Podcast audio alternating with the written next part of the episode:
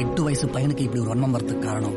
தான் வாழ்க்கை பூரா இந்த மாதிரி காரை அவரால் வாங்கவே முடியாதுன்னு தெரிஞ்சதால தான் பிபி சுகர் மட்டும் இல்ல ஏற்றத்தாழ்வு மூலமா வரக்கூடிய வன்மத்தை கூட நம்ம ஜெனட்டிக் ஆக்கிட்டோம்.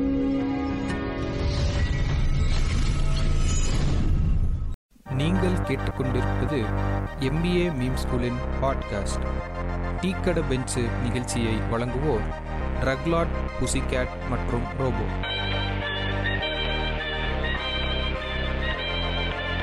எம்பிஏ மீம் ஸ்கூல் நேர்களுக்கு வணக்கம். மீண்டும் ஒரு டீ கடை பெஞ்ச் எபிசோட்ல உங்களை சந்திப்பதில் ரொம்ப மகிழ்ச்சி. வேலைக்காரன் இந்த எபிசோடு வந்து ஆக்சுவலாக நீங்கள் நம்ம பாட்காஸ்ட்டுக்கு வந்து ஒரு ப்ரோமோ பண்ணியிருந்தோம். First promo. நாங்கள் இது மாதிரி பாட்காஸ்ட் பண்ண போகிறோம் அது இதுன்னு சொல்லிட்டு அதில் வந்து வேலைக்காரன் அப்படின்றத வந்து நாங்கள் ஒரு கிளிப்பிங்கில் போட்டிருப்போம். பல மாதங்களாக டிஸ்கஸ் பண்ணப்பட்ட ஒரு மெயின் டாபிக் அப்படின்னா வேலைக்காரன். இந்த படத்தை பத்தி கண்டிப்பா நம்ம பேசி ஆகணும் அப்படின்னு சொல்லிட்டு நான் கேட்ட ரொம்ப நாளா சொல்லிட்டு இருப்பேன். இதை பத்தி ஒரு டீ கடை வச்சு போடணும் போடணும் அப்படின்னு சொல்லிட்டு. ஸோ ஃபைனலி அந்த வேலைக்காரன் எபிசோடு வந்து இப்ப இன்னைக்கு நாங்க ரெக்கார்ட் பண்றோம் அப்படின்னு நினைக்கிறப்ப எனக்கு கொஞ்சம் சந்தோஷமா இருக்குது. ஸோ இந்த வேலைக்காரன் ஒரு டைசெக்ஷன் அப்படின்னு கூட இதை சொல்லலாம். உண்மையிலே ஒரு அருமையான படம் இது. அங்கங்க சில பல ஓட்ட உடசல்கள் இருந்தாலும் இது சிவகார்த்திகேயனோட கெரியர்ல இது ஒரு அருமையான படம். ஸோ இதை வந்து நம்ம டீட்டெயில்டா ஒரு டைசெக்ஷன் அண்ட் அனாலிசிஸ் அப்படின்னு கூட இந்த எபிசோட நம்ம சொல்லலாம். அதுதான் இந்த எபிசோட்ல வந்து நம்ம பண்ண போறோம். ஸோ இந்த எபிசோடுக்கு வந்து நம்மளுக்கு இரு பெரும் தூண்கள் நம்ம கூட இணைஞ்சிருக்காங்க. ஸோ முதல்ல வந்து நம்மளோட கேட் நீ என்ன பண்ணு? எல்லா பாட்காஸ்ட் மாதிரியும் ரெண்டு பேரும் என்னோட இணைஞ்சிருக்காங்கன்னு சொல்லி பழகு. இரு பெரும் தூண்கள். அது என்ன எல்லாம் சொன்னாலே அவ கூட தானடா மாச மாசமா டெய்லி பேசிக்கிட்டு இருக்க? அப்புறம் என்னடா இரு பெரும் தூணு? அட்லீஸ்ட் டக்லாடாச்சு சொல்லலாம். இவன் இந்த ஊர்ல வந்து நிறைய மேடை பேச்செல்லாம் கேட்டு கேட்டு கெட்டு போயிட்டான். சரி நான் கேட்டுக்கு வந்து இனிமேல் இன்டர்வியூ கொடுக்க போறது இல்லை. அடுத்த எபிசோட்ல இருந்தா நம்ம கூட கேட் நினைச்சிருக்காரு வணக்கம் கேட் அப்படின்னு தான் சொல்ல போறேன். அண்ட் ரசிகர்களின் வேண்டுகோளுக்கு இணங்க கியூ அண்ட் கொடுத்த ப்ராமிஸை காப்பாத்துறதுக்காக நம்ம கூட ட்ரக்லாட் வந்து இணைஞ்சிருக்காரு. Lord. போதும்ல. இது இப்ப கேக்குற பாத்தியாருக்கு இது யாருன்னே தெரியாது. இல்ல ஆக்சுவலா அப்படி ஒரு கூட்டம் இருக்காங்க. யார் ப்ரோ ஏதோ ட்ரக்லாட் ட்ரக்லாட்னு அங்கங்க சொல்றீங்க? அது யாருன்னே தெரியல அப்படின்னு கேக்குறவங்களும் இருக்காங்க. ஸோ அவங்க நடுவுல கேட்டுறாங்க. ஸோ உங்களோட ட்ரேசஸ் வந்து அவங்க மறுபடியும் ஃபர்ஸ்ட்ல இருந்து கேட்கறப்ப தானே தெரியும். ஸோ அதான் இன்னைக்கு நம்ம வந்து ஸ்டார்ட் பண்ணீங்க அப்படின்னோடனே எப்பயுமே என்ன பண்ணுவோம்னா ஸ்டார்ட் பண்ணிட்டு நடுவில் டிஸ்க்ளைமர் சொல்லுவோம். ஸோ இதுல வந்து டிஸ்க்ளைமர் ஃபர்ஸ்ட் சொல்லிட்டே ஆரம்பிச்சிருவோம். எங்களுக்கும் எஸ்கே அண்ணாவுக்கும் எந்த ஒரு பகையும் கிடையாது. எந்த விரோதமும் கிடையாது. இந்த நட்பும் கிடையாது.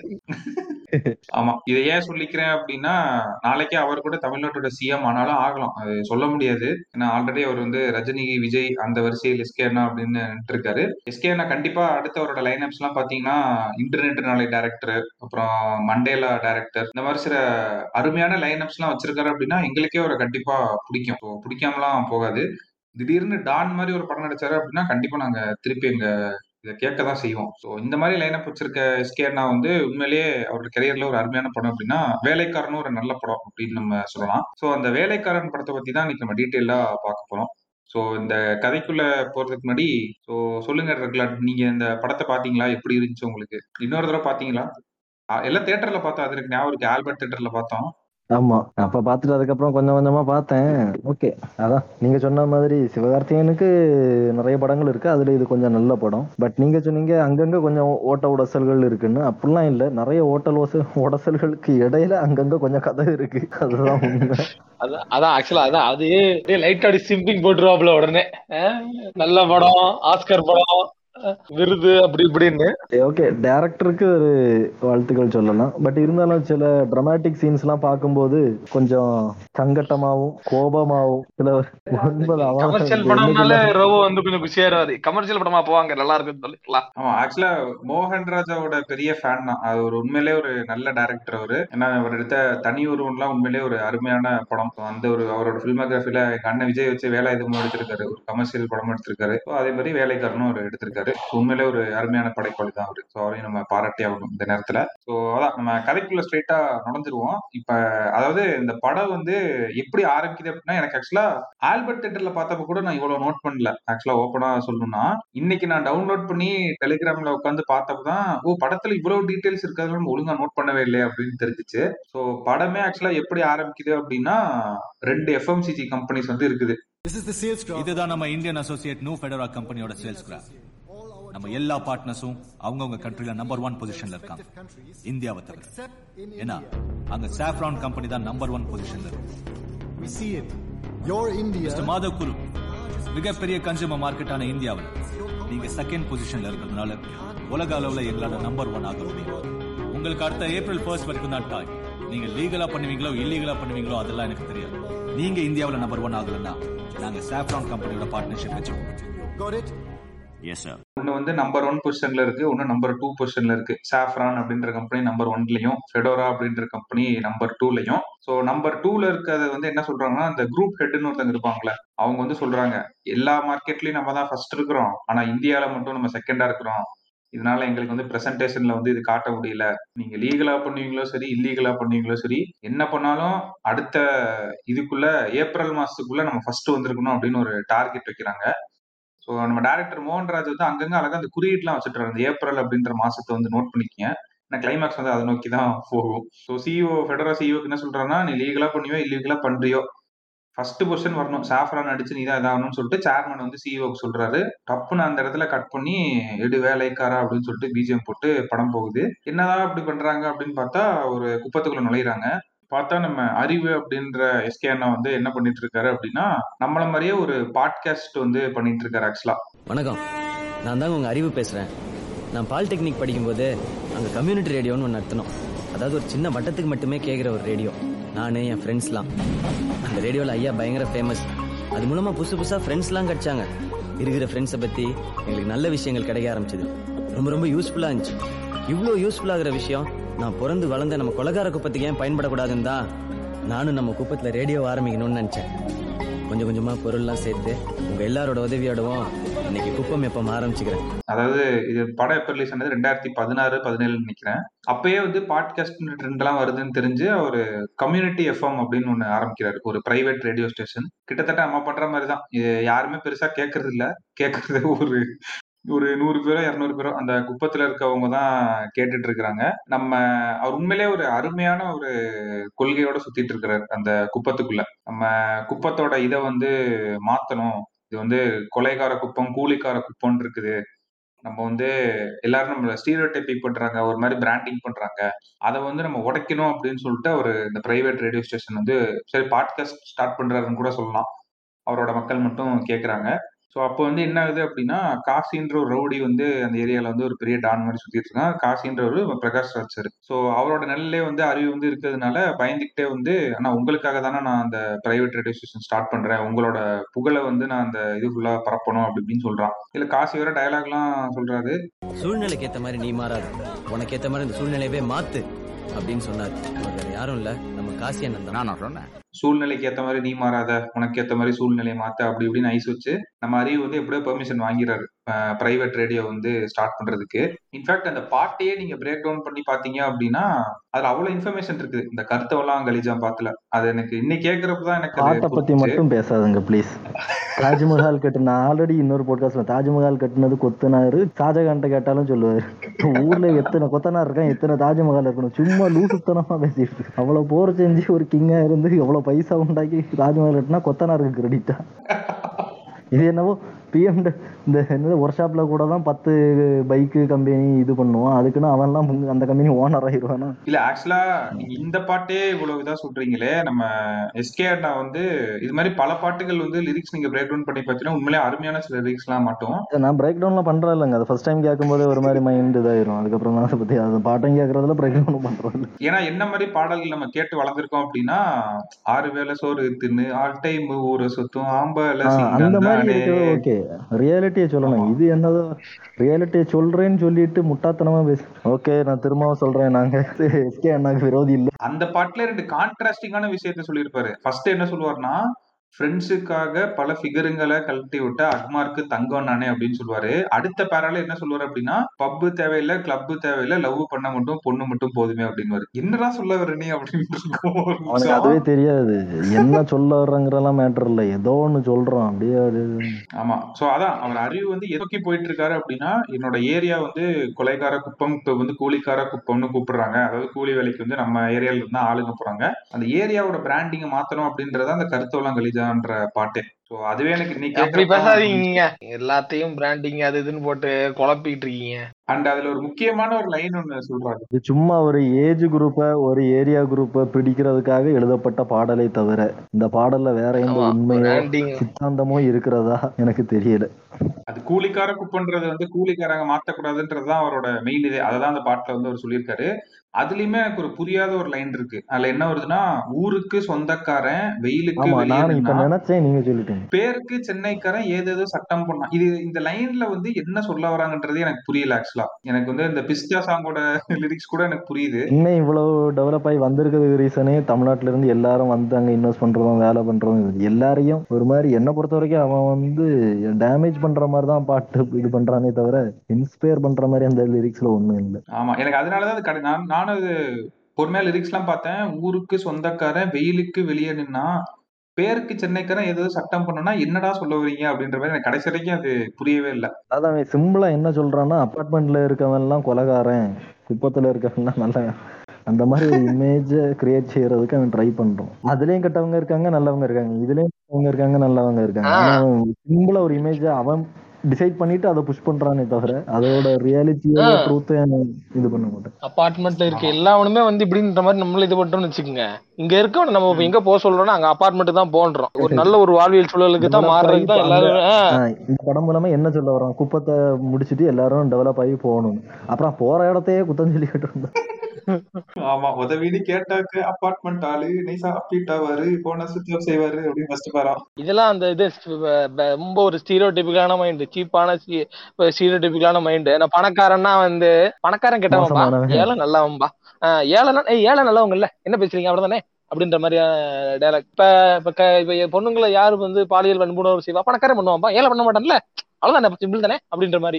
கருப்பா கருப்பா இருக்க பேசி சொல்லுவாங்க கரெக்ட் தானே இல்லையா? அப்படின்ற மாதிரியான அந்த சீப் ஸ்டீரியோ டிபிக்கல ஃபர்ஸ்ட் லைன்ல அததாங்க உடைக்க பாக்குறாரு அறிவு. கருத்தவெல்லாம் கலீஜா அந்த கருத்தை மாத்தி கொய்யாலே அப்படின்றாரு. அதான் சொல்றேன் கருத்தவன்லாம் கழிச்சாங்கிற அறிவு இருக்கு. கடைசியில இங்க வந்து அப்பார்ட்மெண்ட்காரன் வந்து கொலகாரன் அப்படின்ற மாதிரி சொல்லிடுறாப்ல அப்பார்ட்மெண்ட் வர மாட்டான்னு கேட்டா வந்து எம்பிஏ பிராண்டிங் இது அப்படி இப்படி சொல்லி ரோபோ சிம் போடுறாப்ல தலைச்சிருந்த படம். அதாங்க சொல்றேன். ஒரு ஸ்டியரோ டைப்பை மாத்துறதுக்கு நூறு ஸ்டியரோ டைப் உண்டாக்கும் ரெமோல பண்ண அதே தப்ப இப்ப இங்கேயும் பண்ணிருக்காரு ஆக்சுவலா வாங்க உங்களுக்கே இப்ப சொல்ல வேண்டியதா இருக்கு. வாங்க. சோ நம்ம அறிவு வந்து ஜாலியா பாட்காஸ்ட் பண்ணிட்டு சுத்திட்டு இருக்காரு. பண்ணிட்டு இல்ல இல்ல சாரி பிரைவேட் ரேடியோ ஸ்டேஷன் எல்லாம் ஒண்ணுதாங்க. அதையும் நூறு பேர் தான் கேக்குறாங்க. நம்ம இது மாதிரி அதனாலதான் அப்படி சொன்னேன். அங்க இருக்கவங்க மட்டும் தான் அதை கேட்பாங்க. எல்லாரும் கேட்க மாட்டாங்க. சோ இப்படி ஜாலியா சுத்திட்டு இருக்காரு. அவர் ரேடியோல வந்து எல்லாருக்கும் என்ன சொல்றாரு அப்படின்னா அந்த காசின்றவனை வந்து கீழே இறக்கணும் அப்படின்றாரு. இப்ப அறிவு இப்பதான் பாக்கியாவ ஹாஸ்பிட்டல் ஆண்ட பாட்டு வரேன் அவன் என்னவோ நீ காசு நம்ம மனசுல நினைச்சு தான் எல்லாத்தையும் அடிச்சு திம்சம் பண்ணதா சொல்றான்? அறிவு அப்படிலாம் எதுவும் இல்ல காசியை நினைச்சு அடிச்சது மட்டும் இல்ல. இந்த ரேடியோ ஆரம்பிச்சதே காசியை காலி பண்ணதான். காசிய காலி பண்ணவா? அவன் ஒரு ஆள் நல்லா வாழணுன்றதுக்கு அந்த ஒட்டுமொத்த கூலிக்கார குப்பத்தையும் கொலகாரமா மாத்தி வச்சுக்கிறான். நம்ம பசங்கள்ல நூத்துக்கு பத்து பேர் தான் நல்ல வேலைக்கு போறான் மீதி இருக்கிறவன நேரடியாவோ மறைமுகமாவோ அந்த காசை யூஸ் பண்ணி நிக்கிறான். போன தலைமுறை வறுமைனாலையும் பயத்தினாலையும் பொறுக்கித்தனமா வாழ்ந்த வாழ்க்கைய இந்த தலைமுறை என்ஜாய் பண்ணி வாழ ஆரம்பிச்சிட்டான். இங்க அப்பா அம்மா இல்லாதவன் படிப்பு ஏறாதவன் தாழ்வு மனப்பான்லகிறவன் எல்லாருக்கும் கஞ்சா பொம்பளை சுகம் காமிச்சு அவன் பக்கம் இழுத்து அடிமையாக்கி வச்சுக்கிறான். ஏன்டா இது அவனுமே கேள்வி கேட்கலன்னு பார்த்தா இங்க எதிர எல்லாருக்கும் வட்டி காசு கொடுத்து கடங்காரனாகி வச்சுக்கிறான். உழைச்சாதான் வாழ முடியும்ன்ற எண்ணத்தையே அழிச்சு தப்பு பண்ணாதான் இங்க வாழ முடியும்னு எல்லாரையும் நம்ப வச்சுட்டான். அவனை நம்பி நிக்கிற நம்ம ஜனத்தை வச்சு அவனை இந்த குப்பத்தை விட்டு விரட்டுவேன். அதுக்கு ரேடியோ இன்னும் ஸ்ட்ராங்கா யூஸ் பண்ணுவேன் அவன் என்ன பண்றான்னா அவங்க எல்லாரையும் ஏமாத்துறான். இங்க இருக்க பசங்களை வந்து வெளியில வேலைக்கு போட மாட்டான் அடியெல்லாம் வச்சுக்கிறான் அப்படின்னு சொல்லிட்டு ஒரு அவேர்னஸ் கிரியேட் பண்றாரு அந்த ஒரு ரேடியோ வச்சு. மக்களும் வந்து இது பண்ண ஆரம்பிக்கிறாங்க. எல்லாரும் காசுக்கிட்ட அடிமையா இருக்காதீங்க. எல்லாரும் வெளியில வாங்கன்னு சொல்லிட்டு கடைசியில அறிவே வந்து ஒண்ணும் பண்ணாம வீட்டுல சும்மா தான் உட்காந்து பாட்காஸ்ட் பண்ணிட்டு இருக்கிறான் அவனை யாருமே திருப்பி எதுவும் கேட்கல. இவனால அந்த அறிவு அறிவுக்கு வந்து என்ன எப்படி அறிவு வந்துச்சு அப்படின்றதே சொல்லவே இல்லை. திருதுப்புன்னு வர்றாரு. திருதுப்புன்னு வந்து நாட்டக இது குப்பத்தை திருத்த போறேன். கருத்தவெல்லாம் கலீஜா அப்படின்றாரு. ஆஹ் ஆமா. அந்த- அந்த அதுல வாழ்ந்த ஒருத்தருக்கு அவருக்கு எப்படி இந்த மாதிரி மாற்றமான ஒரு ஐடியா மண்டையில வந்துச்சு? எப்படி இவர் வந்து இது வந்து இவர் வந்து இப்படி பண்றாரு அப்படிங்கறத சிந்திச்சாரு? எப்படி கண்டுபிடிச்சாரு? அப்படிங்கிறதுக்கெல்லாம் படம் ஆரம்பிக்கும் போதே வந்து பாத்தீங்க அப்படின்னா இது மாதிரி ஏ நம்மள வந்து தே- காசிங்கிறவர் வந்து பாத்தீங்கன்னா என்ன பண்றாரு? அடியாளா நம்மள வச்சு பயன்படுத்திட்டு இருக்காரு அப்படின்ற மாதிரி எல்லாத்தையும் லோன் கொடுக்கறாரு. காசு எதா இருந்தாலும் காசிட்டு தான் நீங்க போய் நிக்கிறீங்க. உங்களை அடிமையா வச்சிருக்கான்னு மக்களுக்கு அந்த அவேர்னஸ் கிரியேட் பண்றாரு பிரைவேட் ரேடியோ மூலமா. இது காசிக்கு ஒரு நாள் தெரிய வந்துருது. கரெக்ட்டுங்களா? ஆமா. காசிக்கு தெரியறப்ப டக்குன்னு மாத்திடுறான். அண்ணா உங்க அருமை பெருமையை தானே சொல்லிட்டு தான் லைவ் ரீல் எல்லாம் பண்றாரு ஃபைட் சீன் எல்லாம் எடுத்து. அப்பதான் வந்து காசி வந்து காசி பேசுறேன். என்ன புதுசா கூறீங்க? ஏதோ இது வரைக்கும் மைசூர் பேலஸ்ல வாழ்ந்த மாதிரியும் இப்பதான் புதுசா அடித்தடிய பாக்குற மாதிரியும் உதார் விடுறீங்க அடித்தடிய நம்பிதான் பொழப்பு நடக்குதுங்க. அது இல்லன்னா ரோட்ல குப்பை அள்ளிக்கிட்டு கக்கூஸ் கழுவிட்டு இருப்பீங்க. நான் மட்டும் இல்லன்னு வையே. புறம்போக்குன்னு எவனாவது அள்ளிட்டு போயிருப்பான். ஏண்டா டேய் உள்ள பொறுக்கிறதுல இருந்து கருமாதி வரைக்கும் என்கிட்ட தானே வந்து நிக்கிறீங்க? நீங்க திங்குறது தூங்குறது தங்குறது எல்லாம் நான் போட்ட பிச்சை. ஏய் எனக்காக அடி வாங்குறது மட்டும் இல்ல செத்தா கூட கேக்குறதுக்கு ரைட்ஸ் கிடையாது அவனுக்கு. காசி ஒழிச்சுக்காதப்பா உன்னை போய் எய்த்து பேச நாங்க வருவோமா? உன் தெய்வம் தானே நாங்க வாழ்றப்பா? வாயா. இன்னி வரைக்கும் ஒரு போலீஸ்காரன் வந்திருக்கான இந்த குப்பத்துக்குள்ள. ஏயா உங்களுக்கு ரேஷன் கார்டு வாங்கி கொடுத்து ஓட்டு போட என்னையே கேள்வி கேட்டீங்களா? ஏய் குப்பத்தை விட்டு எல்லாரையும் வெளியே தூக்கி போட்டுருவேன். காசி எவ்வளவு பெரிய ஒரு ஆகச்சிறந்த முட்டாள்னா ரேடியோல ஏய் நான் தான் அப்படி கன்ஃபர்ஸ் பண்றாரு. அவ்வளவு பெரிய ரேடியோல இவன் இவன் இவன் வந்து இந்த இந்த அறிவு வந்து காலங்காலமா கஷ்டப்பட்டு ரேடியோ ஆரம்பிச்சு அவேர்னஸ் கிரியேட் பண்ணி இப்படி மாத்த போறேன் பாருங்கன்ற அவர் வந்து என்ன உனக்கு சொல்லணும் அவ்வளவுதானே நானே சொல்றேன் இரு அப்படின்ற இல்ல காசி சொல்றது. கரெக்டா தாங்க இருக்கும். ஏண்டா நான் தான் உங்களுக்கு ரேஷன் கார்டு வாங்கி கொடுத்தேன் இது பண்ணி கொடுத்தேன் என்கிட்டயே வந்து சண்டைக்கு ஆள் எடுக்க மாட்டீங்களா பசங்கள அப்படின்னு கேக்குறாரு. என்னால தாண்டா நீங்க உயிரோட இருக்கீங்க இது இதுக்குள்ள. இல்லைன்னா உங்களை ஏறி மிதிச்சுட்டு போயிட்டே இருப்பான் கார்பரேட் அப்படின்றாரு. சோ அவர் பாயிண்ட் ஆஃப் இருந்து பார்த்தா கரெக்டா தான் இருக்கு. அவர் பேசுறது. காசி கரெக்டா தானப்பா சொல்றாரு. நீ என்னப்பா அறிவு இப்படி பேசிட்டு இருக்க? அறிவு கிட்டத்தனமா? அப்படின்னு இருக்கும். இல்ல அது படம் வந்து நல்லா தான் போயிட்டு இருக்கு ஆக்சுவலா கருத்தவெல்லாம் கலீஜா அப்படின்னு ஆரம்பிச்சு இவர் ஜாலியா பாட்காஸ்ட் பண்ணிட்டு அங்க நம்ம நயன்தாரா இன்ட்ரோ விட்டுட்டோம். அது ஒரு முக்கியமான இன்ட்ரோ அது. ஏன்னா ஃபெமினிசம் அப்படின்னு சொல்லிட்டு அவங்க ஒண்ணு பேசிட்டு இருப்பாங்க. அந்த இன்ட்ரோ தான் நான் ஆக்சுவலா பேசுறேன். இருங்க. அவங்க வந்து பாத்தீங்கன்னா இந்த எனக்கு தெரிஞ்சு இது பண்ணிட்டு இருப்பாங்க. திடீர்னு வந்து ஒரு டாக் ஷோ ஆண் ஆதிக்கம் அடியோடு அழிந்துவிட்ட இந்த சமூகத்தில் அந்த ஆண்களால் கொடுக்கப்பட்டிருக்கக்கூடிய சுதந்திரத்தை இந்த பெண்கள் சரியான முறையில் பயன்படுத்துகிறார்களா என்றால் ஆம் என்று பாதிக்கப்பட்ட பெண்களை வைத்து ஆவணப்படம் எடுத்திருக்கும். மிருணாளினி அவர்கள் நம்மிடையே வந்திருக்கிறார். ஏங்க முதல்ல ஒரு விஷயம் நல்லா புரிஞ்சுக்கோங்க. ஏதோ சுதந்திரம் கொடுத்தோன்னு ஆம்பளைங்க எல்லாரும் சேர்ந்து பொண்ணுங்களுக்கு சுதந்திரம் கொடுத்த மாதிரி பேசிட்டு இருக்கீங்க? என்ன ஆவும் என்ன ஆம்பளை பொம்பளை? நீங்க தம் அடிக்கிறீங்க தண்ணி அடிக்கிறீங்க? அதே மாதிரி நாங்களும் தம் அடிப்போம் தண்ணி அடிப்போம். நீங்கெல்லாம் சர்வசாதாரணமா யூஸ் பண்ற கெட்ட வார்த்தை கூட அம்மா அக்கான்னு பார்க்காம பொம்பளை சம்மந்தப்படுத்தி தானே திட்டுறீங்க?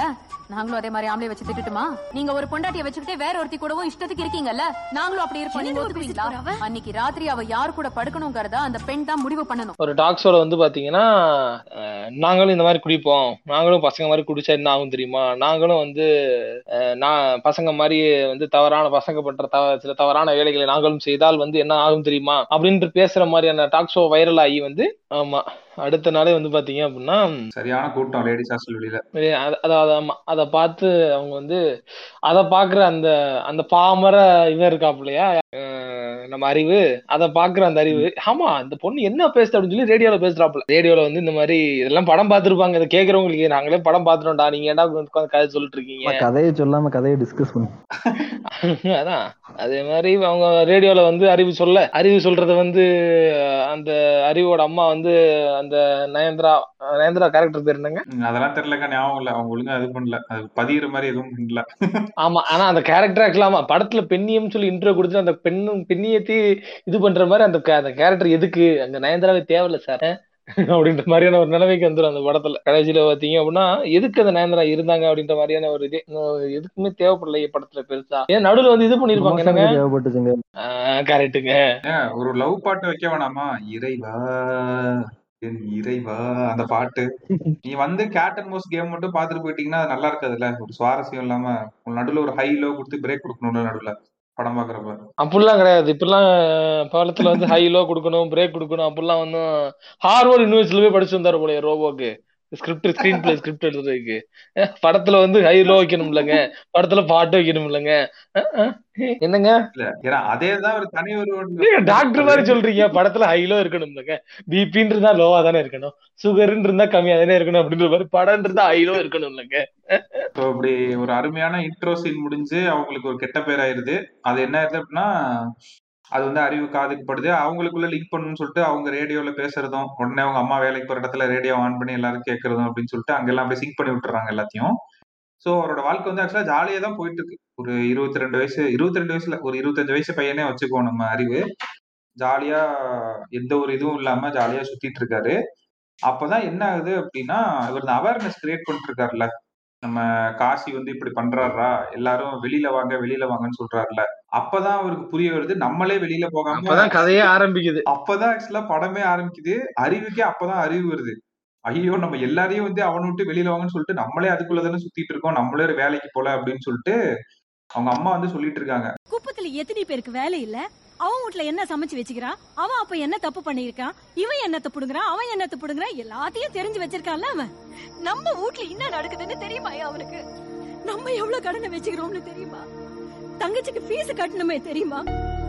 அவன் படிப்புக்காக வாங்கின கடனுக்கு எவ்வளவு வட்டி கட்டுறோம்னு தெரியுமாயா அதெல்லாத்தையும் விடு. வெல்டிங் செஞ்சு செஞ்சு உன் கண்ணு பாழா போயிருச்சு. ஒரு மாசத்துல ஆபரேஷன் பண்ணலனா கண்ணு மண்ணா போயிடும்னு சொன்னானே அந்த டாக்டர் அதாவது தெரியுமா சின்ன பொண்ணு அவ. இந்த படிப்பு வேணாம் செலவாகும். கம்மியான துட்டுக்கு படிச்சுக்கிறேன்னு சொல்றாள். அவளுக்கு இருக்கிற சொர்ணம் இருக்காயா உன் அவனுக்கு? ஒருத்தன் வீட்டுக்குள்ள வரா அவனை போட்டுருவேன்னு சொல்றான். அவனை செத்து போயிருவான் நீயும் குருடாயிடுவ உமா அவனை பார்த்த பாவத்துக்கு நாங்க ரெண்டு பொட்டச்சிகளும் இன்னொரு நாலஞ்சு வீட்டுல பத்து பத்திரத்தை தேய்ச்சி குடும்பத்துக்கு நம்ம பையனுக்கு வந்து தெரியுமா? நம்ம குடும்பத்துல எவ்வளவு கஷ்டம் இருக்குன்ட்டு? அடுத்தவன் கஷ்டத்தை பத்தி இவன் பேசிட்டு இருக்கான். நம்மளுக்கு எவ்வளவு கடன் இருக்குன்னு தெரியுமா? அப்படின்னு சொல்லிட்டு ஒரு நார்மலா நம்ம வீட்டுல வந்து நம்மள இது பண்ணுவாங்களா இது கூட தெரியாம இருக்கியப்பா. நீ வந்து அதுல இல்ல. அந்த மாதிரி சொல்லல. நார்மலா நம்ம வீட்டுல வந்து மூஞ்சிக்கு நேரா சொல்லுவாங்க. இதுல இருந்து எப்படி சொல்றாங்க அப்படின்னா அறிவோட அம்மா வந்து கே அது அவங்க இவ்வளவு பெரிய ரேடியோ ஆன் பண்றவங்க. ஒரு ஒரு ரேடியோ ஸ்டேஷன் ஆன் ஏர்ல இருக்கா அப்படிங்கறத கூட சுதாரிக்க தெரியாம ஏதோ டிவிக்கு சுவிட்ச் போடுற மாதிரியும் மிக்சிக்கு சுவிட்ச் போடுற மாதிரி சைடுல சுவிட்ச் தள்ளி விட்டா அந்த அது ஆன் கம்யூனிட்டி இருக்கா எஃப்எம்ங்க அப்படிதாங்க. பிரைவேட் ரேடியோ ஸ்டேஷனுங்க அது சூரியன் எஃப்எம் கிடையாது. கொஞ்சம் பேருக்கு தான் கேட்கும் ஓ கம்யூனிட்டி ரேடியோனா அந்த மாதிரி இது பண்ணி ஆன் ஆஃப்லாம் இருக்கோ ஒரு சுத்தி இருக்க ஒரு அஞ்சு கிலோமீட்டர் ரேடியஸ் தானே கேட்கும் சோ அதனாலதான். அது கம்யூனிட்டி ரேடியோலாம் ஒன்றும் இல்லை. அந்த சைடு சவுண்ட் சர்வீஸ்ல இருந்து ஒரு ஸ்பீக்கர் வாங்கி எங்க மேலே ஏற்றி வச்சுட்டு சைடுல இருந்து பேசுவோம் அது ஆம்பிளிஃபையர் அது கை தட்டி ஆன் ஆயிடுச்சு? ஏங்க சுத்தி இதா இருக்கு. அதுக்கப்புறம் என்ன சேட்டலைட்டுக்கு அனுப்பி திரும்ப வாங்குறது? ஒரு ரேடியோ ஸ்பீக்கர் வச்சா போதாதான் இந்த இந்த படத்தை அவர் நியாயமா ஆரம்பிக்கணும் அப்படின்னா இப்படியே ஆரம்பிச்சிருக்கலாம். இந்த மாதிரி காட்சிக்கிட்ட போய் அண்ணே நான் நாலு தெருக்கு ஒரு ஆம்பிளிஃபையர் மட்டும் கொலா ரேடியோ மட்டும் வச்சுக்கிறேன் பண்ணிக்கிறேன் அப்படின்னு ஆரம்பிச்சிருக்கலாம். தேவையில்லாம போட்காஸ்ட் தேவையில்லாம பா- இது ரேடியோ அப்படி இப்படின்னு சொல்லி. அந்த ரேடியோ செட்டப்லாம் பாத்தீங்கன்னா ஆர்ட் அது வந்து இதுல இருந்து வரணுமா? பழைய ஸ்கூட்டரோட இது இருக்கும். பழைய ஸ்கூட்டரோட ஹேண்டில் தான் வந்து உட்கார்றாங்க. ஒரு சேர் ஒரு ரேடியோ ஒன்று ஆரம்பிக்கணும் முடிவு பண்ணிட்டேன். ஒரு சேர் வாங்கி போட மாட்டியா. சேர் வாங்கி போட மாட்டியா?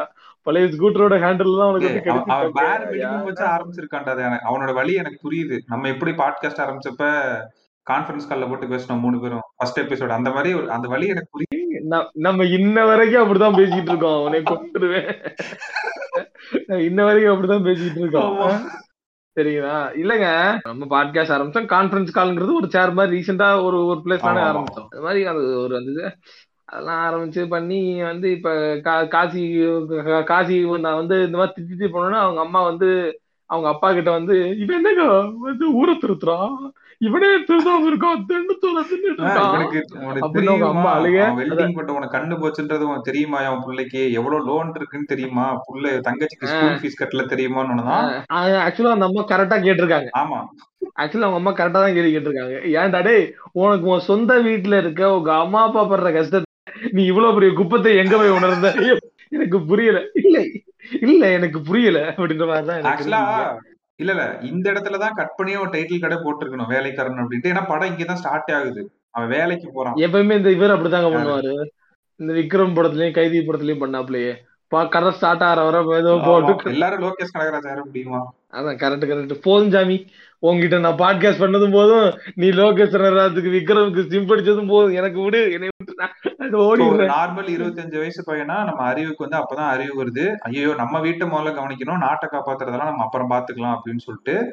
சோ உடனே அவர் எங்க போறாரு அப்படின்னா ஒரு பெரிய மார்க்கெட்டிங் கம்பெனிக்கு போறாரு. இந்த இடத்துல அந்த டேரக்டர் வந்து அழகா என்ன பண்றாரு அப்படின்னா அந்த ஃபர்ஸ்ட் சீட் இருக்குல்ல ஃபெடோரா சாஃப்ரான் அந்த சீன் கூட கனெக்ட் பண்றதுக்காக என்ன பண்றாரு அப்படின்னா நம்ம அறிவு வந்து எங்க போறாருன்னா ஒரு சேல்ஸ்மேனா ஒரு இன்டர்வியூ வந்து அட்டன் பண்றாரு. அது உண்மையிலே ஒரு அருமையான இன்டர்வியூ இது மாதிரி வாழ்க்கையில வந்து எங்கேயுமே ஒரு இன்டர்வியூ வந்து நீங்க பாத்திருக்க முடியாது. அந்த அப்பதான் நம்ம Fahadh ஃபாசலோட entry Aadhi. Okay boys this interview is over நான் பார்த்துட்டேன் சார் ஒரு ஏழு பேர் போயிருவாங்க one two three four five six and seven okay மற்றவங்களெல்லாம் கிட்டே சேர்த்து துவா வந்ததுல இருந்து வாட்ச் பார்க்கறான். கொஞ்சம் கூட பொறுமை இல்லை. முதல்ல சேல்ஸ் ஜாபுக்கு தேவை பொறுமை. ஒரு மணி நேரம் இல்ல. ஒரு நாள் ஆனாலும் நினைச்ச காரியத்தை முடிக்கிற வரைக்கும் பொறுமையா இருக்கணும். இவன் இருக்கானே. இன்னும் இன்டர்வியூ ஆரம்பிக்கல. அதுக்குள்ள அடுத்த வேலைக்கு அப்ளிகேஷன் போட கிளாசிஃபைட் பார்த்துட்டு இருக்கான் இதோ நார்மலா கஸ்டமர் கேர்ல பொலைட்டா தான் பேசுவாங்க அவங்க கிட்டே ஹாஷா பேசுறாங்க இவன் எப்படி ஹாஷா பேசுற கஸ்டமர் கிட்ட பொலைட்டா பேசுவான்? அதை தாண்டி ஃபார்ம் ஃபில் பண்றதுக்கு பென் இல்லாத ஒருத்தன் ஷூலேஸ் ஒழுங்கா கட்ட தெரியாத ஒருத்தன். அந்த எல்லோ ஷர்ட் ஐயா பிக் பாஸ் நீங்க என்ன சொல்ல போறீங்க? எனக்கே புரிஞ்சிருச்சு. நானே போயிடுறேன். ஸோ ஒரு சேல்ஸ்மேன் இன்டர்வியூ வந்து நார்மலா எப்படி நடக்கும் அப்படின்னா ஆப்வியஸ்லி சில பிளேஸ்மெண்ட்ஸ் வந்து காலேஜ்ல நடக்கும். நம்ம காலேஜ்ல நடந்துச்சு நம்ம பார்த்துருக்கோம். அவங்க வந்து ஃபர்ஸ்ட் ரவுண்ட் ஆப்டிடியூட் வைப்பாங்க. அது ஒரு ஹெச்ஆர் வருவாங்க மேற்பார்வை பார்ப்பாங்க. ஜிடி நடக்கும். ஜிடி நடந்து கடைசி ரவுண்டு தான் இன்டர்வியூ அதுக்கு தான் வந்து அந்த சேல்ஸ்மேன் ஹெச்ஆர் எல்லாம் வருவாங்க. கரெக்டா கேட்டு. ஆமா ஆமா. ஏங்க ஒரு சாதாரண ஒரு இன்டர்வியூ பேட்டர்னுங்கிறது ஃபர்ஸ்ட் ஆப்டிடியூட கிளியர் பண்ணி அதுக்கப்புறம் குரூப் டிஸ்கஷன் கிரியேட் பண்ணி சம்டைம்ஸ் ரெண்டு ஆப்டிடியூட் இருக்கும். நார்மல் ஆப்டிடியூட் டெக்னிக்கல் ஆப்டிடியூட்னு சொல்லிட்டு. அதுக்கப்புறம் அதான் நமக்கு உங்களுக்கு நிட்டிவ் ப்ராசஸ் பத்தி தெரியும்னா நம்மளோட பழைய கார்பரேட் லைஃப்ன்ற எபிசோட் பண்ணியிருக்கோம். அதில் கேட்டீங்கன்னா கூட நமக்கு ரூபி வந்து கரெக்டாக சொல்லி சொல்லியிருப்பாப்ல எப்படி இன்டர்வியூ ப்ராசஸ்ங்கிறத அது மாதிரியான சில ப்ராசஸ்களை கடந்து குரூப் டிஸ்கஷன் இது மாதிரியான விஷயங்கள்லாம் கடந்து வரணும். ஆனால் இப்படி எந்த இன்டர்வியூமே இல்லாமல் இங்க ஒரு இன்டர்வியூ ஒன்று பண்ணுவாங்க பாருங்க. நானா சிலிர்த்து போய் சில்லறை மட்டும் இல்லைங்க. இல்ல இல்ல. வில்லன் எலிவேஷனுக்காக பண்ண சீன் அவரும் வித்தியாசமா அது ஓ அது உங்க மருத்துவம் அது கரெக்ட் கரெக்ட் கரெக்ட் அது உங்க இதுக்குள்ள வந்துருமோ அந்த இது சினிமா இதுக்குள்ள வந்துரும் மருத்துவத்துக்குள்ள? அது வில்லன் எலிவேஷன் சீன் இல்ல கேட்டு அவர் ஒரு பிராண்ட் மேனேஜர் அது உங்களுக்கு தெரியுமா தெரியாதா? பிராண்ட் மேனேஜர் வந்து எப்பயுமே கண்ணும் கருத்துமா இருப்பாரு. பிராண்ட் மேனேஜருக்கு ரெக்ரூட்மெண்ட்டுக்கு என்னடா சம்பந்தம் உன் டீமுக்கு ஆள் எடுக்கிறனா நீ போய் எடுக்கிறதுக்கு கடைசி ரவுண்ட் தானே நீயே எனக்கு ஒண்ணே ஒண்ணு சொல்லுங்க. அதுக்கு முன்னாடி நீ- பிராண்ட் மேனேஜர் ரோட்டுக்கு இறங்கி வந்து மார்க்கெட்டிங்ல வந்து இந்த கடைக்கு பேனர் போட்டாச்சா? இந்த கடையில வந்து என்ன இது போகுதான்னு பாத்துருக்கான் எனக்கு அந்த ஒரு விஷயம் இந்த பிராண்ட் மேனேஜர் பண்ணுவாங்க. ஆமா நம்பர் ஒன் கம்பெனின்னு சொல்லுவாங்க. Fedora saffron number one company நம்ம சாஃப்ரானுக்கு தான் வேலை பார்த்துட்டு இருக்கோம்னு சொல்லுவாங்க. கண்டிப்பா சொல்றேன் அந்த பிராண்ட் மேனேஜர் பொசிஷன்ல இருக்கவங்க அந்த ஐஏஎம்ல படிச்சவனுங்க இந்த டாப் இன்ஸ்டியூட்ஸ்ல படிச்சவங்க தான் அந்த பிராண்ட் மேனேஜர் இந்த மைக்கா இந்த மாதிரி இன்ஸ்டியூட்ல படிச்சவங்க தான் அதை விடுங்க அது சினிமேட்டிக் அதை விடுங்க. ஸோ ஒரு வைக்கிற இன்டர்வியூ ப்ராசஸே ரொம்ப வித்- வித்தியாசமான ஒரு ப்ராசஸா இருக்கும். நம்ம அறிவு பக்கத்திலேயே உட்காந்துட்டு பின்னாடி இருக்கவங்கலாம் செலக்ட் பண்ணுவாரு. எப்ப திரும்பி பார்த்தாரு? எப்படி அவனை இது பண்ணாரு அப்படின்னு தெரியல. இவன் வந்து ஷூலேஸ் கட்டல. பாவங்க ஒருத்தன். பேனா எடுத்துட்டு வராம வந்திருப்பான். பக்கத்துல எங்க பேனா கொடுங்கன்னு இருப்பான். இவன் பேனா எடுத்துட்டு வரல. இவன் ரிஜெக்டட் அப்படின்னு ஒரு இன்டர்வியூ அது அது ஒண்ணும் இல்லைங்க செர்லாக் ஹோம்ஸ் சீரிஸ் பார்த்திருக்காங்க. சரிங்களா? அந்த செர்லாக் ஹோம்ல பாத்தீங்க அப்படின்னா அந்த பெனடிக் கும்பர் என்ன பண்ணக்கூடிய அந்த செர்லாக் ஹோம்ஸ் என்ன பண்ணுவாருன்னா ஒரு சீனுக்குள்ள உள்ள நுழைஞ்சிட்டோம்னால அப்படியே நோட் பண்ணுவாராம். டக்கு டக்கு டக்கு டக்குன்னு அப்படியே நோட் பண்ணி இந்த நெயில் பாலிஷ் வந்து போட்டு பாத்தீங்க அப்படின்னா பாதி போட்டு பாதி போடாம இருக்கு. இந்த கிளாஸ் வந்து பாத்தீங்கன்னா ரைட் சைட்ல திரும்பி இருக்கு. அப்போ வந்து இது வந்து ரைட் ஹேண்ட் யூசர் இந்த மாதிரியான டீகோடிங் எல்லாம் பண்ணுவாங்களாம். அதுபோல் வெக- ஃபகத் ஃபாசில் என்கிற அந்த ஆதியையும் வந்து சித்தரிக்க முயற்சி செய்து கற்பனையில் கூட எட்டாத ஒரு இன்டர்வியூ சீனை இல்ல நல்ல வேலை ஷெர்லாக் ஹோம்ஸ் வந்து எடிட் பேட்டர்ன் யூஸ் பண்ணல. அந்த ஆர்மி மேன் ஒருத்தர் ஃபர்ஸ்ட் டைம் வருவான்ல அவரோட ரூமுக்கு ஷெர்லாக் ஹோம்ஸ் ரூமுக்கு இவரோட போன் சார்ஜர் உடைஞ்சிருக்கு இந்த இடத்துல ஜிப்பு மாட்டாம இருக்கு இதுன்னு சொல்லுவாரு. நல்ல வேலை அந்த எடிட் பேட்டர்ன் கொண்டு வரல. சோ அந்த வகையில நம்ம டைரக்டர் வந்து பாராட்டலாம். அவர் டக்கு டக்குன்னு கண்டுபிடிச்சிருவாருங்க. பாராட்டலாம். எங்கயாச்சும் இவரை பாராட்டின ரோபோக்கு எனக்கு இந்த படம் முடிச்சிருக்கு ப்ளீஸ் நீ பாராட்ட விடுங்க. கவலைப்படாதீங்க. உள்ள சில விஷயங்கள் எல்லாம் பாராட்டுற மாதிரி ஆமா இருக்கு ஏன்னா அவர் வந்து ஷூலேஸ் கட்ட ஒருத்தன் ஷூலேஸ் கட்டல ஒருத்தன் வந்து கஸ்டமர் கேர்ட்ட அந்த பாயிண்ட் நான் ஒத்துக்கிறேன். கஸ்டமர் கேர்ட்டே நீ இவ்வளவு எரிஞ்சு எரிஞ்சு பேசுற நீ எப்பறம் நாளைக்கு ஒரு கஸ்டமர்கிட்ட பேசுவ ஒரு வேலிடான பாயிண்ட் அவனை செலக்ட் பண்ண ரிஜெக்ட் பண்ணதுக்கு ஒருத்தன் டைம் பார்த்ததுக்கும் பேனல்னு சொன்னதுக்குலாம் ரிஜெக்ட் பண்ணது வந்து எனக்கே கொஞ்சம் மனசு வருத்தமா இருந்துச்சு. இல்ல டைம் டைம் கேட்டது குத்தமா அப்படின்ற மாதிரி. சும்மா தாங்க அட விடுங்க இதுக்கு முன்னாடிலாம் பார்த்ததுல எல்லாம் இந்த கரெக்டா இருக்கு வி வில் கால் யூ பேக்னு சொல்லி விடுறது இல்லையா? அந்த மாதிரி விட்டு நினைச்சுக்கோங்க அட்லீஸ்ட் ஒரு காரணமாச்சும் சொன்னாங்க இது இது அவர் முடிச்சோன்னா அவரை பாராட்டுறதுக்காக போர்ட் மெம்பர் வருவாங்க. எங்க டீம் இன்டர்வியூ பண்ணியிருந்தா இத்தனை பேருக்கு ஒரு நாள் ஆயிருக்கு. ஆனா நீ அரை மணி நேரத்துல முடிச்சிட்டியே. அப்படியே நாங்க பண்ணியிருந்தாலும் கரெக்டான ஆட்களை செலக்ட் பண்ணிருப்போமான்னு தெரியாது. இட்ஸ் ஓகே நீங்க கேட்டு செய்யாம இருப்பேன் எங்க டீம் இன்டர்வியூ பண்ணிருந்தா கூட இவ்வளவு சீக்கிரம் முடிச்சிருப்போமான்னு தெரியல அப்படின்ட்டு. டேய் நீ முதல்ல எதை வச்சுடா ரிஜெக்ட் பண்ணீங்க அப்படின்னு ஸோ இப்படி ஒரு அருமையான இன்ட்ரோவோட அறிவு வந்து என்ன ஆயிருது அப்படின்னா அந்த சீன் ஏன் வைக்கிறாங்கன்றதை நீங்க எல்லாரும் யோசிக்காம விட்டீங்க. அறிவுக்கு வந்து ஒரு மென்டார் தேவைப்படுறாரு நம்ம கியூண்டேல கூட சொல்லியிருப்போம்ல எல்லாருக்கும் ஒரு மென்டார் தேவை அப்படின்னு சொல்லிட்டு. இப்ப நான் குப்பை தொட்டு வெளியில வந்துட்டேன். நான் இந்த ஃபீல்ட்ல வந்து சாதிக்கணும்னு நினைக்கிறேன். யாரை தேடி என்னோட மென்டரா எடுத்துட்டு போறதுன்னு தெரியல. அண்ட் இன்னொன்னு ஆதியே முதல்ல வந்து நான் இன்டர்வியூ தான் வந்திருக்கேன் அப்படின்னு சொல்லுன்ற ஒரு ரேப்போ பில்ட் ஆயிருச்சு அந்த இடத்துல ஆதிக்கும் அறிவுக்கும். ஆஹா இவர் தான் ஹெச்ஆர்டா இவர் தான் செலக்ட் பண்ணிருக்காருன்னு சொல்லிட்டு இவரே நம்ம குருவா எடுத்துக்கலாம். அதாவது ஐம்பது பேரை பார்த்தே அவர் செலக்ட் பண்றாரு. ஏழு பேரை வந்து நீங்க தான் சேல்ஸுக்கு உருப்படுவீங்க அப்படின்னு சொல்லிட்டு அப்படின்னு சொல்லிட்டு அவரை வந்து அவரோட மானசீக போக்குவரத்து எல்லாம் தெரியும். நம்ம இவரை ஃபாலோ பண்ணலாம். ஆமா அவரை மானசீக குருவா வந்து நம்ம அறிவு வந்து ஆதியை வந்து ஏத்துக்கிறாரு. அவரை ஏத்துக்கிட்டு ஃபர்ஸ்ட் என்ன பண்றாங்க அப்படின்னா கம்பெனியை வந்து சுத்தி காட்டுறாங்க. நம்ம சாஃப்ரான் கம்பெனியோட ஹெட் ஆஃபீஸ் கூட்டிட்டு போறாங்க. கூட்டிட்டு போயிட்டு அப்புறம் அந்த ஃபேக்டரி இருக்கும்ல. ஃபேக்டரிலாம் சுத்தி காமிச்சிட்டு இதுதான்ப்பா சிப்ஸ் செய்யறோம் பிரெட் செய்யறோம் அப்படின்னு சொல்லிட்டு எல்லாத்தையும் காமிச்சிட்டு இருக்காங்க. காமிச்சிட்டு இப்பதான் நம்ம அறிவு வந்து ஃபர்ஸ்ட் டைம் சேல்ஸ் வேலைக்கு வந்து போறாரு. அங்க சேல்ஸ் வேலைக்கு போறப்ப அவருக்கு என்ன பிரச்சனை அப்படின்னா அவர் சாதிக்கணும்ன்ற வெறியோட வந்த ஒரு சேல்ஸ்மேன்ல நம்ம அறிவு. அவரை வந்து தம்பி ராமையா கீழே போட்டாங்க ஆமா ஆமா. அதனால வந்து பாத்தீங்க அப்படின்னா ஆமா அதுலயும் ஒரு அது எப்படி கரெக்டா நீங்க அந்த சீரியல் டிபிக்கான சீன்லாம் அப்படி ஸ்கிப் பண்ணி போறீங்க செல்லான்னு அவருக்கு பேர் இருக்கும். நீங்க தேர்ட் ஃப்ளோர் போய் சேல்ஸ் டிபார்ட்மெண்ட்ல ஸ்டெல்லாவை பாருங்க. ஸ்டெல்லா? Yes Stella. ஸ்டெல்லாவா? அங்க மசாஜ் பண்ணிட்டு இருப்பாங்க. போய் பாருங்க. மசாஜா ஸ்டெல்லா மேடம் சார் நீங்க ஐ அம் ஸ்டெல்லா ப்ரோ நீங்க ஸ்டெல்லாவா? ஏன் நீ என்ன எதிர்பார்த்த? நீங்க என்ன சார் பொம்பளை பேர் வச்சிருக்கீங்க? பொம்பளை பேரை வச்சுக்கலாம் யா. பொம்பளையே தான் வச்சுக்கிறேன் அவர் வந்து ஸ்டெல்லா ஸ்டெல்லா அப்படின்னு ஒரு வந்து ஸ்டெல்லானா பொண்ணா இருக்கணுமா? Stella Bruce.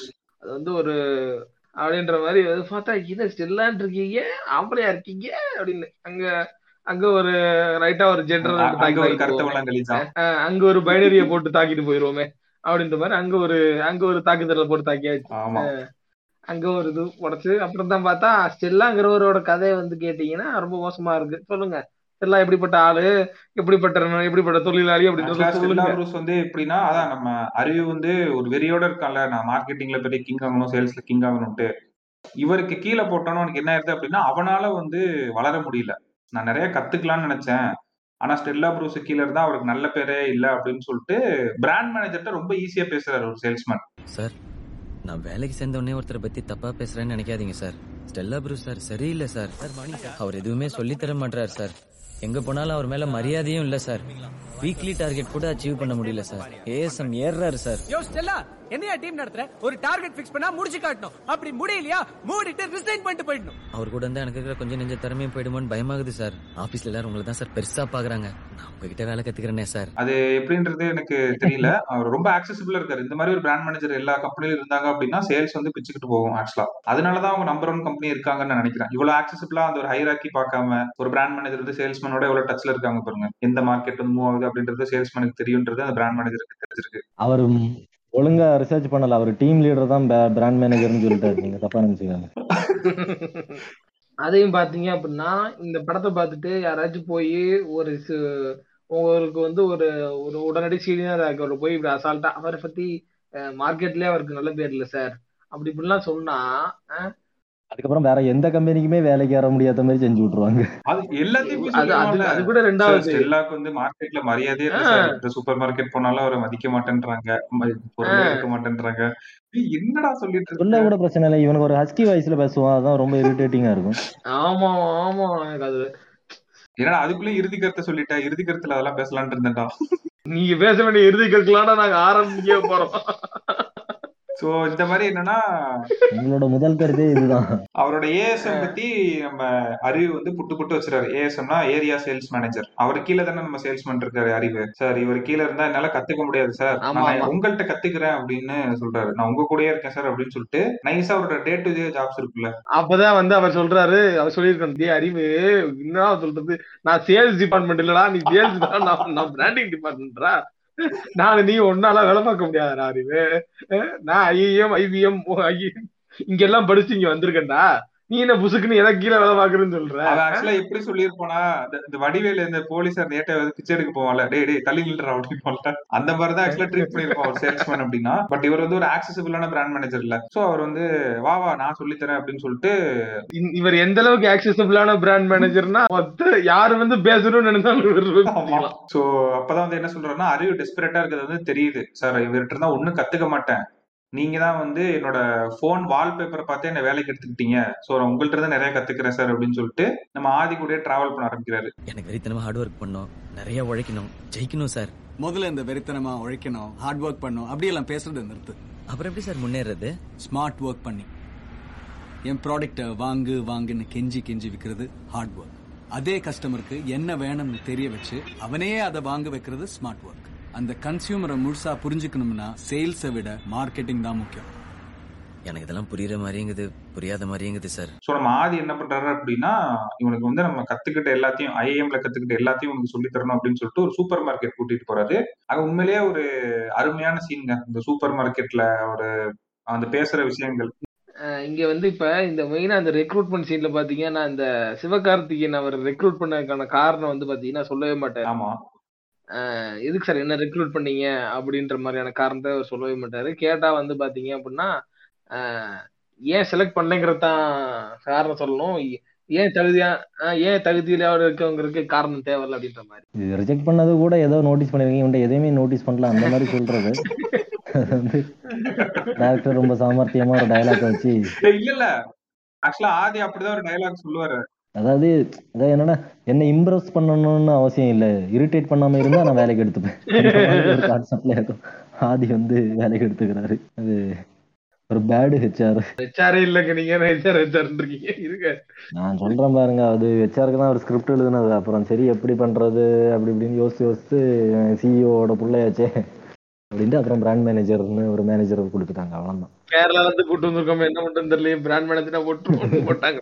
இல்லைங்க மெயினா இதுல இன்னொன்னு மேட்டர் என்னன்னா இதுல வந்து சொல்லி ஒரு கோட் ஒண்ணு ஆமா போட்டுருவாப்ல உனக்கு ஏத்த மாதிரி சூழ்நிலையை மாத்திக்காத சூழ்நிலைக்கு ஏத்த மாதிரி உன்னை மாத்தா சம்திங் இல்ல மாத்தி சொல்றேன்னு தெரியல டயலாக் ஆனா அதை பத்தி சொல்லுவாரு. ஏதோ ஏதோ ஒரு இது மாதிரி ஒரு இது வச்சிருப்பாப்லங்க ஒரு வால்பேப்பர் என்ன சொல்றது ஒரு இம்ப்ரெசிவா ஆமா வால்பேப்பர் வச்சிருப்பாங்க. So, இப்ப இப்ப இப்ப சாமானியமா யாராச்சும் இப்போ பொதுவா வால்பேப்பர் எடுத்து பாத்தீங்க அப்படின்னா ஏதாச்சும் ஒரு இப்போ ஒரு கோட் இருக்கும்.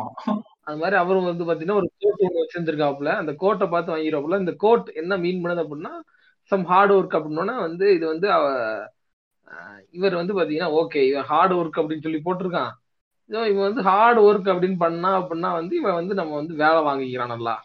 அப்படிங்கிற எண்ணத்துல தான் வந்து அவர் அறிவை வேலைக்கு மைண்ட். வாய்ஸ்ல யோசிச்சுட்டு இருப்பான். மாட்டடா பம்பர கட்ட மண்டையா அப்படின்ட்டு இருப்பான்.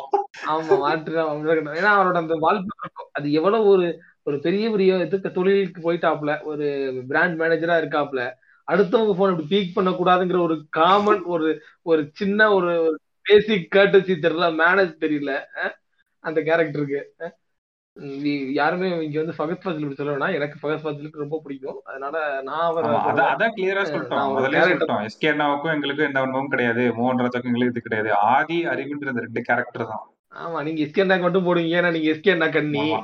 நாங்க அப்படியா? நாங்க பக்கத்து பக்கத்துல நாங்க தனியா போட வேண்டியதா இருக்குல்லங்க அந்த ஒரு பேசிக் கேட்டசி கூட தெரியலங்க. அடுத்தவங்க போன் அப்படி பக்கத்துல தான் எட்டி பார்க்க கூடாது அப்படின்றது கூட தெரியாம. எட்டி பார்த்து அது அதோட மெயினா அந்த அந்த அதுல இருக்க அந்த உள்நோக்கம் என்ன அப்படின்னா அவர் வந்து ஒரு செல்பிஷா தான் அவர் வந்து ரெக்ரூட் பண்ணிருப்பாப்ல யார? அதுல அறிவுங்கிறவர் வந்து பாத்தீங்க அப்படின்னா வந்து த- இதான் தான் ரெக்ரூட் பண்ணிருப்பாப்ல ஒரு சுயநலத்தோட தான். ஏன்னா ஹார்ட் ஒர்க்னு போட்டிருக்கு. சேல்ஸ்மேன் ஹார்ட் ஒர்க் ஓகே ரெண்டு கரெக்டா பொருந்தது. அப்படின்ற ஒரு சீப்பான ஒரு ஐடியால தான் எடுத்திருக்காப்ல சுயநல ஐடியால தான் எடுத்திருக்காப்ல ஆமா. சோ இதுக்கப்புறம் தான் அந்த படத்திலே உண்மையிலே ஒரு ஃபயர் விடக்கூடிய ஒரு சீன் அப்படின்னா அந்த சூப்பர் மார்க்கெட் சீனு அது உண்மையிலே ஒரு அருமையான சீனு தமிழ்ல வந்து இந்த மாதிரி இதான் ஃபர்ஸ்ட் டைம் நினைக்கிறேன் இந்த மாதிரி கான்செப்ட்லாம் பெரிய லெவல்ல பேசி இது பண்ணுது. இல்ல டைட்டில் கார்டுலாம் பார்த்தேன் கேட்டேன். அதுல வந்து ஏதோ பிராண்ட் கன்சல்டன்ட்லாம் யாரோ இது பண்ணி தான் தேங்க் தேங்க்ஸ் கார்டில் அதெல்லாம் போட்டிருந்தாங்க. யாரோ ஒரு கன்சல்டன்ட் ஹையர் பண்ணி எனக்கு தெரிஞ்சு இந்த மாதிரி சீனுக்கு இது பண்ணிருக்காங்கன்னு நினைக்கிறேன். இந்த இடத்த நல்லா பாரு. உனக்கு என்ன தெரியுது? இது தெரியாதா சார்? நிறைய பொருள்லாம் ஒரே இடத்துல விற்கிற supermarket. Supermarket is super marketing. Let me tell you something எப்பவுமே எந்த சூப்பர் மார்க்கெட்ல நுழைஞ்சாலும் நம்ம பார்வை ரைட் கார்னருக்கு தான் போகும். ஸோ அந்த ஸ்பாட் இஸ் வெரி இம்பார்ட்டன்ட் அதனால தான் நம்ம ப்ராடக்ட்ஸ் எல்லாம் அங்க வச்சிருக்கோம். பார்வைக்கு அப்புறம் நம்மள அட்ராக்ட் பண்றது ஸ்மெல் ஸோ லெஃப்ட் சைட் பாரு. அங்க வாசனை வர்ற மாதிரி ப்ராடக்ட்ஸ் எல்லாம் வச்சிருப்பாங்க. நல்ல வாசனை கஸ்டமருக்கு நல்ல ஃப்ரெஷ்னஸ் கொடுக்குறதுனால அதே மாதிரி இந்த தேர்ட் ரோல பிஸ்கெட் சாக்லேட்ஸ் குழந்தைங்க சாப்பிடுற ஐட்டம்ஸ் எல்லாம் வச்சிருப்பாங்க. அவங்களுக்கு எடுக்கிறதுக்கு ஈஸியா இருக்கும்ல. அத்தியாவசியமா தேவைப்படுற அரிசி பால் பருப்பு இது எல்லாத்தையும் கடைசியில தான் வச்சிருப்பாங்க. இவ்வளவு ப்ராடக்ட்ஸையும் தாண்டி தான் அங்க வரணும்ல? சோ நீ கேஷுவலா அங்க இங்க எல்லாம் பார்த்து உனக்கு தேவைன்னு நினைச்சு வேற ப்ராடக்ட்ஸ் எல்லாம் வாங்கிடுவேன். இந்த சூப்பர் மார்க்கெட்ல விண்டோ பாத்திருக்கியா இருக்காது சார்? பிளாக்கும் இருக்காது ஏன்?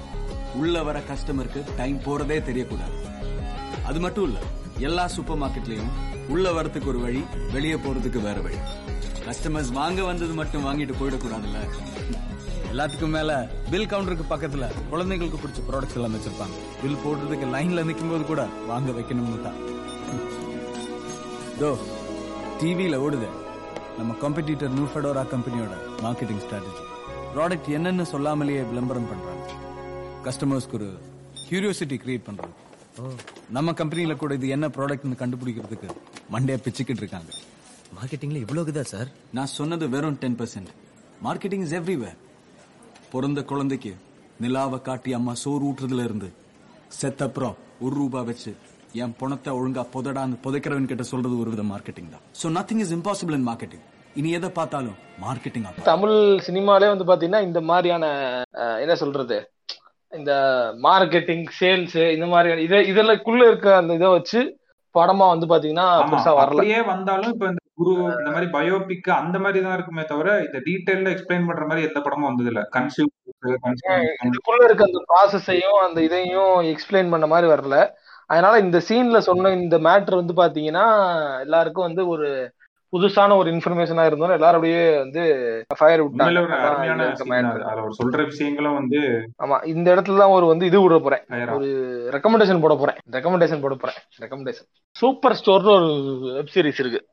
சிட்காம் அது ஃபுல் அண்ட் ஃபுல் சூப்பர் மார்க்கெட்ல மட்டுமே நடக்கிறது தான் அந்த கதை சூப்பர் மார்க்கெட்ல காமெடியா சூப்பர் மார்க்கெட்ல சிட்காம் நடந்தா எப்படி இருக்கும்? ஃப்ரெண்ட்ஸுங்கிற சிட்காம் எப்படி வந்து ஒரு காஃபி ஷாப் அபார்ட்மெண்ட்ல நடக்கிற மாதிரி காமிச்சிருப்பாங்க. என்ன இருபத்தி நாலு தடவை சூப்பர் மார்க்கெட்ல இருக்கானுங்களா?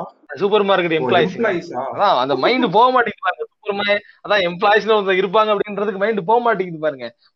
நம்மளே சூப்பர் மார்க்கெட்ல போய் உட்காந்துக்கணும்னு நினைக்குது. சூப்பர் ஸ்டோர் அது.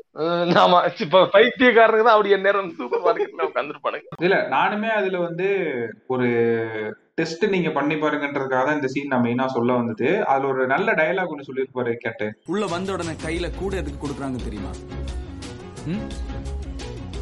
தெரியும் சார். பொருள்லாம் வச்சு எடுத்துன்னு போறதுக்கு. ஒரு ப்ராடக்ட் வாங்க வந்த கஸ்டமர் கிட்ட கூட கொடுத்தா உடனே கில்ட்டா ஃபீல் பண்ணி பத்து ப்ராடக்ட்ஸ் வாங்க வாங்கன்னு உள்ள வர கஸ்டமருக்கு வந்து கூட ஏன் கொடுக்குறோம் அப்படின்னு கேட்பற இப்ப அறிவு என்ன சொல்லுவான் அப்படின்னா பொருள்லாம் வாங்கிட்டு போறதுக்கு இல்ல கூட எதுக்காக கொடுக்குறோம் அப்படின்னா கஸ்டமர்ஸ் வந்து கில்ட்டா ஃபீல் பண்ணி நிறைய ப்ராடக்ட் வாங்குவாங்க அப்படின்னு சொல்லுவாரு. இத நீங்க அடுத்த தடவை சூப்பர் மார்க்கெட் போறப்ப நீங்களே டெஸ்ட் பண்ணி பாருங்க. நீங்க யார் கூட போறீங்களோ உங்க அப்பாவோ அம்மாவோ தம்பியோ அவங்களை முன்னாடி விட்டு ஒரு டைம் போறப்ப ட்ராலி கொடுத்து பாருங்க. அதாவது ரெண்டு தடவை போனா சொல்றேன். ஃபர்ஸ்ட் டைம் ட்ராலி கொடுத்து பாருங்க. எவ்வளவு ப்ராடக்ட்ஸ் உள்ள விழுகுதுன்னு பாருங்க. செகண்ட் டைம் வந்து அந்த கூட இருக்கும்ல பேஸ்கெட் கையில புடிச்சிட்டு போற மாதிரி. சோ நீங்க அதை கொடுத்து பாருங்க. கண்டிப்பா சொல்றேன். நீங்க ட்ராலியில போட்டதுக்கான பில்லை விட பேஸ்கெட்ல போட்டதுக்கான பில் வந்து கண்டிப்பா கம்மியா தான் இருக்கும். ஏன்னா நீங்க எடுத்து போடுற ப்ராடக்ட்ஸ் வந்து கம்மியா இருக்கும். பேஸ்கெட்ல போடுறப்ப. இதை வந்து நீங்க கண்ணு முன்னாடி அடுத்த தடவை நீங்க டெஸ்ட் பண்ணி பார்க்கலாம். யாராவது இந்த பெரிய சென்னை இந்த மெட்ரோபாலிட்டன் சிட்டிஸ்ல இருக்க சூப்பர் மார்க்கெட்ஸ் எல்லாம் போனீங்கன்னா. ஏன்னா அவர் சொல்றது உண்மையிலே ஒரு உண்மை உண்மையான விஷயத்தை தான் அவர் சொல்லியிருப்பாரு. அந்த பாஸ்கெட்ல வந்து போட்டாகணும் அப்படின்னு சொல்லிட்டு இருக்க எல்லாத்தையும் நம்ம தேவையோ தேவையில்லை. நிறைய தடவை நம்ம கூட டிஸ்கஸ் பண்ணிருப்போம் நோட் பண்றால கூட. நானே கூட டிமார்ட் போன கதையெல்லாம் கூட நான் சொல்லியிருப்பேன்.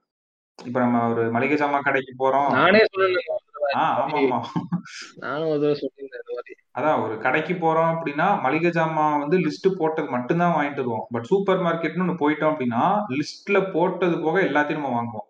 ஆ இது ட்ரை பண்ணி பார்க்கலாமே இது புதுசா இருக்கே இது ஆஃபர் போட்டிருக்காங்களே அப்படின்னு சொல்லிட்டு எல்லாத்தையும் வாங்கி நிறைச்சிட்டு தான் வெளியில வருவோம். ஸோ அந்த என்டையர் சீக்வன்ஸுமே வந்து சூப்பரா ஆதி வந்து அறிவுக்கு எக்ஸ்பிளைன் பண்ணுவான். ஸோ அறிவுக்கு வந்து ரொம்ப இதாயிருது நம்ம ஒரு அருமையான ஒரு மென்டார்ட்ட வந்து நம்ம இருக்கிறோம். மார்க்கெட்டிங் வந்து நம்ம பிரிச்சு மேலாம் அப்படின்ற மாதிரி. ஸோ ஆக்சுவலா இந்த ட்ரிக்ஸ் எல்லாமே நீங்க கேட்குற யாராவது சூப்பர் மார்க்கெட் வச்சிருக்கீங்கனாவோ இல்லைன்னா நீங்க ஒரு கடை வச்சிருக்கீங்கனாவோ இந்த ட்ரிக்ஸ்லாம் நீங்க யூஸ் பண்ணிக்கலாம். அதில் சொல்ற விஷயங்கள். ஸோ அது ஒரு உண்மையிலே ஒரு அருமையான சீன் ஸோ இப்போ என்ன ஆகுது அப்படின்னா அறிவுக்கு வந்து ஒரு ஃபயர் வந்துருது உள்ளுக்குள்ள. சார் இனிமே சேல்ஸ் அண்ட் மார்க்கெட்டிங்ல தெரிக்க விடுறேன் சார் எனக்கு ஆதின்னு ஒருத்தன் கட்சிக்கிறான்டா. அவன் என்னன்றான் ஹார்ட் ஒர்க் பண்ணாத ஸ்மார்ட் ஒர்க் பண்ணுன்றான். சரக்க உள்ள எடுத்து வைக்க சொன்னேன் கூலி ஜாஸ்தியா கேக்குறான். என்னன்னு கேட்டா கோவிச்சுட்டு போயிட்டான். நான் வேணா எடுத்து உள்ள வச்சிடறேன் சார். அவன் கம்பெனி ப்ராடக்ட் எல்லாம் முன்னாடி அடிக்க வச்சிருக்கான் பாரு. எங்க பார்த்தாலும் அந்த ப்ராடக்டா இருக்கு. அவன் இந்த மாதிரி விஷயங்கள்லாம் கத்துக்கின்னு நம்ம ஆடு வரைக்கும் உள்ள சேர்த்து விட்டோன்னு வச்சுக்கேன். செம்மையா வரலாம். வெளியில வேலைக்கு வாங்கடா. லைஃபே மாறிடும்டா. அடுத்த நிமிஷமே அவன் வந்து ஃபுல் ஃபயரா வேலை பார்க்க ஆரம்பிக்கிறான். தெரு தெருவா போறான் சாம்பிள் கொடுக்குறான் எல்லாருக்கும் சாம்பிள் கொடுக்குறான். கடைக்கு போய் அவனே ஸ்டாக் இறக்கி வைக்கிறான். சூப்பர் மார்க்கெட்ல அவனோட ப்ராடக்ட் ஃப்ரண்ட்ல இருக்கணும். அதான் அந்த ஃபார்முலாஸ் எல்லாம் நம்ம பிராண்ட் மேனேஜர் சொல்லிட்டார்ல. ஆக்சுவலா பிராண்ட் மேனேஜரை அவர் வந்து எக்ஸ்போஸ் பண்ணல. அது வரைக்கும் அவர் வந்து நானும் ஒரு சாதாரண மிடில் கிளாஸ் அப்படின்ற ஒரு இது மாதிரி தான் சுத்திட்டு இருப்பாரு ஆஃபீஸ்க்குள்ள ஸோ அப்படி வந்து அறிவு வந்து பயங்கரமா இது பண்றான்.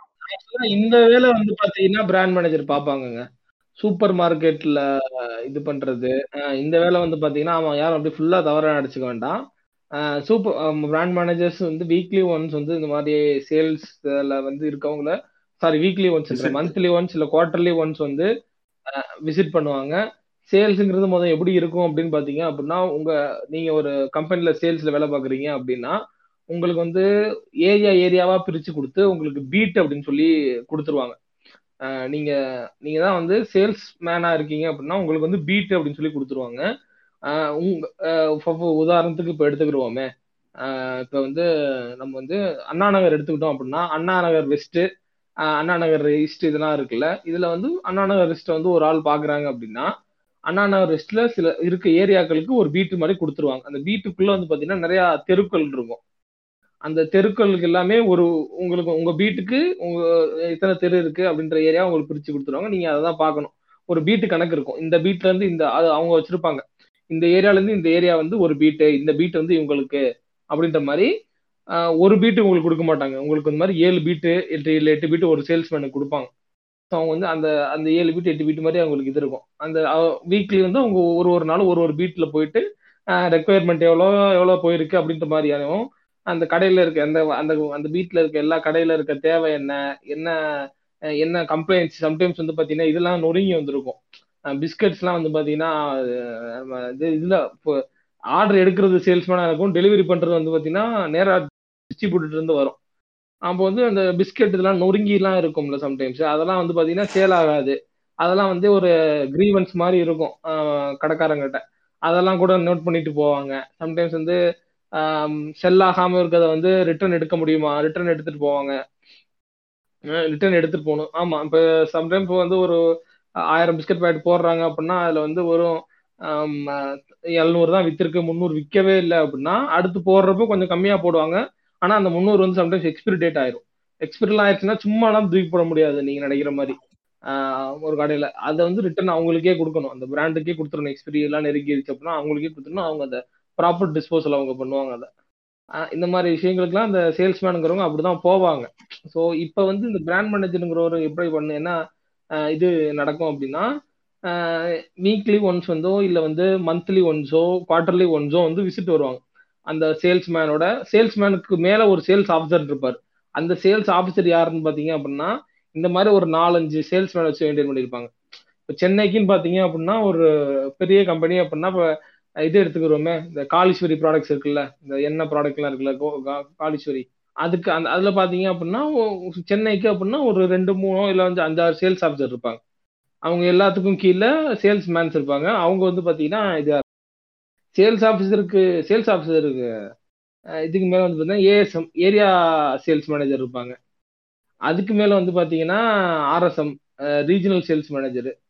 அதுக்கு மேல வந்து பாத்தீங்கன்னா NSM national sales manager. National sales மேனேஜர்னு இப்போ யாரும் பெருசா இருக்கிறது இல்ல ரொம்ப ஒரு மல்டி மல்டி நேஷனல் கம்பெனிஸ் அந்த மாதிரி தான் இருக்கும். இப்போ எல்லாம் area sales manager regional sales manager தான் மேக்ஸிமம். இதுல ஸ்டெல்லா ப்ரூஸ் வந்து எதுல இருக்காரு? ஏஎஸ்எம்மா? இதுல வந்து ஏஎஸ்எம் இருக்காரு. ஓகே. ஏஎஸ்எம் வந்து இருக்காரு? சில இதுல நேராவே சேல்ஸ் மேனு அதுக்கப்புறம் ஏரியா சேல்ஸ் மேனேஜர் அதுக்கப்புறம் ரீஜனல் சேல்ஸ் மேனேஜர் இருப்பாங்க. அது பொறுத்து பொறுத்து மாறும். ம், சரிங்களா? அது இப்ப இது இது இருக்கு இல்லையா? பிராண்ட் மேனேஜர் அதாவது இங்க ஆதிங்கிறவர் எப்படி வருவாருன்னு பாத்தீங்க அப்படின்னா குவார்டர்லி ஒன்ஸ் வந்து விசிட் அடிப்பார். என்ன விசிட் அடிப்பாருன்னா எல்லா இடத்துக்குலாம் போக மாட்டாங்க. சேல்ஸ்மேன் சொல்லிட்டு இருக்காங்க இல்லையா? அந்த சேல்ஸ்மேனுக்குன்னு ஒரு ஏரியா கொடுத்துருப்பாங்க. அந்த ஏரியால அவங்களோட கடைகள் இருக்கும். அந்த கடைக்கெல்லாம் விசிட் பண்ணுவாரு. இப்போ சூப்பர் மார்க்கெட்ல விசிட் பண்றாங்கன்னு பாத்தீங்கன்னா சூப்பர் மார்க்கெட்ல செல்ஃப்ஸ் இருக்கும். சூப்பர் மார்க்கெட்ல இருக்க செல்ஃப்ஸ் எல்லாமே பாத்தீங்க அப்படின்னா அந்த செல்ஃபுக்கு கீழே ஒரு கை அளவுக்கு ஒரு தடிமனான ஒரு இடம் இருக்கும். அந்த அந்த ஸ்பேஸ் வந்து பாத்தீங்கன்னா நம்ம பிராண்ட் வந்து சூப்பர் மார்க்கெட்ல எதுக்கு வச்சிருப்பாங்கன்னு பாத்தீங்கன்னா அந்த அந்த ப்ராடக்ட்டோட பேர் எழுதி போடுறதுக்காக அவங்க வந்து செல்ஃப் மாதிரி செட்டப் பண்ணிட்டு செல்ஃபுக்கு எட்ஜில் வந்து பாத்தீங்கன்னா ஒரு நல்ல ஒரு ஸ்பேஸ் மாதிரி இருக்கும். ஒரு ரெண்டு செல்ஃபுக்கு நடுவுல ஒரு கேப் மாதிரி இருக்கும். அதுல ஏதாவது ஸ்டிக்கர் ஒட்டிக்கலாம் இல்ல நேம் டேக் வச்சுக்கலாம் ஆஃபர்னு போட்டுக்கலாம் அந்த மாதிரி பெருசா. ரெண்டு செல்ஃபுக்கு நடுவில் அது அது வந்து இந்த கடையில வந்து இருப்பாங்க இல்லையா? அந்த க்ளோதிங் ஸ்டோர்ஸ்ல வச்சிருப்பாங்க. ரெண்டு இதுக்கு நடுவில் பை நோக்கி அந்த மாதிரி. நான் என்ன சொல்றேன்னா செல்ஃப்லயே அந்த எட்ஜ் இருக்குல்ல அங்க வந்து நேம் ஒட்டிக்கலாம். இப்ப இப்ப ஆப்பிள் இந்த இதெல்லாம் வச்சிருக்காங்கன்னா வச்சுக்கோங்க கீழே முன்னாடி ஆப்பிள் எழுதுற ஒரு சின்ன ஸ்பேஸ் மாதிரி விட்டுருப்பாங்க இல்லையா? அது. அந்த மாதிரி இடங்கள்ல வந்து அந்த மாதிரி இடங்கள்ல வந்து இது பண்ணிடலாமா? என்ன சொல்றது இந்த ஸ்டிக்கர் ஒட்டிட்டு போறது பிராண்டுக்கு இந்த மாதிரி. அதுவும் இல்லாம இப்ப சூப்பர் மார்க்கெட்டை வந்து பாத்தீங்க அப்படின்னா இந்த இந்த ப்ராடக்ட் வந்து இறங்குறப்போ ஸ்பேசிங்கான வார் நிறைய நடக்குங்க. இப்ப ரெண்டு ப்ராடக்ட் எதார்த்து ஒரு எக்ஸாம்பிளுக்கு எடுத்துக்கிறோம். இப்போ மாண்டுலஸ் எடுத்துக்கிட்டோம். இன்னொரு சைடுல வந்து மாண்டுலஸ்க்கான காம்படிட்டர் டைரி மில்க் எடுத்துக்கிறோமே கேட்பரி ஆமா ஆமா. அதுவே மாண்டலஸ் இப்போ இன்னொன்னு ஒரு அந்த மாதிரி எடுத்துட்டோம் அப்படின்னா இப்போ சாக்லேட் வைக்கிறாங்க அப்படின்னா அந்த ரோலே வந்து பாத்தீங்கன்னா யாரோட பிராண்ட் வந்து பாப்புலரா தெரியிற இடத்துல இருக்கணும்? யாரோட பிராண்ட் வந்து அந்த இதுக்கு வரணும்னு சொல்லிட்டு அந்த ஸ்பேசிங் அடுக்கிற ஸ்பேசிங்ல சண்டை வார் வரும். செல்ஃப் ஸ்பேசிங்ல வார் மாதிரி ஒரு சேல்ஸ்மேனுக்கு நடுவுல.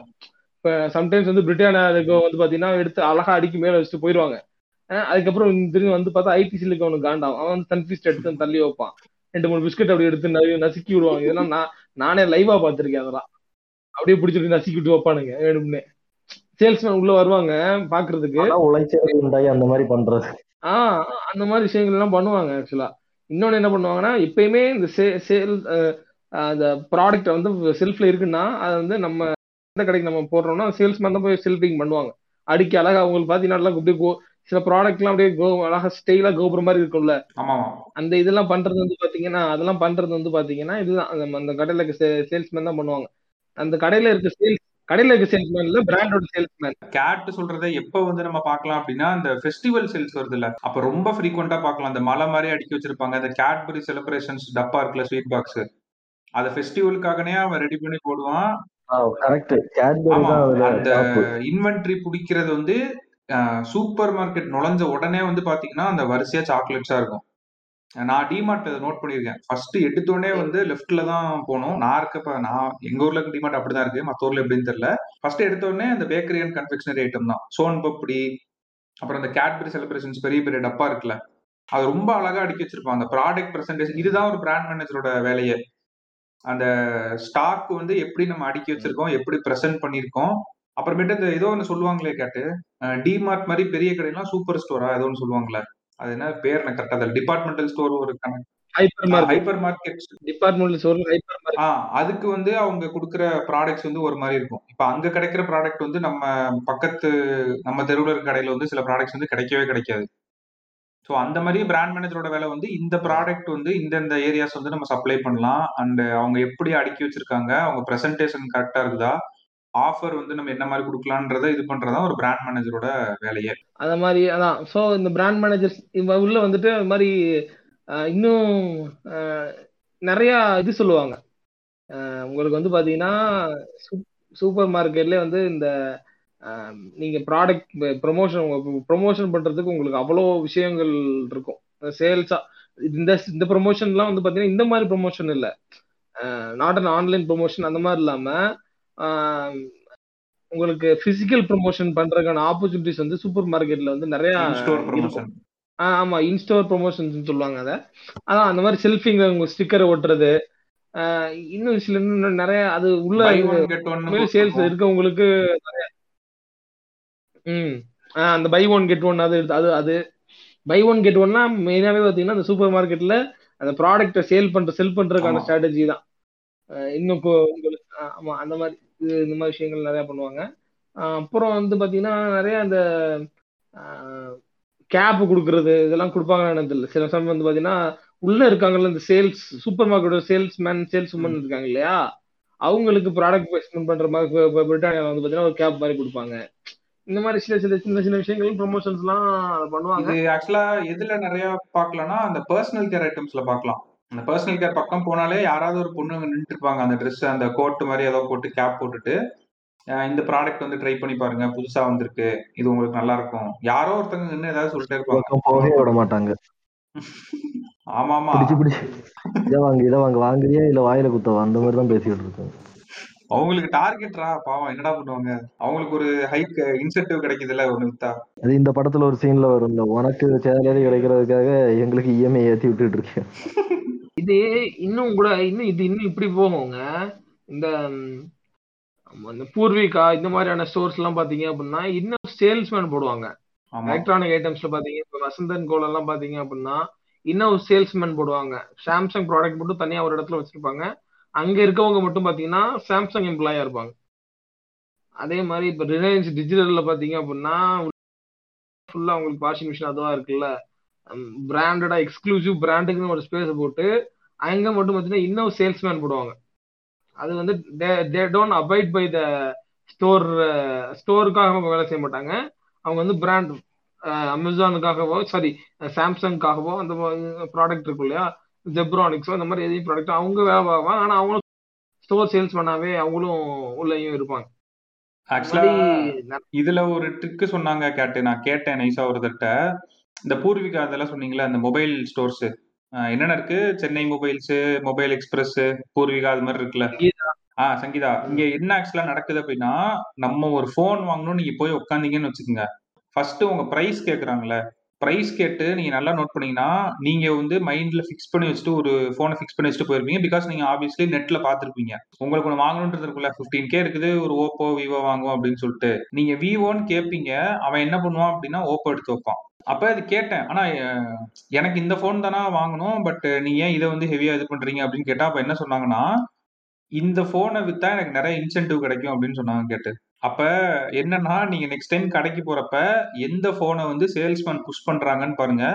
அதை ஏன் உங்க தலையில அவன் கட்ட பாக்குறான் அப்படின்னா அந்த ஓப்போ போனை விட இந்த விவோ போனை தள்ளி விட்டேன் அப்படின்னா எனக்கு ஒரு எக்ஸ்ட்ரா ஒரு ஆயிரம் ரூபாய் கிடைக்குது. ஸோ இது ஒரு ட்ரிக்கு அவங்க அந்த மொபைல் ஃபோன் ஷாப்ஸ்ல வந்து ஃபாலோ பண்றது. அதை சொல்லணும்னு இருந்தேன் மொபைல் போன்ஸ்னு இல்ல எல்லா இடத்துலயுமே இப்படிதான். எல்லா இடத்துலயும் அப்படிதான் கரெக்ட் தான். உங்களுக்கு பர்சனலா உங்களுக்கு இந்த எலக்ட்ரானிக் ஐட்டம்ஸ்ல இந்த மாதிரி சேல்ஸ் ஸோ இந்த படத்துலயும் முக்கியமான கா தருணம் நம்ம பாட்காஸ்ட்ல இதை டிஸ்கஸ் பண்றதுக்கான காரணம் என்னன்னா சூப்பர் மார்க்கெட்ல நடக்கிற மார்க்கெட்டிங்கை வந்து நல்ல ஒரு தெளிவாகவே வந்து பாத்தீங்கன்னா இந்த இடத்துல ஓரளவுக்கு சொல்லியிருப்பாங்க. அந்த சூப்பர் மார்க்கெட்டோட அட்மாஸ்பியர் அது வந்து அதுக்கான அதுக்கான பேரே சூப்பர் மார்க்கெட் சூப்பர் மார்க்கெட்டிங் அப்படின்ற சொல்லுவாரு. ஆதி. ஆமா அது உண்மையிலே ஏத்துக்க வேண்டிய ஒரு விஷயம் தான் super market is super marketing அப்படின்ற மாதிரியான விஷயம் தான் பேசிக்காவே சூப்பர் மார்க்கெட்ல இன்னும் சின்ன சின்ன விஷயங்கள்லாம் நிறையவே இருக்கு. அதையும் அங்கே சொல்லிப்பாங்க இந்த சாக்லேட்ஸ் இங்கே இது இது இங்க வந்து வைக்கிறது ஃப்ரண்ட்ல வைக்கிறது. அந்த மாதிரியான அத்தியாவசிய பொருட்கள். நீங்க பிக் பஸார்லாம் போனீங்க அப்படின்னா அரிசியை கண்டுபிடிக்கிறதுக்கு உங்களுக்கு ரொம்ப டைம் ஆகி போயிடும் அரிசி எங்க இங்கேயோ கிடக்கும்.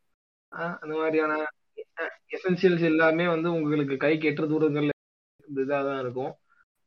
ஆஃபர்ஸ் வந்து ரொம்ப விசிபிளாகவும் ரொம்ப இதாகவும் இருக்கும். எப்பயுமே ஒயிட் லைட் வந்து ப்ராமினெண்டாக இருக்கும். ஒயிட் லைட் வந்து ஒயிட் லைட் கீப்ஸ் அஸ் ஏன்னா ஒயிட் லைட் வந்து எல்லா கலரும் நம்ம உள்ள இருக்கிறதே வந்து எக்ஸாக்டாக நல்லா தூக்கி காட்டக்கூடிய பவர் ஒயிட் லைட்டுக்கு இருக்கு. அதனால மோஸ்ட்லி ஒயிட் லைட் இருக்கும். அப்புறம் வந்து ம் ஆமா இந்த செல்ஃபிங்ல வந்து பாத்தீங்கன்னா இது இன்னும் இந்த ஸ்மார்ட்டான பர்ச்சேஸ் பண்றேன்னு சொல்லி சில பேர் போய் பண்ணுவீங்க இல்லையா?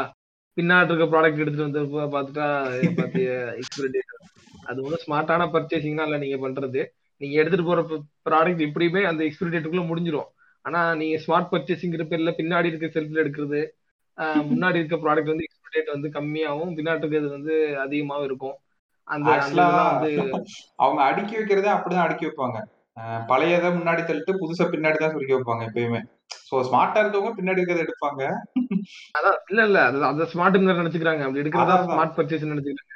ஆனா முன்னாடி இருக்கிறத எடுத்தாலும் உனக்கு நீ ஒன்னும் அவ்வளவு நாள் வச்சு திங்க போறது இல்ல ஒரு பிஸ்கட் பாக்கெட் போய் சாப்பிட போற அவ்வளவுதான்.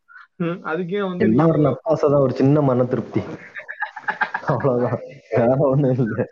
வாங்குறதுல முடிவு பண்ணி வச்சு காலத்தை எதையாவது வாங்கி திங்க வேண்டியதானே ஆமா. ஸோ இந்த சீன் முடிகிறப்ப என்ன ஆகுது அப்படின்னா அறிவுக்கு வந்து ஒரு ஃபுல் ஃபயர் வந்துருது. ஒரு பிரைவேட் ரேடியோ ஸ்டேஷன் வச்சு கருத்தவெல்லாம் கலிஜான் பாடி super market to super marketing இனி எதை பார்த்தாலும் மார்க்கெட்டிங்காக பாரு அப்படின்னா சார் இனி நான் மார்க்கெட்டிங்ல தெருக்கி விடுறேன் சார் அப்படின்னு சொல்லிட்டு ஃபுல் ஃபயரா வேலை பார்க்கறாரு. இப்போ என்ன ஆகுது அப்படின்னா அது அவங்க அம்மா சொன்னாங்களே இந்த நாட்டுக்காக இவ்வளவு இது பண்ணிட்டு இருக்கானே வீட்டுக்காக என்ன பண்ணா? அப்படின்ற அந்த பக்கெட் லிஸ்ட்டை வந்து டிக் பண்ணிடுறாரு இப்ப. ஸோ இப்போ நாட்டுக்காக மறுபடியும் உழைக்க ஆரம்பிக்கிறாரு. என்ன பண்றாருன்னா அந்த குப்பத்துல இருக்க பசங்கள்லாம் கூப்பிட்டு டேய் நான் ஒருத்தனை பார்த்தேன்டா எங்க கம்பெனில அவன் என்னன்றான்? ஹார்ட் ஒர்க் பண்ணாத ஸ்மார்ட் ஒர்க் பண்ணுன்றான் அப்படின்றாரு. ஸோ அங்க இருக்க பாய்ஸ் வந்து என்ன சொல்றாருன்னா டே இதை விட்டு வெளியில வாங்கடா. காசியை விட்டு வெளியில வாங்க. நிறைய உங்களுக்கு வேலை கிடைக்கும். நீங்க வந்துருந்தீங்கன்னா கம்மி சம்பளத்துக்கு இது பண்ணும். இங்க வாங்க சேல்ஸ் ஒரு அருமையான வேலை. செம்ம ஜாபு நான் அவங்க எல்லாம் ரெக்கமெண்ட் பண்ணி சேர்த்துடுறேன்னு சொல்லிட்டு ஒரு ஆசையை தூண்டிட்டு இருக்காரு. எல்லாரும் சேல்ஸுக்கு வாங்க ஃப்ரெண்ட்ஸ் ஃப்ரெண்ட்ஸ் அப்படின்னு சொல்லிட்டு நான் முன்னேறிட்டேன். அவர் டிவிலாம் வாங்கிடுவாரு. அந்த சீன்லாம் அழகா காமிச்சிருப்பாங்க. டிவி வாங்குவாரு அவங்களோட வாழ்க்கை திறமை உயர்ந்த மாதிரி இருக்கும். டக் டக்குன்னு அடுத்தடுத்து வீட்டுக்கு வாங்கி போடுவாரு.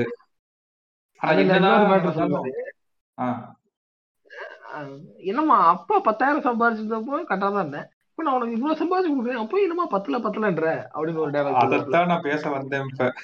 நீ உழைச்சு சம்பாரிச்ச பணத்துக்கு முழுசா கணக்கு எழுதியிருக்கேன். இந்தா.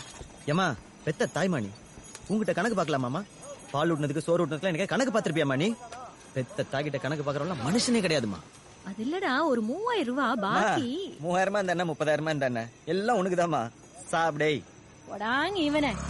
பாக்கினா நம்ம கொடுக்க வேண்டிய பாக்கின்னு சொல்ல வந்தேன். நீ கொடுத்த காசு பத்தல. பத்தலையா? ஒழுங்கா கணக்கு காட்டு. கொடுத்த காசுலாம் என்ன பண்ண நீ? பாத்துக்க. நம்ம பால் சோறு பன்னீர் சோறுன்னு டைலாக் விட்ட.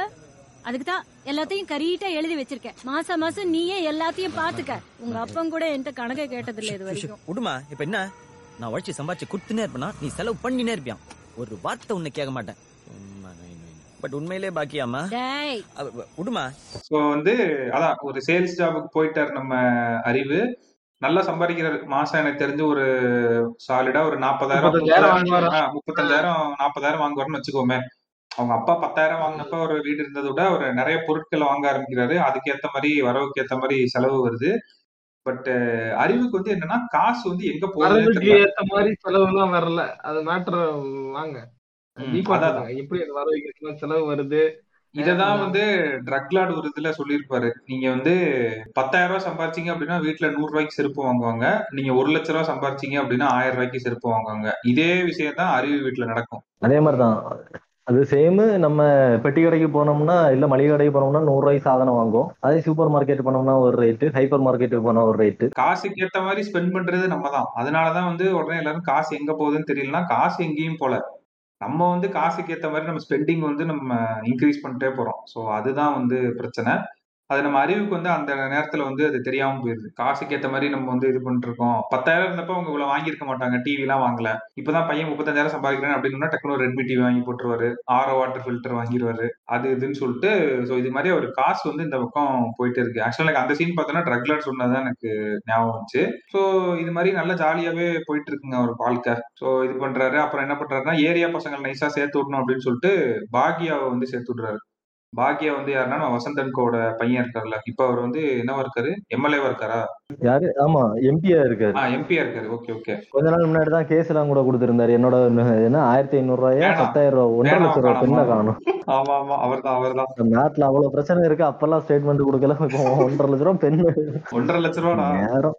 ஆமா. பெட்ரோல் விலை கூடிட்டு இருக்கு இன்ஃபிளேஷன் போயிட்டு இருக்கு ரெசஷன் நடந்துட்டு இருக்கு. அதுக்கெல்லாம் ஒரு இது இல்லை. இந்த ஒன்றரை லட்ச ரூபாய் பெண்ணை காணலன்னு போலீஸ் கேஸ் அதுக்கு ஒரு இன்வெஸ்டிகேஷன் அதுக்கு ஒரு அதுக்கு ஒரு அமௌண்ட் செலவாகும்ல?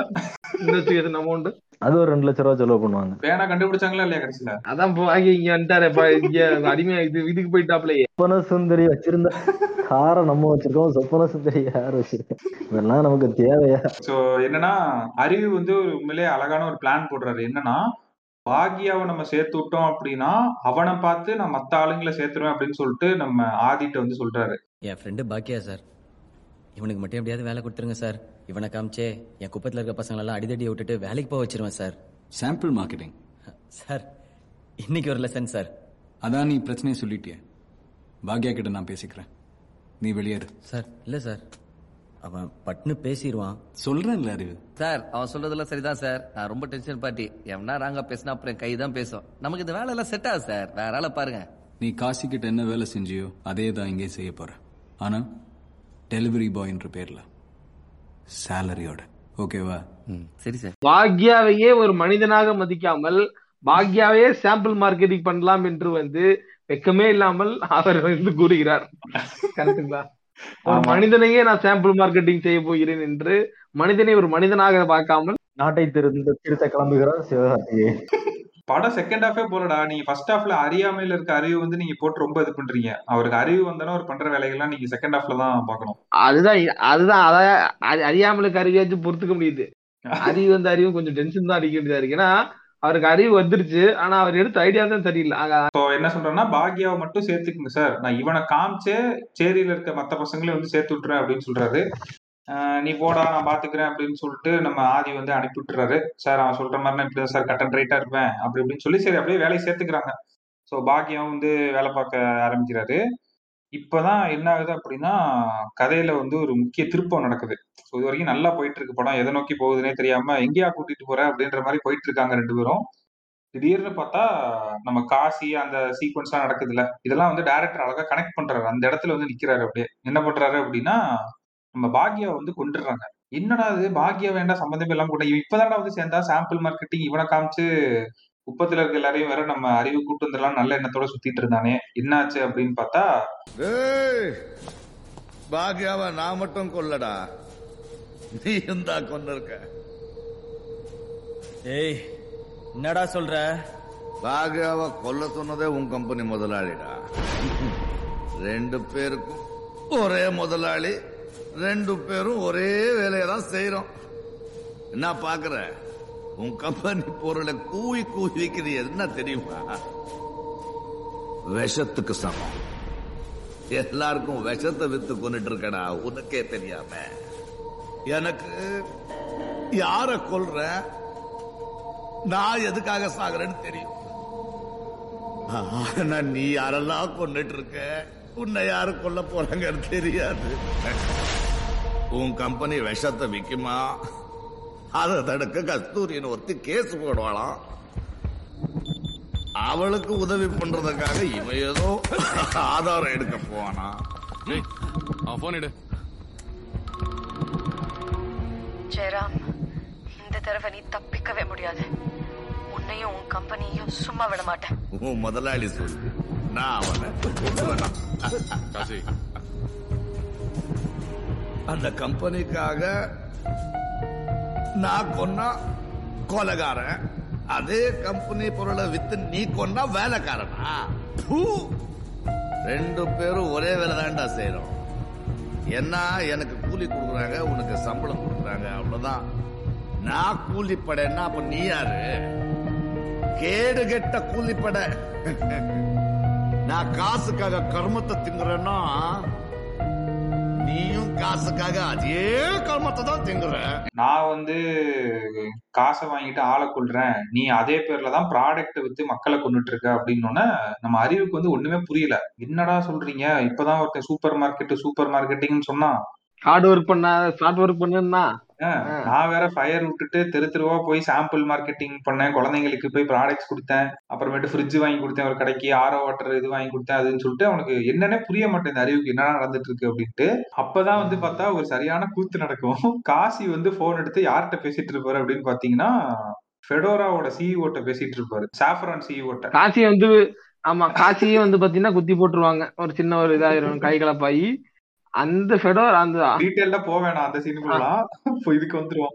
ஆமா. இப்ப வந்து பாத்தீங்கன்னா இவர் காசி வந்து நல்ல ஒரு கம்பேரிசன் போட்டு அந்த கம்பெனிக்கு காசுக்கு இங்க கொல்றேன் ஆளுங்களை. நீ வந்து அந்த கம்பாரிசன்லாம் உள்ள பயங்கரமா இருக்கும். அவங்க அந்த ஷாம்பெயின் பாட்டில வந்து இவங்க திறப்பாங்க கார்ப்பரேட் ஆபீஸ்ல இதே மாதிரி வந்து காசி வந்து அவங்க சரக்கு பாட்டில திறந்து என்ஜாய் பண்ணுவாங்க. இவன் வந்து மந்த்லி டார்கெட்னு சொல்றதும். ஒரு கூலிப்படைக்கும் சேல்ஸ்மேனுக்கும் வந்து பாத்தீங்க அப்படின்னா அவ்வளவு கம்பாரிசன் இருக்குன்னு எனக்கு அன்னைக்கு தான் தெரிஞ்சு ஆக்சுவலா ஆமா அங்க வந்து ஒரு ப்ராடக்ட் நிக்கணும்னா அவனுக்குள்ள இருக்க ஆசையை தூண்டணும். அங்க இங்க வந்து பாத்தீங்க அப்படின்னா நீ வந்து சனிக்கிழமை நகை போட்டு வருவாங்க. அந்த மாதிரி சில மத்தவன் நம்மளை பார்த்து பயந்தாதான் நமக்கு மே இது அப்படின்ற மாதிரி. அங்க வந்து மத்தவன் இருக்க ஆசையை தூண்டு இங்க இருக்க மத்தவன் இருக்க பயத்தை பயந்தா நமக்கு மூலதனம் இப்படின்ற மாதிரியான ஒரு அப்சர்டு ஒரு கனெக்ஷன் தான் வச்சிருப்பாங்க. இந்த இந்த இடத்துல இருந்து தான் வந்து பாத்தீங்கன்னா இந்த படத்தை வந்து நம்ம வந்து கதைக்களம் வந்து வேற? தளத்துக்கு செல்லுது. இந்த இடத்துல இருந்து அப்படியே. ஆமா. அவனுக்கு புரியல அறிவுக்கு. என்னடா நடக்குது? நம்ம மார்க்கெட்டிங்னா ஒரு புனிதமான தொழில் நினைச்சு வந்தோமே. சேல்ஸ்னா புனிதமான நினைச்சு வந்தோமே. இவன் என்னடான்னா நான் நீயே வந்து அறிவு மட்டுமா. அப்படி நினைச்சு வந்தாரு. நிறைய பேர் வர்றாங்க ஆமா சரி நிறைய பேர் நினைச்சிட்டு வராங்க. அறிவு வந்து ஒரு என்ன சொல்றது? அந்த எல்லாருக்கான ஒரு இதா நீங்க பார்க்கணும். அப்படி. ரெப்ரசன்டேஷன் மாதிரி பார்க்கணும் அவரை. ஆமா ஆமா. பேஷனட் மார்க்கெட்டர் பத்தியில அறிவையும் அறிவையும் சேர்த்துக்கோ. சோ என்ன ஆகுதுன்னா ஒரு உண்மையிலே பைத்தியம் பிடிக்குதுங்க. ஏன்னா அவரோட வேல்யூஸ் அண்ட் எத்திக்ஸோட வராருல இதுக்குள்ள. இதுதான்டான்னு சொல்லிட்டு ஜாலியா அதை பண்ணிட்டு இருக்காரு. பிடிச்ச வேலையை நான் பண்ணுவோம் அப்படின்னு சொல்லிட்டு அதுக்கு சம்பளத்தை வாங்கி பண்ணிட்டு இருக்காரு.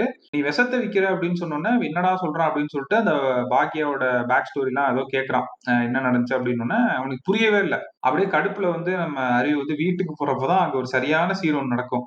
யார் இருப்போம்னா நம்ம அப்துல்லி இருப்பாரு தேல்பத்ரி சிங் அப்படின்ட்டு ஆமா ஓகே அதான் கரெக்ட். நம்ம அப்துல்லி தான் அங்க இருப்பாப்புல. அண்ணன் அண்ணன் வந்து பாத்தீங்கன்னா அங்க வந்து இது வித்துட்டு போயிருப்பாப்புல. என்னது? அது சரியான சீன் ஸ்டெபிளைசர் ஸ்டெபிளைசர் வித்துட்டு போயிருப்பாப்புல ஏண்டா என்னை அட்லீஸ்ட் கூப்பிட்டீங்க. என்னை என்னை எனக்கு சான்ஸ்னு சொல்லி கூப்பிட்டீங்க. ஏன்டா ஸ்டெபிளைசருக்கோட கூப்பிட்டீங்கன்னா அது அவரே ஒரு கான்ல ஸ்டெபிளைசர் வித்துட்டு இருக்காரு. அது உண்மையிலேயே அருமையான ஒரு சீனுங்க அதுக்கு முன்னாடி எத்தனையோ சேல்ஸ்மேன் வந்து அறிவு வீட்டுக்கு வந்து வித்துட்டு போயிருப்பாங்க. பட் அப்ப வந்து என்னன்னா அறிவு ரியலைஸ் பண்ணல. அறிவுக்கு அறிவு இல்ல. அறிவுக்கு அறிவு இல்ல. ஏன்னா அவங்க அம்மா தான் போறது வரது எல்லாத்தையும் வாங்கி போட ஆரம்பிச்சிட்டாங்க ட்ரக் லாட் சொன்ன மாதிரி. பத்தாயிரம் ரூபா நூறு ரூபா செருப்பு ஒரு லட்சம்னா ஆயிரம் ரூபா செருப்பு அப்படின்ற மாதிரி. இப்ப என்ன ஆகுது அப்படின்னா இவனே ஒரு கடுப்புல வரான். நீ விஷத்தை வித்துட்டு இருக்கடா நீயும் ஒரு கூலிக்காரன் தான். இது கூலிக்காரன் தான் சொல்லுவாரோ சம்திங் ஏதோ சொல்லுவாரு. கூலிப்பட. நானாச்சும் யார கொலை பண்றேன்னு தெரிஞ்சு செய்றேன் ஆனா நீ யார கொலை பண்றேன்னு தெரியாமலே கொல்றடா. சாரி அவர் சாகும்போது பேசுற மாதிரி பேசுறதுனால ஆயிடுச்சு அறிவு கில் ட்ரிப்ல வீட்டுக்கு வந்துட்டு இருப்பான். டக்குன்னு இங்க வந்து பார்த்தா இவன் வேற ஸ்டெபிளைசர் வித்துட்டு போயிட்டு இருப்பான். கரெக்டா தான். கரெக்டா வந்து அறிவு வந்து வீட்டுக்குள்ள நுழைவாரு. அப்ப வந்து பாத்தீங்கன்னா கரெக்டா வந்து நம்ம அண்ணன் வந்து விட்டுட்டு வெளியே போவாப்புல. கரெக்டா வந்து அவங்க அம்மா டேய் அறிவு இந்த ஸ்டெபிளைசர் இருந்தாதான்டா இந்த டிவி வந்து நல்லா ஓடுமாண்டா. அந்த தம்பி வந்து கொடுத்துட்டு போச்சுடா. மூவாயிரம் ரூபாயாண்டா நமக்காக கம்மி பண்ணி ரெண்டாயிரம் ரூபாய்க்கு வாங்கிச்சுடா அப்படின்னு. ஒரு அப்ச ஒரு அப்சல்யூட் ஒரு ஸ்டூபிட் கஸ்டமரை நான் காட்டணும். நான் எங்க போறது? வி வில் ஃபைண்ட் அறிவு அம்மா அண்ட் இந்த எல்இடி டிவிக்கு ஸ்டெபிளைசர் அவசியமா? ஆமா சார் இப்ப இருக்கிற வோல்டேஜ் பிளக்சுவேஷனுக்குலாம் வெடிச்சிரும் சார் ஓ. டேய் மச்சி. சொல்றா? இதுக்கு முன்னாடி எல்இடி டிவி கம்பெனில தானே வேலை பார்த்த? ஆமா. அந்த டிவிக்கு ஸ்டெபிளைசர் அவசியமாடா? இல்ல தேவைப்படாதரா ஸ்டெபிளைசர் இல்லைன்னா டிவி வெடிச்சிருமாமே? எவன் சொன்னான்? எவனோ நம்மளே ஏமாத்த பாக்குறான். ஜாகிரதையா இரு. சரி எங்க இருக்கிற? இங்க பக்கத்துல தான் அக்கா கடையில. பசங்களாம் இருக்கிறாங்களா? ஆ. கொஞ்சம் அர்ஜென்ட் வீட்டுக்கு வாங்க ஓகே. இப்ப சொல்லு. இந்த எல்இடி டிவிக்கு ஸ்டெபிளைசர் அவசியமா? இருமா நான் பேசிக்கிறேன். உள்ள போ. டேய் நான் கூலி படையாண்டா போட்டுருவேன். உட்கார்றா இப்ப சொல்லு இந்த டிவிக்கு ஸ்டெபிளைசர் அவசியமாடா? தேவையில்ல சார். தேவையே இல்லாதத இத்தனை பேரை ஏமாத்தி வித்திருக்கிற ஏன்டா? சார் மந்த்லி டார்கெட் சார் அதான் நான் டார்கெட் டார்கெட் ஓடி ஒவ்வொருத்தந்தா புடிங்கின்னு வந்தா நீ என்கிட்ட இருந்து புடிங்கின்னு போயிருவ நான் யார்ட்டடா போய் புடுங்கிறது? எவன் டார்கெட்டுக்கு நீ ஏன்டா ஓடுற? அறிவு மா நான் அவன்கிட்ட பேசலமா என்கிட்ட பேசின்னு இருக்கிறேன் அவனும் என்ன மாதிரி தாமா நீ என்ன மாதிரி ஆமா சார். உன் வீடு இப்படி தானடா இருக்கும்? ஆமா சார். அப்புறம் ஏன்டா இங்க இருந்து எடுத்துன்னு போற? ஷுவ கழட்டு சார் இது கழட்டுறா ஓ உன் சாக்ஸ்ல பெருவிரல் ஓட்டியா?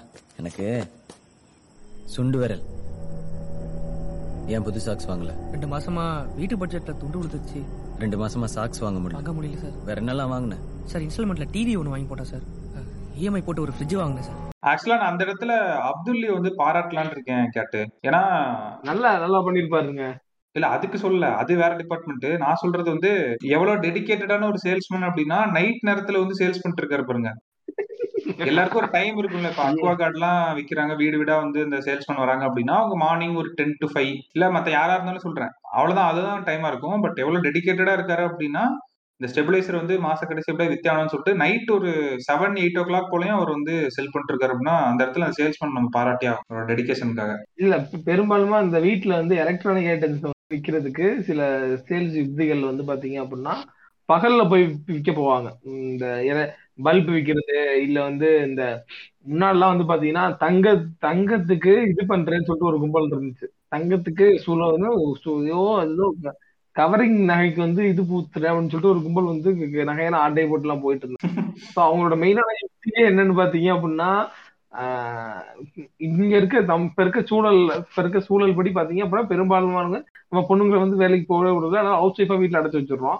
நம்ம அடைச்சு போட்டு வீட்டுக்கு போயிடுறதுனால அவங்க வீட்டுல தனியா இருக்கனால வெளி உலகு அவங்கள இன்ட்ராக்டும் பண்ண விட்டுறது இல்ல சோ வந்து நேரா அந்த சமயமா உள்ள வந்து ஆனா மேடம் என்ன இது ஸ்டெபிலைசர் இதுக்கா வந்திருக்கோம்? செக்கிங் வந்திருக்கோம் மேடம் ஓ பாத்து ஆ மேடம் நீங்க ஸ்டெபிலைசர் யூஸ் பண்ணலையா?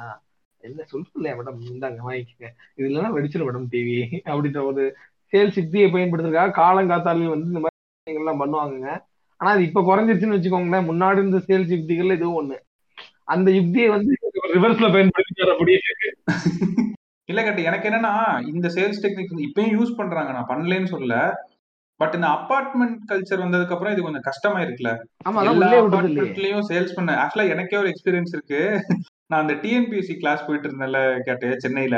ஒரு அகாடமில சேர்ந்து போயிட்டு இருந்தேன் சரியா? அங்க கீழே வந்து அந்த போர்டுல நோட்டீஸ் போர்டுல வந்து பார்ட் டைம் ஜாப் இருக்கு வேணுன்றவங்க ஜாயின் பண்ணுங்க அப்படின்னு சொன்னாங்க. ஸோ அப்ப நானும் அறிவு அறிவு மாதிரி அறிவு இல்லாம என்ன பண்ணேன் அப்படின்னா அந்த டைம்ல காசு எனக்கு வேணும்னு ஒரு டெஸ்பரேட்டா இருந்தேன் கொஞ்சம். எக்ஸ்ட்ரா சம்பாதிக்கலாமே அப்படின்னு சொல்லிட்டு அடுத்த நாளே போய் நின்ட்டேன் அங்க பாத்தீங்கன்னா ஸ்டெல்லா ப்ரூஸ் மாதிரி ஒருத்தர் இருந்தாரு.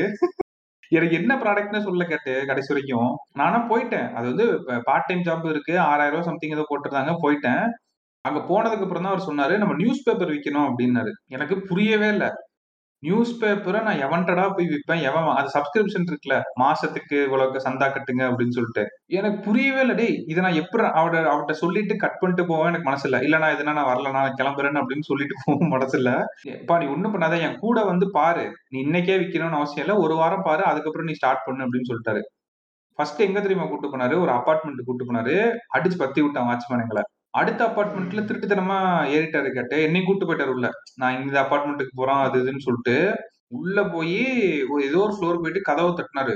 அசிங்க அசிங்கமா கேட்டா வந்து அவன் நல்லா தூங்கிட்டு இருந்திருக்கான் படுத்து. நாங்க போன டைம் வந்து ஒரு பத்து டு பதினொன்று இருக்குன்னு நினைக்கிறேன். பத்து மணிக்கு என்ன டே அவன் இந்த டிப்பிக்கல் சென்னை ஐடிக்கு இருப்பான்லடா ஒருத்தன் நியூலி மேரிடு ஒரு இரு- ஒரு முப்பது வயசு அது மாதிரி இருக்கும்ல. நைட் டியூட்டி பார்த்து தூங்கிட்டு இருக்கான். சரி ஏதோ ஒண்ணு. வந்து அசிங்க அசிங்கமா கேக்குறாடா எனக்கு ஒரு மாதிரி ஆயிருச்சு. நான் எதுவுமே பண்ணதில்ல புரியுதுல மார்க்கெட்டிங் சேல்ஸ் எதுவுமே பண்ணாத டைம் அதெல்லாம். எந்த ஒரு வேலையும் இல்ல இப்ப. அதுக்கப்புறம் பழகிடுச்சு. அதுக்கப்புறம் பழகிருச்சு. எனக்கு எனக்கே ஒரு மாதிரி ஆயிருச்சுடா. இவன் ஜாலியா சிரிச்சு சிரிச்சிட்டுல அந்த மூஞ்சி முக சுளிக்காம சாரி சார் சாரி சார் தெரியாம இது பண்ணிட்டோம். அப்படின்னு சொல்லிட்டு அஞ்சாறு வீட்டு கதவை தட்டிட்டான்டா அன்னைக்கு. என்ன கூட்டு போன வந்தாலு அந்த ஸ்டெல்லா ப்ரூஸ் மாதிரி இருக்காளு யாருமே திமிர் இருந்தா வந்து என்னென்னமோ கெட்ட வார்த்தையில பேசுவான். ஏன்னா சேல்ஸ்மேன் கதவு தட்டினா கெட்ட வார்த்தையில பேசணும்? அவன் தூங்கிட்டு இருந்திருக்கான்டா. இருக்க கடுப்புல வந்து அசிங்க அசிங்கமா கெட்டு போயிட்டான். எந்த கூடாதுங்க எனக்கெல்லாம் பயமாயிருச்சுங்க அன்னைக்கு. நீங்க வர என்னடா இவ்வளவுதான் இருக்குது? இந்த ஆள் எப்படிடா நின்று இருக்காரு கதவு தட்டினா வந்து கெட்ட வார்த்தை திட்டு போவீங்களா? முதல்ல உங்களை யாரு உள்ள விட்டதுன்னு கேட்டான்டா. சோ அத சொல்றேன். வாட்ச்மேன் எங்களை அலோவ் பண்ணல. ஒரு திருட்டுத்தனமா எப்படியோ இன்னொரு கெட்டோலயே பூந்து உள்ள வந்துட்டாரு என்னையும் கூட்டிட்டு. எனக்கும் சரியான பயம் உள்ள போயிட்டு எல்லா வீட்டு கதையும் திட்டாரு நீங்க சொன்ன மாதிரி தான் கேட்டேன். இந்த ஹவுஸ் ஒய்ஃப்லாம் இருப்பாங்களே இந்த ஹஸ்பண்ட் வேலைக்கு போயிட்டு என்னென்னமோ சொல்றாரு. இந்த சப்ஸ்கிரிப்ஷன் வாங்கிக்கிங்க இது பண்ணிக்கங்க. செக்கா இதுல வேற என்ன தெரியுமா கடுப்பு? கஸ்டமர்கிட்ட காசு வாங்குறதான் டிடியில செக்கா வாங்கணுமா? நான் கே ஆனா யாருன்னா கொடுப்பாங்கன்னு நான் கேட்டேன். வீட்டுல இருக்கவங்க வந்து உங்களுக்கு இதுக்கு போய் செக் எழுதி கொடுப்பாங்களான்னு கேட்கிறேன் அதெல்லாம் கொடுப்பாங்கப்பா நம்ம தான் ட்ரை பண்ணணும் அப்படின்றாரு. ஆத்தாடி ஆத்தா என்ன வெளியில விட்டா போதுண்டா சாமி அப்படின்ற மாதிரி இருந்துச்சு. அப்பார்ட்மெண்ட் விட்டு வந்து அவரோட ப்ராடக்ட் மேனேஜர் அந்த மாதிரி சொல்லி அவரை அனுப்பி விட்டுருப்பாரு கொடுப்பாங்க போய் வாங்கிட்டோம். டேய் அவர் ரொம்ப வயசானவர் அவர்லாம் ஒரு நாற்பத்தஞ்சு வயசு இருக்கும்டா. எனக்கே ஒரு மாதிரி இருக்கு சத்தியமா இப்ப நினைச்சு பாக்குறப்ப. அவர் அது ஒரு வேலையா எடுத்து பண்ணிட்டு இருக்காரு அந்த ஒரு இது மாதிரி எடுத்து நான் ஆளை விட்டா போதுண்டா சாமின்னு சொல்லிட்டு அப்பார்ட்மெண்ட் விட்டு வெளில வந்துட்டா நாளை நான் கண்டிப்பா வந்துடுறேன்னு அப்படின்னு சொல்லிட்டு அவ்வளவுதான். அந்த பக்கமே நான் போவே இல்லை. ஐயோ அப்பா. அப்பார்ட்மெண்ட்ல போறது நம்மளுக்கு அது பெரிய சேலஞ்ச்ல அவனை தாண்டி போனாலும் உள்ள கதவை தட்டணும் அப்படின்னா யாரை கேட்டு நீங்க உள்ள வந்தீங்கன்னு நிறைய பேர் கேட்டாங்க. அது இதுன்னு சொல்லி இப்ப நான் பண்ணோமா வந்து பாத்தீங்கன்னா அப்படியே ஒரு சமுதாயத்திலிருந்து தன்னை ஒரு ஐசோலேட் பண்ணிட்டு ஈஸியா போய் வாழ்ந்துட்டு இருக்கதா நினைச்சிட்டு இருக்காங்க. அபார்ட்மெண்ட்ல வாழ்ற நிறைய பேர் ஆக்சுவலா ஐ மீன். அஸ் பார்ட்டா சேர்ந்து அஹ் இல்லாம இந்த மாதிரி வெள்ளம் இந்த மாதிரி வந்து இந்த மாதிரிலாம் ஆனப்பதான் கொஞ்சம் புத்திலாம் வந்துச்சு. அது போயிடும் அதுக்கப்புறம். ஃபுல்லா அப்பார்ட்மெண்ட்ல இருக்க எல்லாத்தையும் நான் சொல்லல. சில பேர் தான் சொல்றேன். என்ன சார் நீங்களே ஸ்டார்டிங்ல இப்படி சொல்லிட்டீங்க அப்ப நீங்களே சொல்லிட்டீங்க அப்படின்னு இல்ல. நான் வந்து இந்த என்ன சொல்றது? இந்த மாதிரியான அப்பார்ட்மெண்ட்டுக்குள்ள உள்ள வந்து யார் உங்களை உள்ள விட்டது அப்படின்னு கேக்குறாங்க இல்லையா? அந்த. மாதிரியான ஆட்களை சொல்றேன்.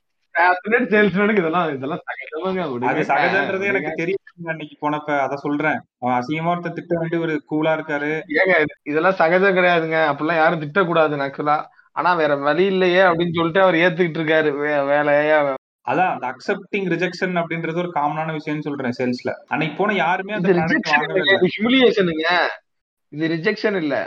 ஒரு ஒருத்தர் டோரை தட்டுறாரு. I want sell this product to you அப்படின்னு சொல்றாரு. I don't need this product that's a rejection கதவை தட்டுறாரு. இவன் வந்து அப்படின்னு கேட்டாரு. அதான் திட்டு இது குடும்பங்களுக்கு கொண்டாடும் பாட்காஸ்ட்னால நம்ம வாங்க நாக்கப்படுங்க மாதிரி சில கெட்ட வார்த்தைகள் பேசுறாம பண்ணா அது ரிஜெக்ஷனா அது ஹியூமிலியேஷன் இல்லையா?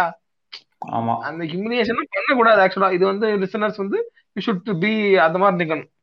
நானே இப்பெல்லாம் வந்து பாத்தீங்கன்னாங்க முன்னெல்லாம் கூட டப்பு டப்புன்னு கட் பண்ணிடுவேங்க. இந்த போன் வந்து கஸ்டமர் அந்த லோன் கீன் அடிப்பாங்கல்ல அந்த மாதிரி.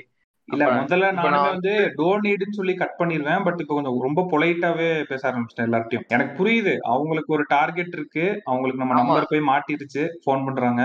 அதை எம்பத்தைஸ் பண்ணோன்னா நானே வந்து இப்பெல்லாம் எனக்கு புரியுது. பட் ஆனா எனக்கு இப்போ எந்த இன்ட்ரெஸ்டும் இல்லை. ஸோ நான் அப்படியே சொல்லிடுவேன் நீங்க என்ன கன்வெர்ட் பண்ண முடியாது. உன் கஷ்டம் எனக்கு புரியுது என் கஷ்டத்தை நீ புரிஞ்சு. நான் டைரக்டா எப்படி சொல்லிடுவேன்னா எங்களுக்கு நீங்க டைம் ஸ்பெண்ட் உங்களுக்கு வேஸ்ட் தான். நான் அதை கன் நீங்க என்னை கன்வெர்ட் பண்ண முடியாது. அப்படின்னு சொன்னா அவங்க அவங்களோட பாஷையிலே புரியுற மாதிரி சொல்லிடுவேன் ஓ ஓகே சார் சார் அப்படின்னு சொல்லிட்டு யாரும் சேல்ஸ்மேன் தான் போல அப்படின்னு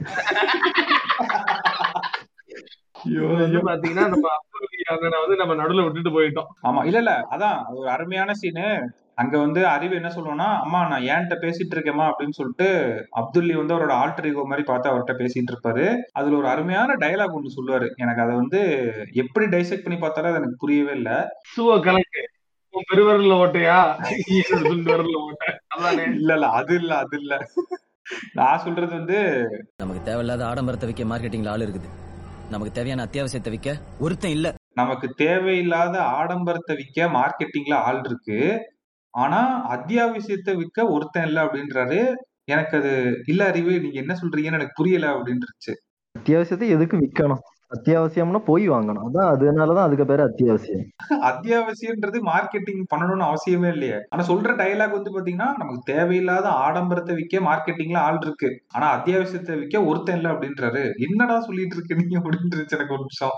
இது தப்பான டயலாக் இல்ல அது. இல்ல இல்ல அது இது தரையான டயலாக் தான் ஆக்சுவலா ஆனா அது இங்க என்ன தப்பா சொல்லிட்டாருன்னா அத்தியாவசியத்தை விற்க வேண்டிய அவசியம் இல்லை. ஏன்னா மக்களால அந்த அத்தியாவசியங்கள் இல்லாம ஆனா ஆடம்பரங்கிறத வந்து மக்களுக்கு வந்து தேவைங்கிற மாதிரி சொல்லி ஏமாத்தி விற்க வேண்டியதா இருக்கு. கரெக்ட்டுங்களா? அந்த அத்தியாவசியத்தை விற்க ஒருத்தன் இல்லைன்றாருல அது தேவையே இல்லையே விற்கணும்ட்டு அது ஆல்ரெடி ஆட்டோமேட்டிக்கா நார்மலா வாங்க தானே போறாங்க கண்டிப்பா சோறு வந்து அரிசி வாங்கி தானே ஆகணும். மார்க்கெட்டிங் பண்ணணும் இப்ப அரிசிங்கிறத மல்டிபிள் பிராண்ட் நீங்க ஏதோ எம்பிஏ படிச்சிருக்கீங்க கேக்குறீங்க சிவகார்த்திகேயனோட ஃபேன்ஸ் எல்லாம் கேட்கும்போது ஆ டைலாக் நல்லா இருக்குன்னு கை தட்டுவாங்க. அவ்வளவுதான். இல்ல இருக்க உண்மைய சொல்லணும்ல ட்ரக்லாடே அதுக்கு சொல்றேன். அதோ புரியுது. டேரக்டர் சைடுல இருந்து சொல்றேன். கேட்க நல்லா இருக்கா? பழமொழி கேட்டா. இல்ல. கேட்டுட்டு விட்டுறணும் ஆராய்ச்சி எல்லாம் பண்ண கூடாது இந்த மாதிரி. இல்ல ஏன்னா தேவையில்லாத ஆடம்பரத்தை வைக்க மார்க்கெட்டிங்ல ஆள் இருக்கு. அத்தியாவசியத்தை விற்க ஒருத்தர் இல்லைன்னா இப்ப அத்தியாவசியத்துக்கு வந்து பிராண்டிங் பண்ணியும் விக்கிறாங்கல்ல. இப்ப உப்புன்றது அத்தியாவசியம் தான் ஆனா வந்து டாடா சால்ட் இல்ல ஆஹ் அது ஒரு பிராண்டிங் தானே அது. அதான் அத்தியாவசியங்கள்ல அத்தியாவசிய பொருட்கள்ல ஆப்ஷன்ஸ் நிறைய வர்றப்போ அதுக்கு தேவையான மார்க்கெட்டிங் அது பண்றாங்க. பண்ணிதான் பண்ணி எல்லாத்துக்கும் பண்றாங்க. தேவையான அளவுக்கு அதுக்கு சேல்ஸை ப்ரொமோஷன் பண்ண மாட்டாங்க. ஏன்னா பிராண்டிங் பண்ணா போதும். மக்கள் வந்து அத்தியாவசியத்தை நோக்கி வரும்போது எதை அவங்க தேர்ந்தெடுக்கிறதுக்கான மெயினான என்ன எதை எதை வச்சு அவங்க அந்த decision எடுப்பாங்களோ depend upon how well you did your branding அது பிராண்டிங் பியூர் பிராண்டிங் ஆனா டிமாண்டை கிரியேட் பண்ணணும்னு அவசியம் இல்லை. ஜஸ்ட் ஒரு சாட்டிஸ்ஃபேக்ஷனுக்கு நம்மளோட இதை கொடுத்தா போதும். ஆமா. ஒரு பிராண்ட் ஐடென்டிட்டி மட்டும் கிரியேட் பண்ணா போதும். இப்ப அது அதுக்கு தான் இந்த உப்பு எக்ஸாம்பிளே நான் சொன்னது. உப்பு வந்து எல்லாருமே வாங்க தான் போறாங்க. எனக்கு பாக்கெட் உப்பு கொடுங்கன்னு சொல்றதுக்கும் டாடா சால்ட் கொடுங்கன்னு சொல்றதுக்கும் டிஃபரன்ஸ் தான் அந்த ஒரு இது அத்தியாவசியத்துல ரெகுலர் சொன்ன மாதிரி. ஆமா. இதுல இன்னொரு மேட்ரு ஒண்ணு சொல்லுவாரு ஆக்சுவலா நான் முன் பாக்கெட்ல இருந்து பத்து ரூபாய் எடுத்தா எனக்கே தெரியாம இன்னொருத்தன் பின் பாக்கெட்ல இருந்து இருபது ரூபாய் எடுக்கிறான். அப்படின்னு சொல்லுவாரு. டக்குன்னு வந்து எல்லா இதையும் வந்து சேல்ஸ்மேன் அவரோட ஃப்ரெண்டையும் அதுல ஒரு நல்ல ஒரு ஸ்ட்ராட்டஜி ஏய் கட் ஆகுதுடா டே ஸ்ட்ராட்டஜின்னா கட் ஆயிடுச்சுடா எனக்கு தெரிஞ்சு உனக்கு தான் கட் ஆகுதுன்னு நினைக்கிறேன். இரு. அது கட் ஆகல. ஸ்ட்ராட்டஜி ஒழுங்கா சொல்ல தெரியல. ஸ்ட்ராட்டஜி இது தேர்ற ஸ்ட்ராட்டஜிடா இந்த ஸ்ட்ராட்டஜி எப்படி பார்த்தீங்கன்னா வாட்ஸ்அப் குரூப்ல எல்லாரோட வேற வேற டீமோட எல்லாரையும் ஃப்ரெண்ட்ஸ் பிடிச்சி வச்சு ஃப்ரெண்ட்ஸ் பிடிச்சி வச்சிருப்பாப்ல அது வந்து பாத்தீங்கன்னா இப்ப வந்து உனக்கு தேவையான ப்ராடக்ட் இங்க இருக்குன்னா நீ சொல்லிரு. எனக்கு தேவையான ப்ராடக்ட் அங்க இருக்குன்னா நீ சொல்லிரு அப்படின்ற மாதிரி அப்பதான் சொல்லுவாரு. டேய் இவன் இவன் என்னடா சொன்னா தோ தோ தோ. இந்த இந்த வாட்டர் பியூரிஃபையர் இவன் தான் கொடுத்தான். வாழ்க்கை பூரா எந்த பிரச்சனையும் இல்லைன்னா வார வாரம் பிரச்சனை. ஃபில்டர் மாத்தினே இருக்கிறேன். அந்த டேபிள் எனக்கு தேவையா இல்லையானே கேட்காம மேல் வீட்டுல இருக்குது கீழ் வீட்டுல இருக்குதுன்னு கொண்டாந்து என் வீட்லயும் வித்துட்டு போயிட்டான். இப்படி பொருள்லாம் கொண்டு போய் போயஸ் கடன்லயோ போட்ல அப்படியே விற்க முடியுமா? எப்படா கஷ்டப்பட்டு சம்பாதிக்கிற பணம் மாசம் மாசம் பத்தாயிரம் ரூபாய் காணாம போதேன்னு பார்த்தா அது ஒருத்தன் திருடல. நூறு நூறு ரூபாயா? நூறு பேர் திருடுறான். இந்த ஆரோ வேட்டர் ஒண்ணு வாங்கி வச்சா போதும். அஹ் இதுக்கப்புறம் பிரச்சனை இல்லைன்னாடா. வார வாரம் பிரச்சனையா இருக்குடா. வார வாரமா ஏதோ ஃபில்டர் மாத்திட்டே இருக்கேன்டா. இது இன்னும் சரி வர மாட்டேங்குதா அப்படின்ற மாதிரி ஒரு மேட்ரு ஒண்ணு சொல்லுவாப்புல. அது முட்டாள்தனமான ஒரு முட்டாளோட பேச்சு. ஃபில்டர் மாத்தாம கூட குடிக்கலாம். என்ன? அதுக்கப்புறம் ஏதாவது டிசீஸ் வந்துச்சு ஆகும்.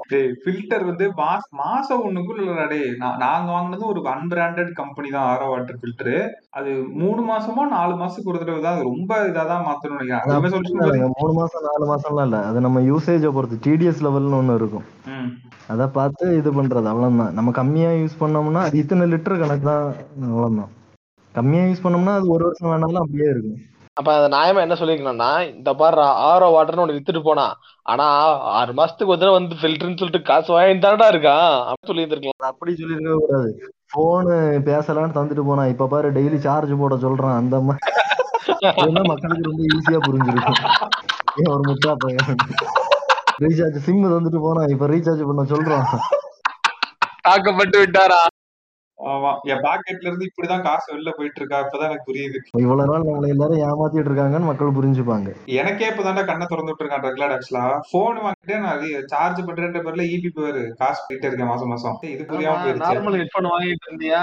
நார்மல் ஹெட்போன் வாங்கிட்டு இருந்தியா? வந்து எலக்ட்ரானிக் ஹெட்போன் ப்ளூடூத் ஹெட்போன் வாங்கி தனியா சார்ஜ் போடுற. அதுக்கு வந்து டெய்லி வந்து பாத்தீங்கன்னா point zero point zero zero five unit charge இப்படிதான்டா என் காசு போகுது. இப்பதான்டா எனக்கு புரியுது. ஐயோ.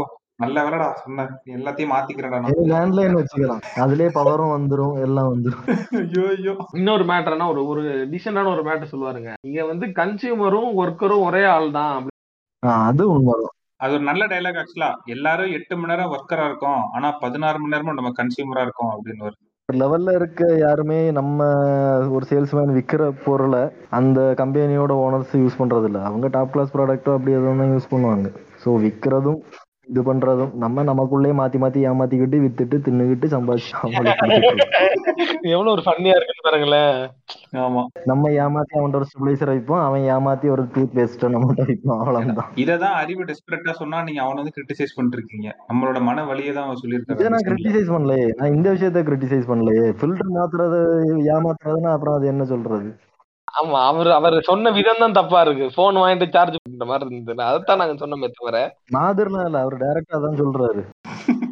ஆரோ வாங்க சொன்னா ஃபில்டர் மாத்த சொல்றான்டா தண்ணி குடிக்க சொல்றான்டா இதுல இருந்தேனே ஆமா சோ அந்த இடத்துல வந்து சேல்ஸ்மேனை ரெப்ரசென்ட் பண்ணி ஒரு இடத்துல குத்தி காமிச்சிருவாரு. கரெக்டா நம்மளாம் கூலிப்பட தான் எங்க? இங்க இருக்கிற ஒருத்தன் சொல்லு. போய் சொல்லாம ஏமாத்தாம பொருளை வித்தன். சொல்லுங்கடா. நம்மளாம் பொருளை வைக்கலடா. பொய்ய வித்துனுக்குறோம் இப்பெல்லாம் தயாரிக்கிறவனோட விக்ரம் அதிகமாயிட்டான். எது கட்சாலும் நாம எப்படியாவது வித்துறோன்றதுனால அவனு எதை வேணாலும் எப்படி வேணாலும் தயாரிக்கலாம்னு முடிவு பண்ணிட்டான். அப்பா போதுண்டா இந்த கேவலமான பொழப்பு. எனக்கு இதுல வர காசும் வேணாம். இதெல்லாம் நீங்க புரிஞ்சுக்கினீங்களோ இல்லையோ? நான் புரிஞ்சுக்கிறேன் பொய் சொல்லாம ஏமாத்தாம ஒரு பொருளை வித்தோன்னு நீ சொல்றா அப்படின்னு கேட்பாரு இதுக்கு யாருக்காவது பதில் பதில் இருக்கா? எல்லாருமே பொய் சொல்லி ஏமாத்தி தானடா பொருளை வித்துட்டு இருக்கீங்க அப்படின்றாரு. உண்மையான தொழிலாளர்கள் உண்மையான பயனாளர்கள். விஷம் குடிக்கிறியா குடி. இல்லைன்னா கிளம்பி போ. லைன்ல அடுத்த ஆள் இருக்கு. கொடுங்க.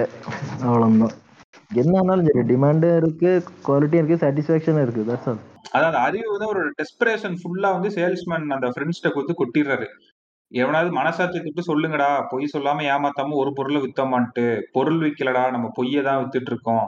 அது இதுன்னு சொல்லி நம்ம எது கொடுத்தாலும் செல் பண்றோம்னு தெரிஞ்சுக்கிட்டு அந்த வேலையை பத்தி எதுவுமே தெரியாத ஒரு ஹீரோவும் ஒரு டைரக்டரும் சேர்ந்துக்கிட்டு எல்லா சேல்ஸ்மேனும் மன உளைச்சலுக்கு உண்டாகி சூசைட் பண்ற அளவுக்கு ஒரு படம் எடுத்து வச்சா எப்படி இருக்குமோ? அந்த படம் தான் இந்த படம். சோ அவர் அவர் மனவழியே அவர் சொல்லிட்டு இருக்காரு. அப்ப வந்து என்ன சொல்றாரு அப்படின்னா நம்ம எது கொடுத்தாலும் செல் பண்றோம்னு அவனும் எப்படி வேணா செய்யலான்ற மாதிரி ஆயிருச்சு அப்படின்னு சொல்றாரு இந்த பா இந்த பாயிண்ட் என்னமோ உண்மைதாங்க.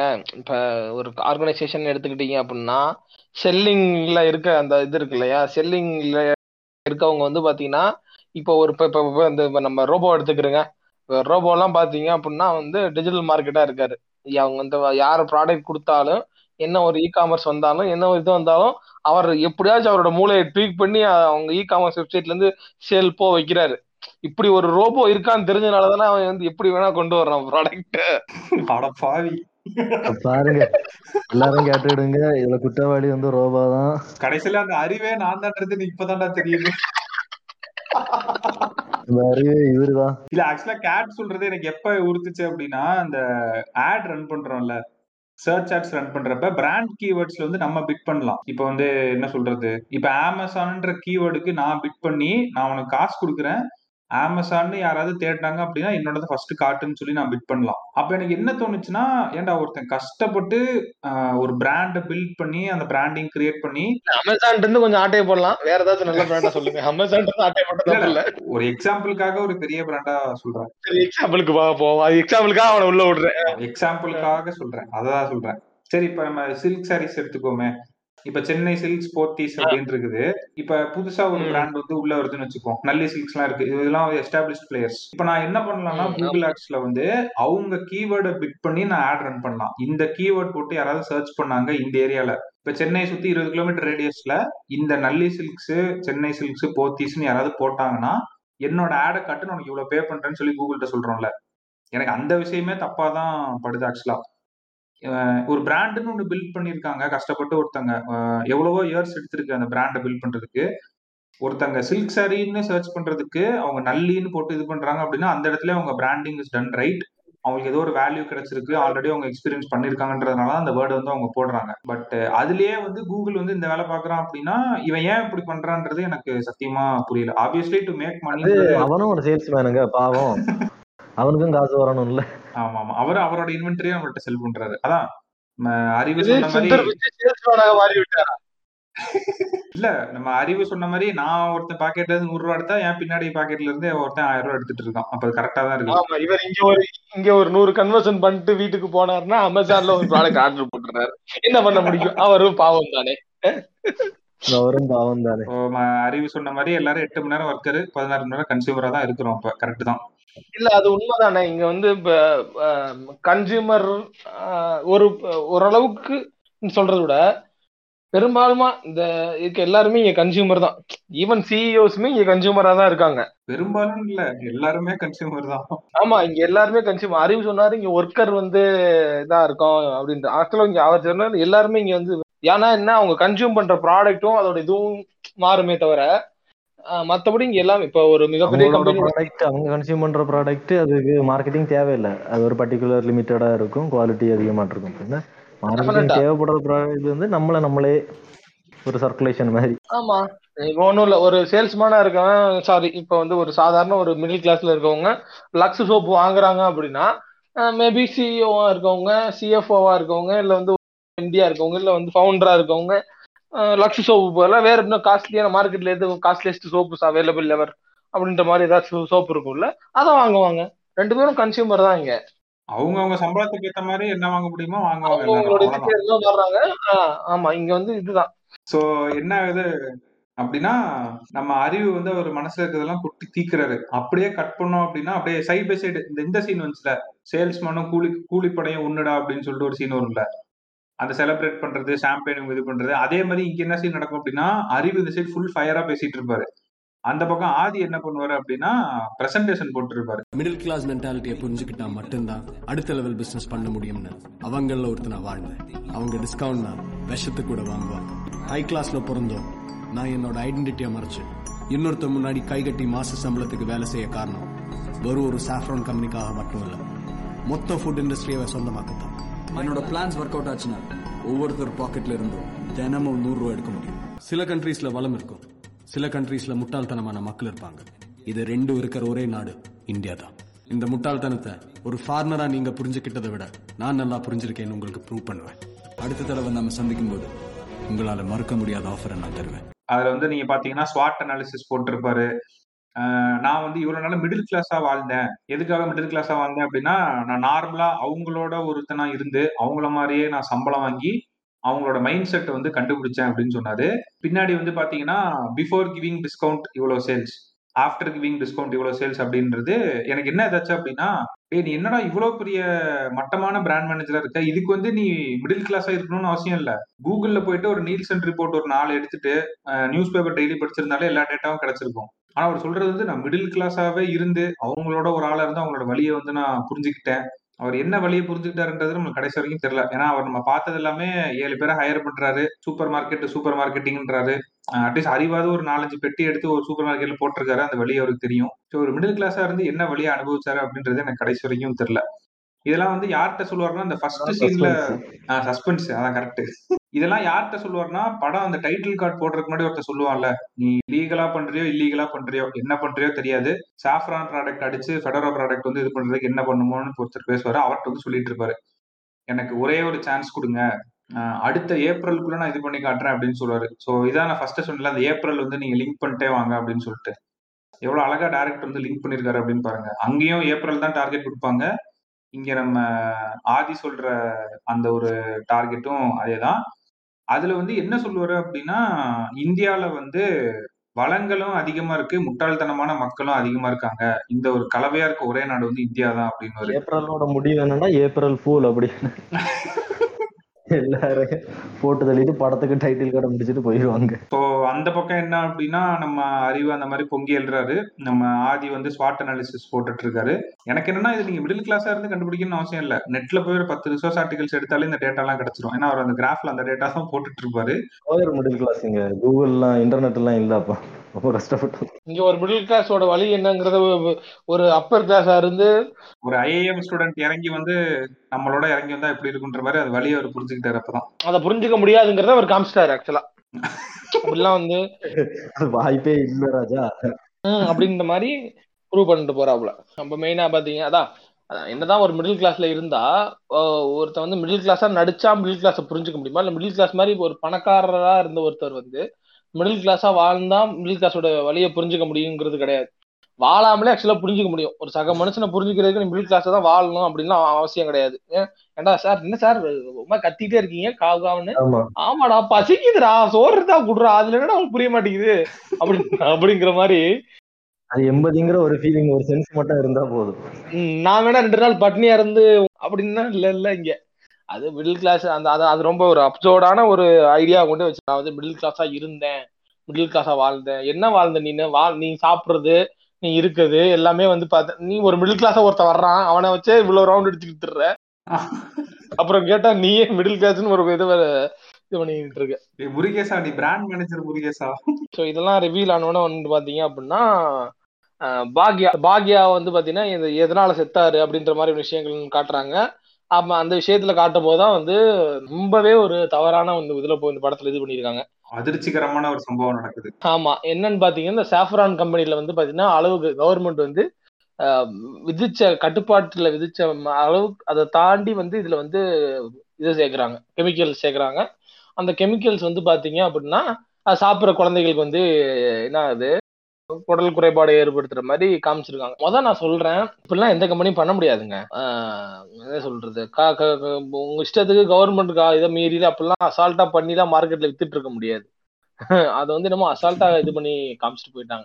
அதுல இன்னொரு மேட்டர் சொல்லுவாரு அந்த ஒரு டாக்டரோட பேசுவாங்க இங்க வந்து குழந்தைங்க வந்து எதுவுமே உணவோட நான் அதை தான் மெயினா பேசவே வந்தேன். இந்த படத்தோட முக்கியமான சீன் வந்து ரெண்டு அந்த சூப்பர் மார்க்கெட் சூப்பர் மார்க்கெட்டிங் அப்புறம் அந்த டாக்டர் பேசுற சீனு அது ரெண்டாவது சீனுக்கு வந்திருக்கோம். நம்ம டிவில பாக்குற அந்த எல்லா ஜங்க் ஃபுட்ஸும் ஆட்ல காட்டுற மாதிரி பழங்கள் பால் கோதுமை அப்படி நேச்சுரல் இன்கிரியன்ஸால மட்டுமே தயாரிக்கிறது இல்ல. டெய்லி நாம சாப்பிடுற எந்த பொருளாகட்டும் நூடுல்ஸ் ஜூஸ் பிஸ்கட் இந்த மாதிரி எல்லா உணவுப் பொருளையும் பல ரசாயனங்களை சேர்த்து தான் தயாரிக்கிறாங்க. நாம நினைக்கிற மாதிரி குழந்தைங்க ஒவ்வொரு ஃபுட்டையும் நாக்கு வழியா ருசிச்சு சாப்பிட்டு எனக்கு திரும்ப திரும்ப இந்த பொருள் வேணும்னு கேக்குறது இல்ல இந்த ஃபுட்டோட டேஸ்ட் குழந்தைங்க கண்ணு வழியா உள்ள போகுது. மீடியாவை பார்த்து தனக்கு பிடிச்ச பிரபலங்கள் சொல்றதெல்லாம் கேட்டு அது மட்டும் இல்லாம அந்த ஃப்ரீ கிஃப்ட் டாட்டூக்கெல்லாம் ஆசைப்பட்டு அது மூளைக்குள்ள போய் பதிஞ்சு அந்த மூளை கொடுக்கிற குதூகலத்துல தான் இது வேணும் வேணும்னு கேக்குறாங்க. இந்த ப்ராடக்ட்ஸ்ல கலருக்காக டேஸ்டுக்காக சீக்கிரம் கெட்டு போக கூடாதுங்கிறதுக்காக கெமிக்கல்ஸ் எல்லாம் சேர்க்கிறாங்க. ஆனா சில கம்பெனிஸ் அதிக லாபத்துக்காக அளவுக்கு அதிகமா இதை சேர்க்கிறாங்க. குழந்தை என்ன பிரெட்டை மட்டுமா சாப்பிடுது? ஜாம் சாப்பிடுது கூட நூடுல்ஸ் சாப்பிடுது ரெண்டு பிஸ்கட்டை சாப்பிடுது ஜூஸை வேற குடிக்குது. இது ஒவ்வொன்றிலையும் வேற வேற கெமிக்கல்ஸ் இருக்குது. இது எல்லாம் அந்த குழந்தையோட வயிற்றுக்குள்ள போய் ஒன்னோட ஒண்ணு சேரும்போது அது உணவா இருக்குமா விஷமா இருக்குமான்னு யோசிச்சு பாருங்க. இன்னைக்கு இந்தியாவில குழந்தைகளுக்கு வரக்கூடிய புற்றுநோயில சென்னை தான் ரெண்டாவது இடத்துல இருக்கு. நம்ம தலைமுறை தான் அடுத்த தலைமுறையோட மரணத்தை பக்கத்துல இருந்து பார்க்க போற துரதிருஷ்டவசமான தலைமுறைன்னு சொல்றாங்க. இந்த சீன் ஏன் தெரியுமா கேட்டேன்? அந்த இது நீங்க நல்லா நோட் பண்ணீங்கன்னா ஸ்னேகா வந்து என்ன சொல்லுவாங்கன்னா என் பையனுக்கு வந்து கேன்சர் வந்துருச்சு அப்படின்னு சொல்லுவாங்க. அந்த சீன்ஸ் எல்லாம் காட்டுறப்ப பாத்தீங்கன்னா குழந்தைய தூக்கி கொஞ்சுவாங்க. டிவில வந்து சாஃப்ரான் ப்ராடக்ட்ஸ் ஆடு ஓடிட்டு இருக்கும். அது இதுன்னு இது பண்ணுவாங்க. அவன் அவன் கன்சியூம் பண்ற ப்ராடக்ட்ஸ் எல்லாம் பாத்தீங்கன்னா ஃபுல்லா ஜங்க் பிஸ்கட் நூடுல்ஸ் அந்த ஜெல்லி அப்புறம் ஜூஸ் சாக்லேட் அப்படின்னு இது பண்ணிருப்பான். ஸோ பையனுக்கு கேன்சர் வந்துருச்சு அப்படின்னு என்னால நம்ப முடியல. ரொம்ப ஷாக்கிங்கா இருந்துச்சு. இதுக்கு ஜங்க் ஃபுட்ஸும் ஒரு காரணமா இருக்கலாம்னு நான் இது பண்ணி ஒரு டாக்டரை கன்சல்ட் பண்ணேன் அப்படின்னு சொல்லுவாங்க. ஸோ அதுக்கப்புறம் வந்து பாத்தீங்கன்னா இந்த மாதிரி இது பண்ணுவாங்க. மெயினா அந்த இதுல அந்த கன்சியூம் பண்ற இது அந்த டாக்டர் என்ன சொல்லுவாருன்னா இங்க வந்து யாருமே வந்து பாத்தீங்க அப்படின்னா ப்ராடக்ட்டை வந்து விரும்பியோ அந்த ப்ராடக்ட் அவங்களுக்கு கொடுக்குற எக்ஸ்பீரியன்ஸ் அந்த ப்ராடக்ட்டை வந்து இப்போ இது பண்ணி சாப்பிட்றது இல்லை அந்த கண்ணுக்கு கவர்ச்சியா காட்டுற அந்த விளம்பரங்களும் அதுக்குள்ள இருக்க அந்த விளையாட்டு பொருட்களோ வச்சு வாங்குறாங்க அப்படின்றது. இது இது வந்து காலகாலத்துக்கும் தெரிஞ்ச ஒரு பேசிக்கான ஒரு மார்க்கெட்டிங் டெக்னிக்ஸ் தான் இது. பழைய காலத்துல காத்தாடிக்கு கீழே முட்டாய் ஒட்டி வச்சு பிளாஸ்டிக்ல திருவிழா கடையில விற்பாங்க அது நம்ம ஒரு காரணம் அந்த காலத்துல இருந்தே செஞ்சுட்டு இருக்காது ஆமா இது வந்து செஞ்சுட்டு இருக்க இது ஒண்ணுதான். இதுல வந்து இது கார்ப்பரேட் வந்து பண்ணல இது காலங்காலமா நடந்துட்டு இருக்க ஒரு விஷயம் தான் அதான் இது காலங்காலமா பண்றதான். இது ஏதோ தேச துரோகம் மாதிரி சொல்லிட்டு இருக்கேன் இஷ்டம் இருந்தா வாங்கி இல்லைன்னா வாங்கி கொடுக்காத. ஏன்னா குழந்தை வேலைக்கு போய்யா வாங்கி திங்க போகுது நீ தானே வாங்கி கொடுக்குற எப்படியா இருந்தாலும். ஆமா இது வந்து ஒரு இப்போ ஒரு ப்ராடக்ட் சாப்பிட்ற ஒரு குழந்தைக்கு உடல் குறைபாடு வருது அப்படின்னா அந்த ப்ராடக்ட் வந்து இழுத்து மூடுற அளவுக்கு ஒரு சிஸ்டம் இருக்கு நம்மகிட்ட. சரிங்களா? இவங்க வந்து அதை ரொம்ப ரொம்ப ரொம்ப ஏசியா மிகையா ரொம்ப அப்படியுமே சில இதெல்லாம் இருந்திருக்குல்ல. இப்போ நெஸ்லேயோட மில்க் பவுடரா இருக்கட்டும் மேகியாட் இருக்கட்டும். ஸோ இங்க வந்து அதான் மெயினா மெயினா வந்து இந்த அந்த ப்ராடக்ட்டை வந்து வில்லனா காட்டுற போயிட்டாங்க. அந்த இடத்துல அந்த வில்லனா காட்டுற மாதிரி வேற ஏதாவது ஒரு ப்ராடக்ட் அந்த டைம் மார்க்கெட்டுக்கு வந்திருக்கிறோம். அவன் இங்க கொஞ்சம் கொடுத்து இப்ப கொஞ்சம் டவுன் பண்ணு. நம்ம ரெண்டாவது ஒரு பச்சை கலர் பெயிண்ட் அடிச்சு ஒரு ப்ராடக்ட் இறக்கும் வித்துரும். எனக்கு அந்த டாக்டர் சீக்வன்ஸ் இருக்குல்ல அதை பாக்குறப்ப எனக்கு நிறைய கேள்விகள் வந்துச்சு. அவர் சொல்றது வந்து இப்ப ஸ்னேகா வாய்ஸ் ஒரு மாதிரி போயிட்டு இருக்கும். ஜங்க் ஃபுட்ஸும் காரணம் இருக்கலாம் டாக்டரை பார்த்தேன். டாக்டர் வந்து என்ன சொன்னாருன்னா எனக்கு பசங்க வந்து வாய் வழியா சாப்பிடுறதுல ஃபர்ஸ்ட் அவங்க கண்ணு வழியா தான் ப்ராடக்ட் உள்ளுக்குள்ள போகுது. அந்த விஷுவல் மர்ச்சன்டைசிங் அந்த அட்ராக்டிவான ஆட்ஸ் அது இதுன்னு அவர் சொல்லிட்டு இருப்பாரு எனக்கு அந்த இடத்துல வந்து மெயினான கேள்வி என்ன அப்படின்னா இப்ப நீங்க கம்பெனி மேல குத்தம் சொல்லுவீங்களா? இல்ல பேட் பேரண்டிங்னு சொல்லுவீங்களா அந்த இடத்துல? அந்த ப்ராடக்ட்டை கன்சியூம் பண்றது ஒரு குழந்தைன்னு நீங்க சொல்றீங்களா ஆக்சுவலா இதுக்கு தான் எனக்கும் கேட்டுக்கும் ஒரு நாள் ஃபைட் எல்லாம் போச்சு. நம்ம எடிட் பண்ண டெலிட் பண்ண சொன்னோன்னே அவருக்கான் கேட்டு. ஆமா ஆமா. ஏன் இந்த இதுக்கு தான் சொல்ல முடியாதுங்க. என்னதான் பேரண்ட்ஸ் ஸ்ட்ரிக்டா இருந்தாலும் சில டைம் குழந்தைகள் ரொம்ப அடம் பிடிக்கும். கன்சம்ஷனை லிமிட் பண்ணலாம்ல. ஓவரா இது பண்றது அப்படின்னு சொல்லிட்டு கேக்குற எல்லாத்தையும் வாங்கி கொடுத்து ஸ்பாயில் பண்றது இதுதானேன்னு சொல்றேன்.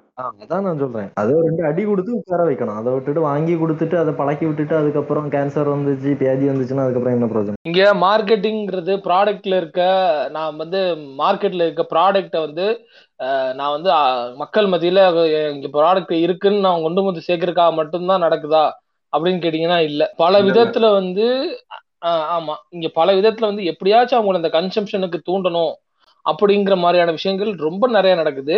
அதுல இந்த குழந்தைகள் ப்ராடக்ட் வந்து பாத்தீங்க அப்படின்னா மெயினா வந்து ரொம்பவே நடக்குது. சரிங்களா?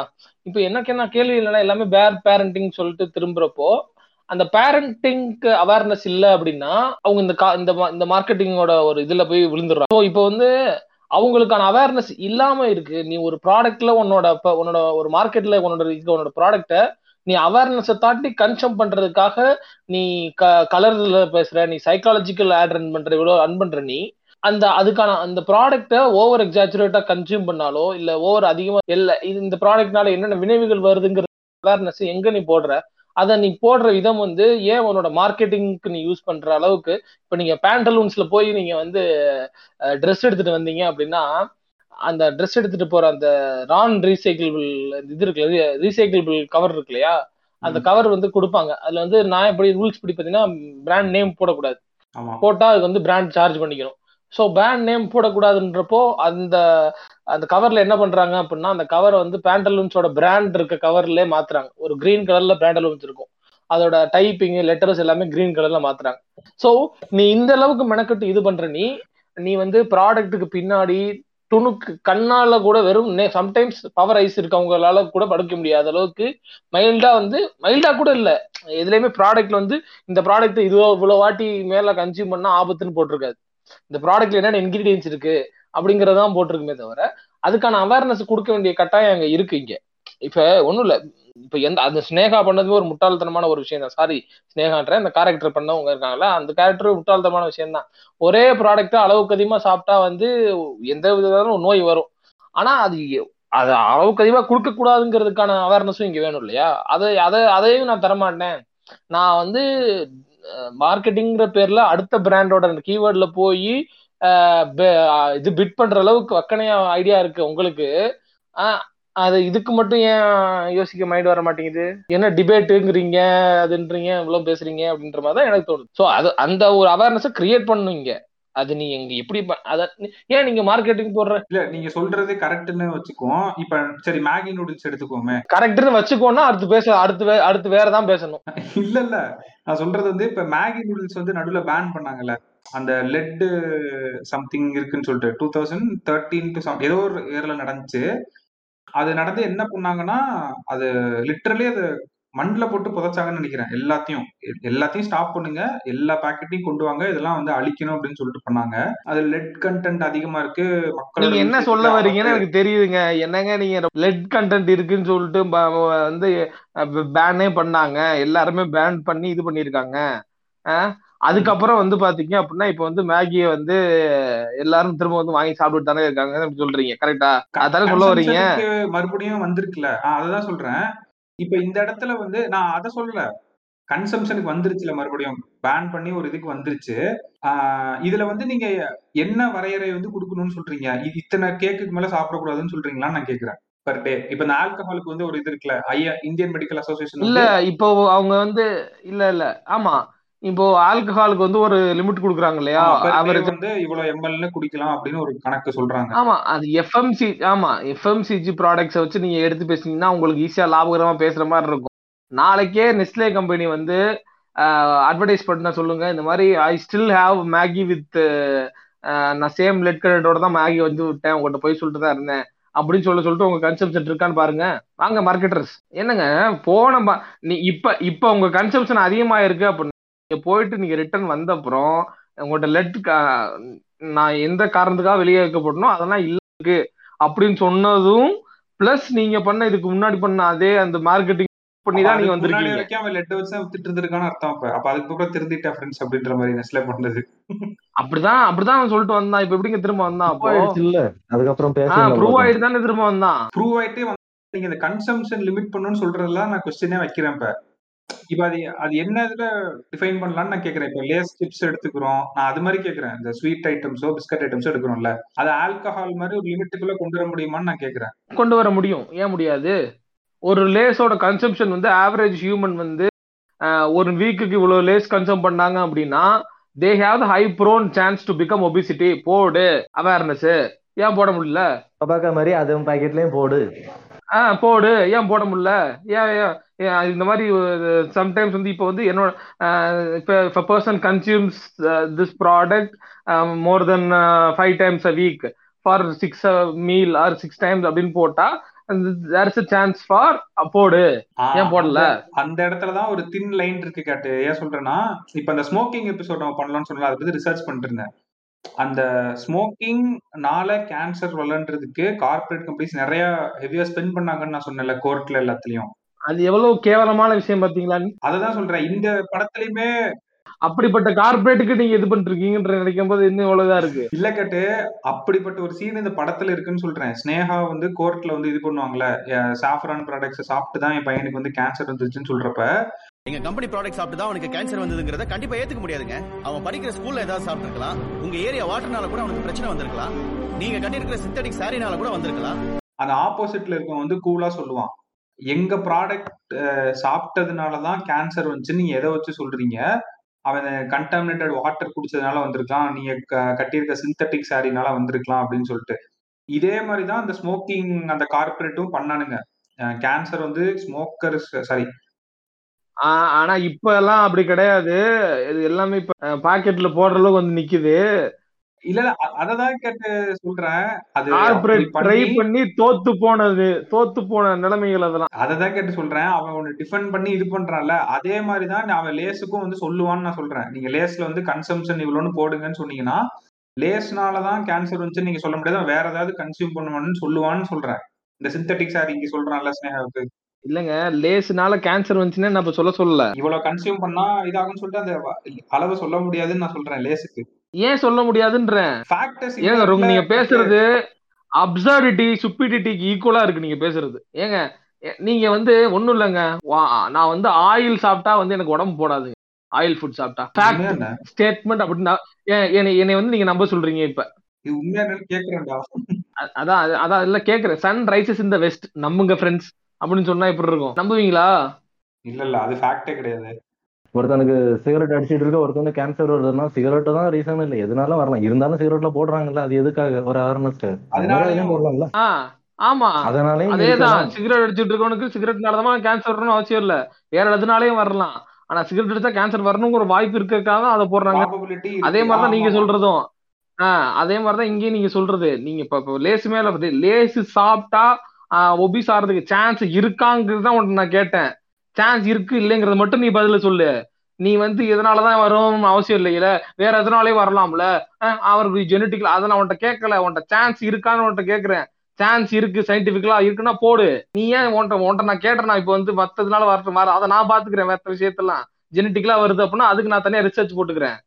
உனக்கு என்ன சான்ஸ் இருக்கா? ஆமா தேர் சான்சஸ் போட்டு போயிட்டே இரு. அடுத்த பேச்சு பேசாத. அதுக்குதான் கவர்மெண்ட் இது போடுறாங்க. அந்த அதுக்கான விஷயம் கவர்- அதுக்கான விஷயம் கவர்மெண்ட் பண்ணட்டும் பண்ணட்டும். I am asking about there is a chance தான் உங்கள்கிட்ட கேட்கறேன் I am not asking about a probability இது is there a chance under factual இதுக்கு நேரம் இருக்கான்னு கேட்டா இருக்கு சார் ஆயிலி ஃபுட் தானே அது?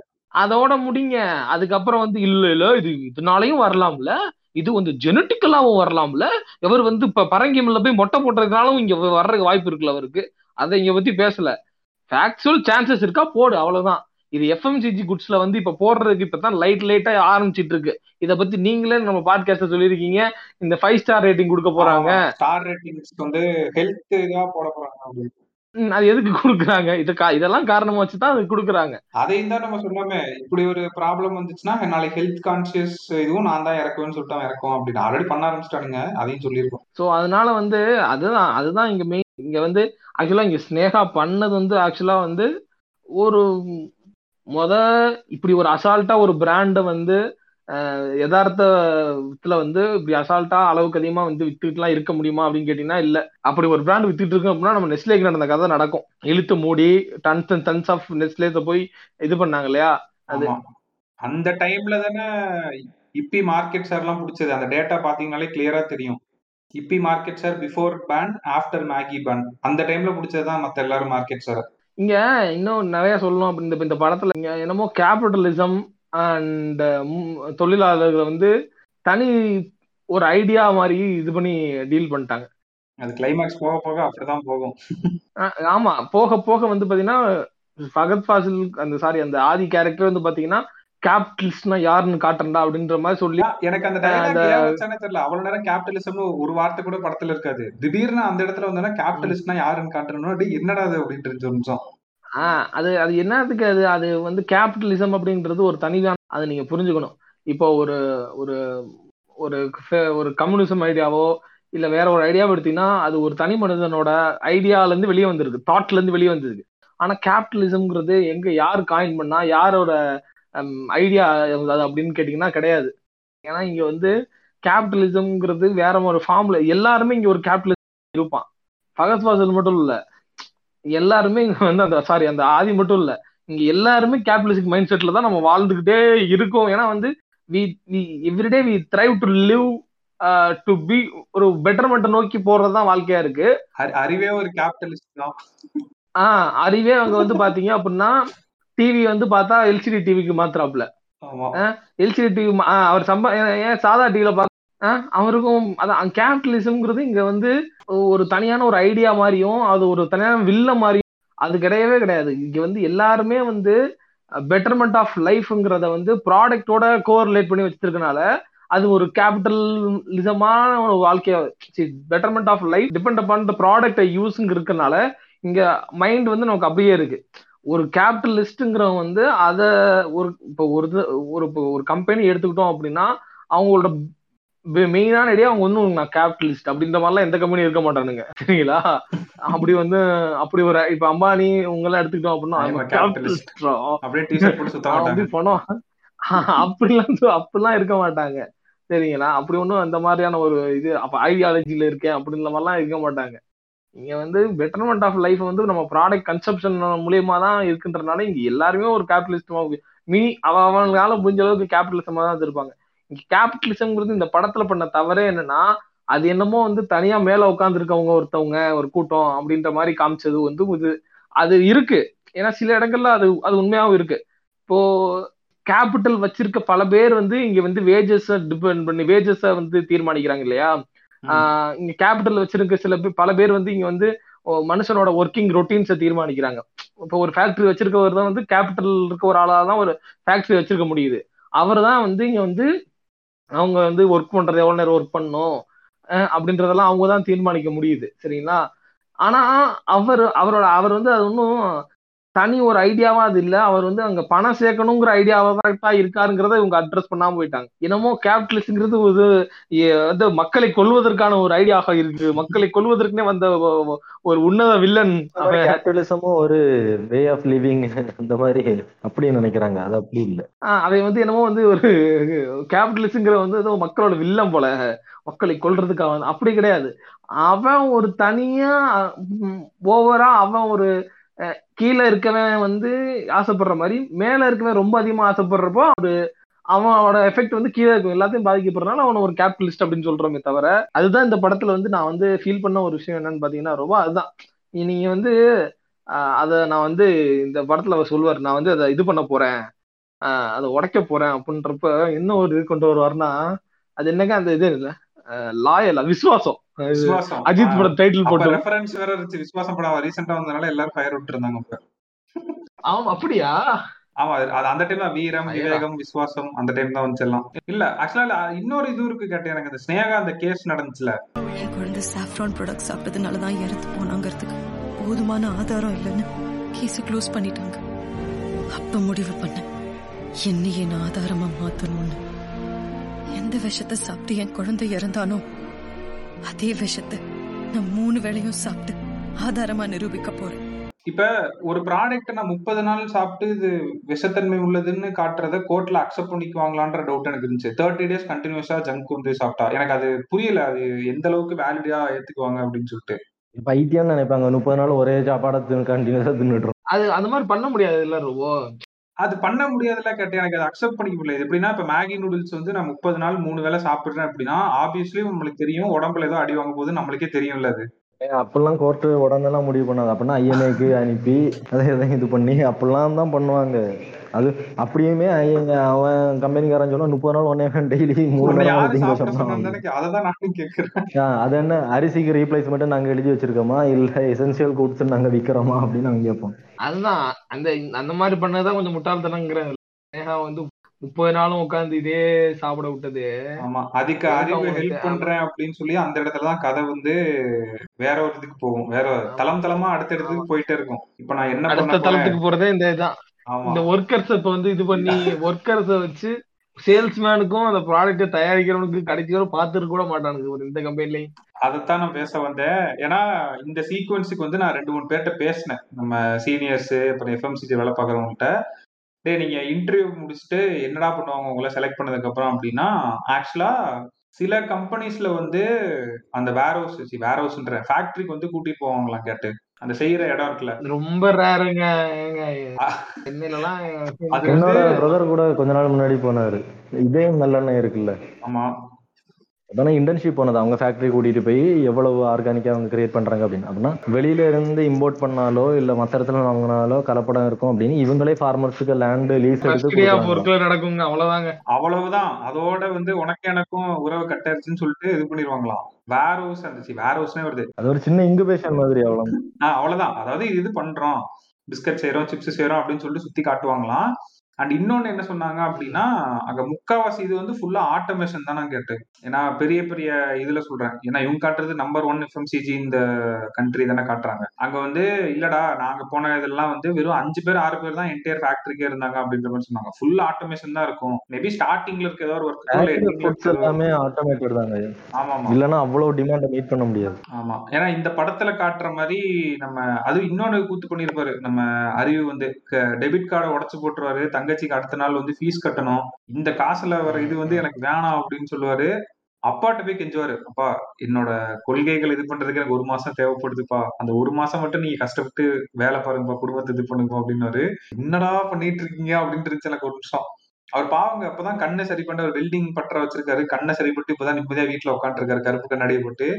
அவர்கிட்ட போய் டெபிட் கார்டை உடச்சு போட்டு எனக்கு குத்துது குடையுது அப்படின்னு சொல்லிட்டு எனக்காக ஒரு மாசம் டைம் கொடுங்கப்பா நான் ப்ரூவ் பண்ணி காட்டுறேன் அப்படின்னு சொல்லி அவரும் ஓகேன்னு சொல்லுவாரு. என்னடா நடந்துட்டு இருக்கு அப்படின்னு இருக்கும். அப்ப பயங்கரமான ஒரு வேலை பார்ப்பாங்க.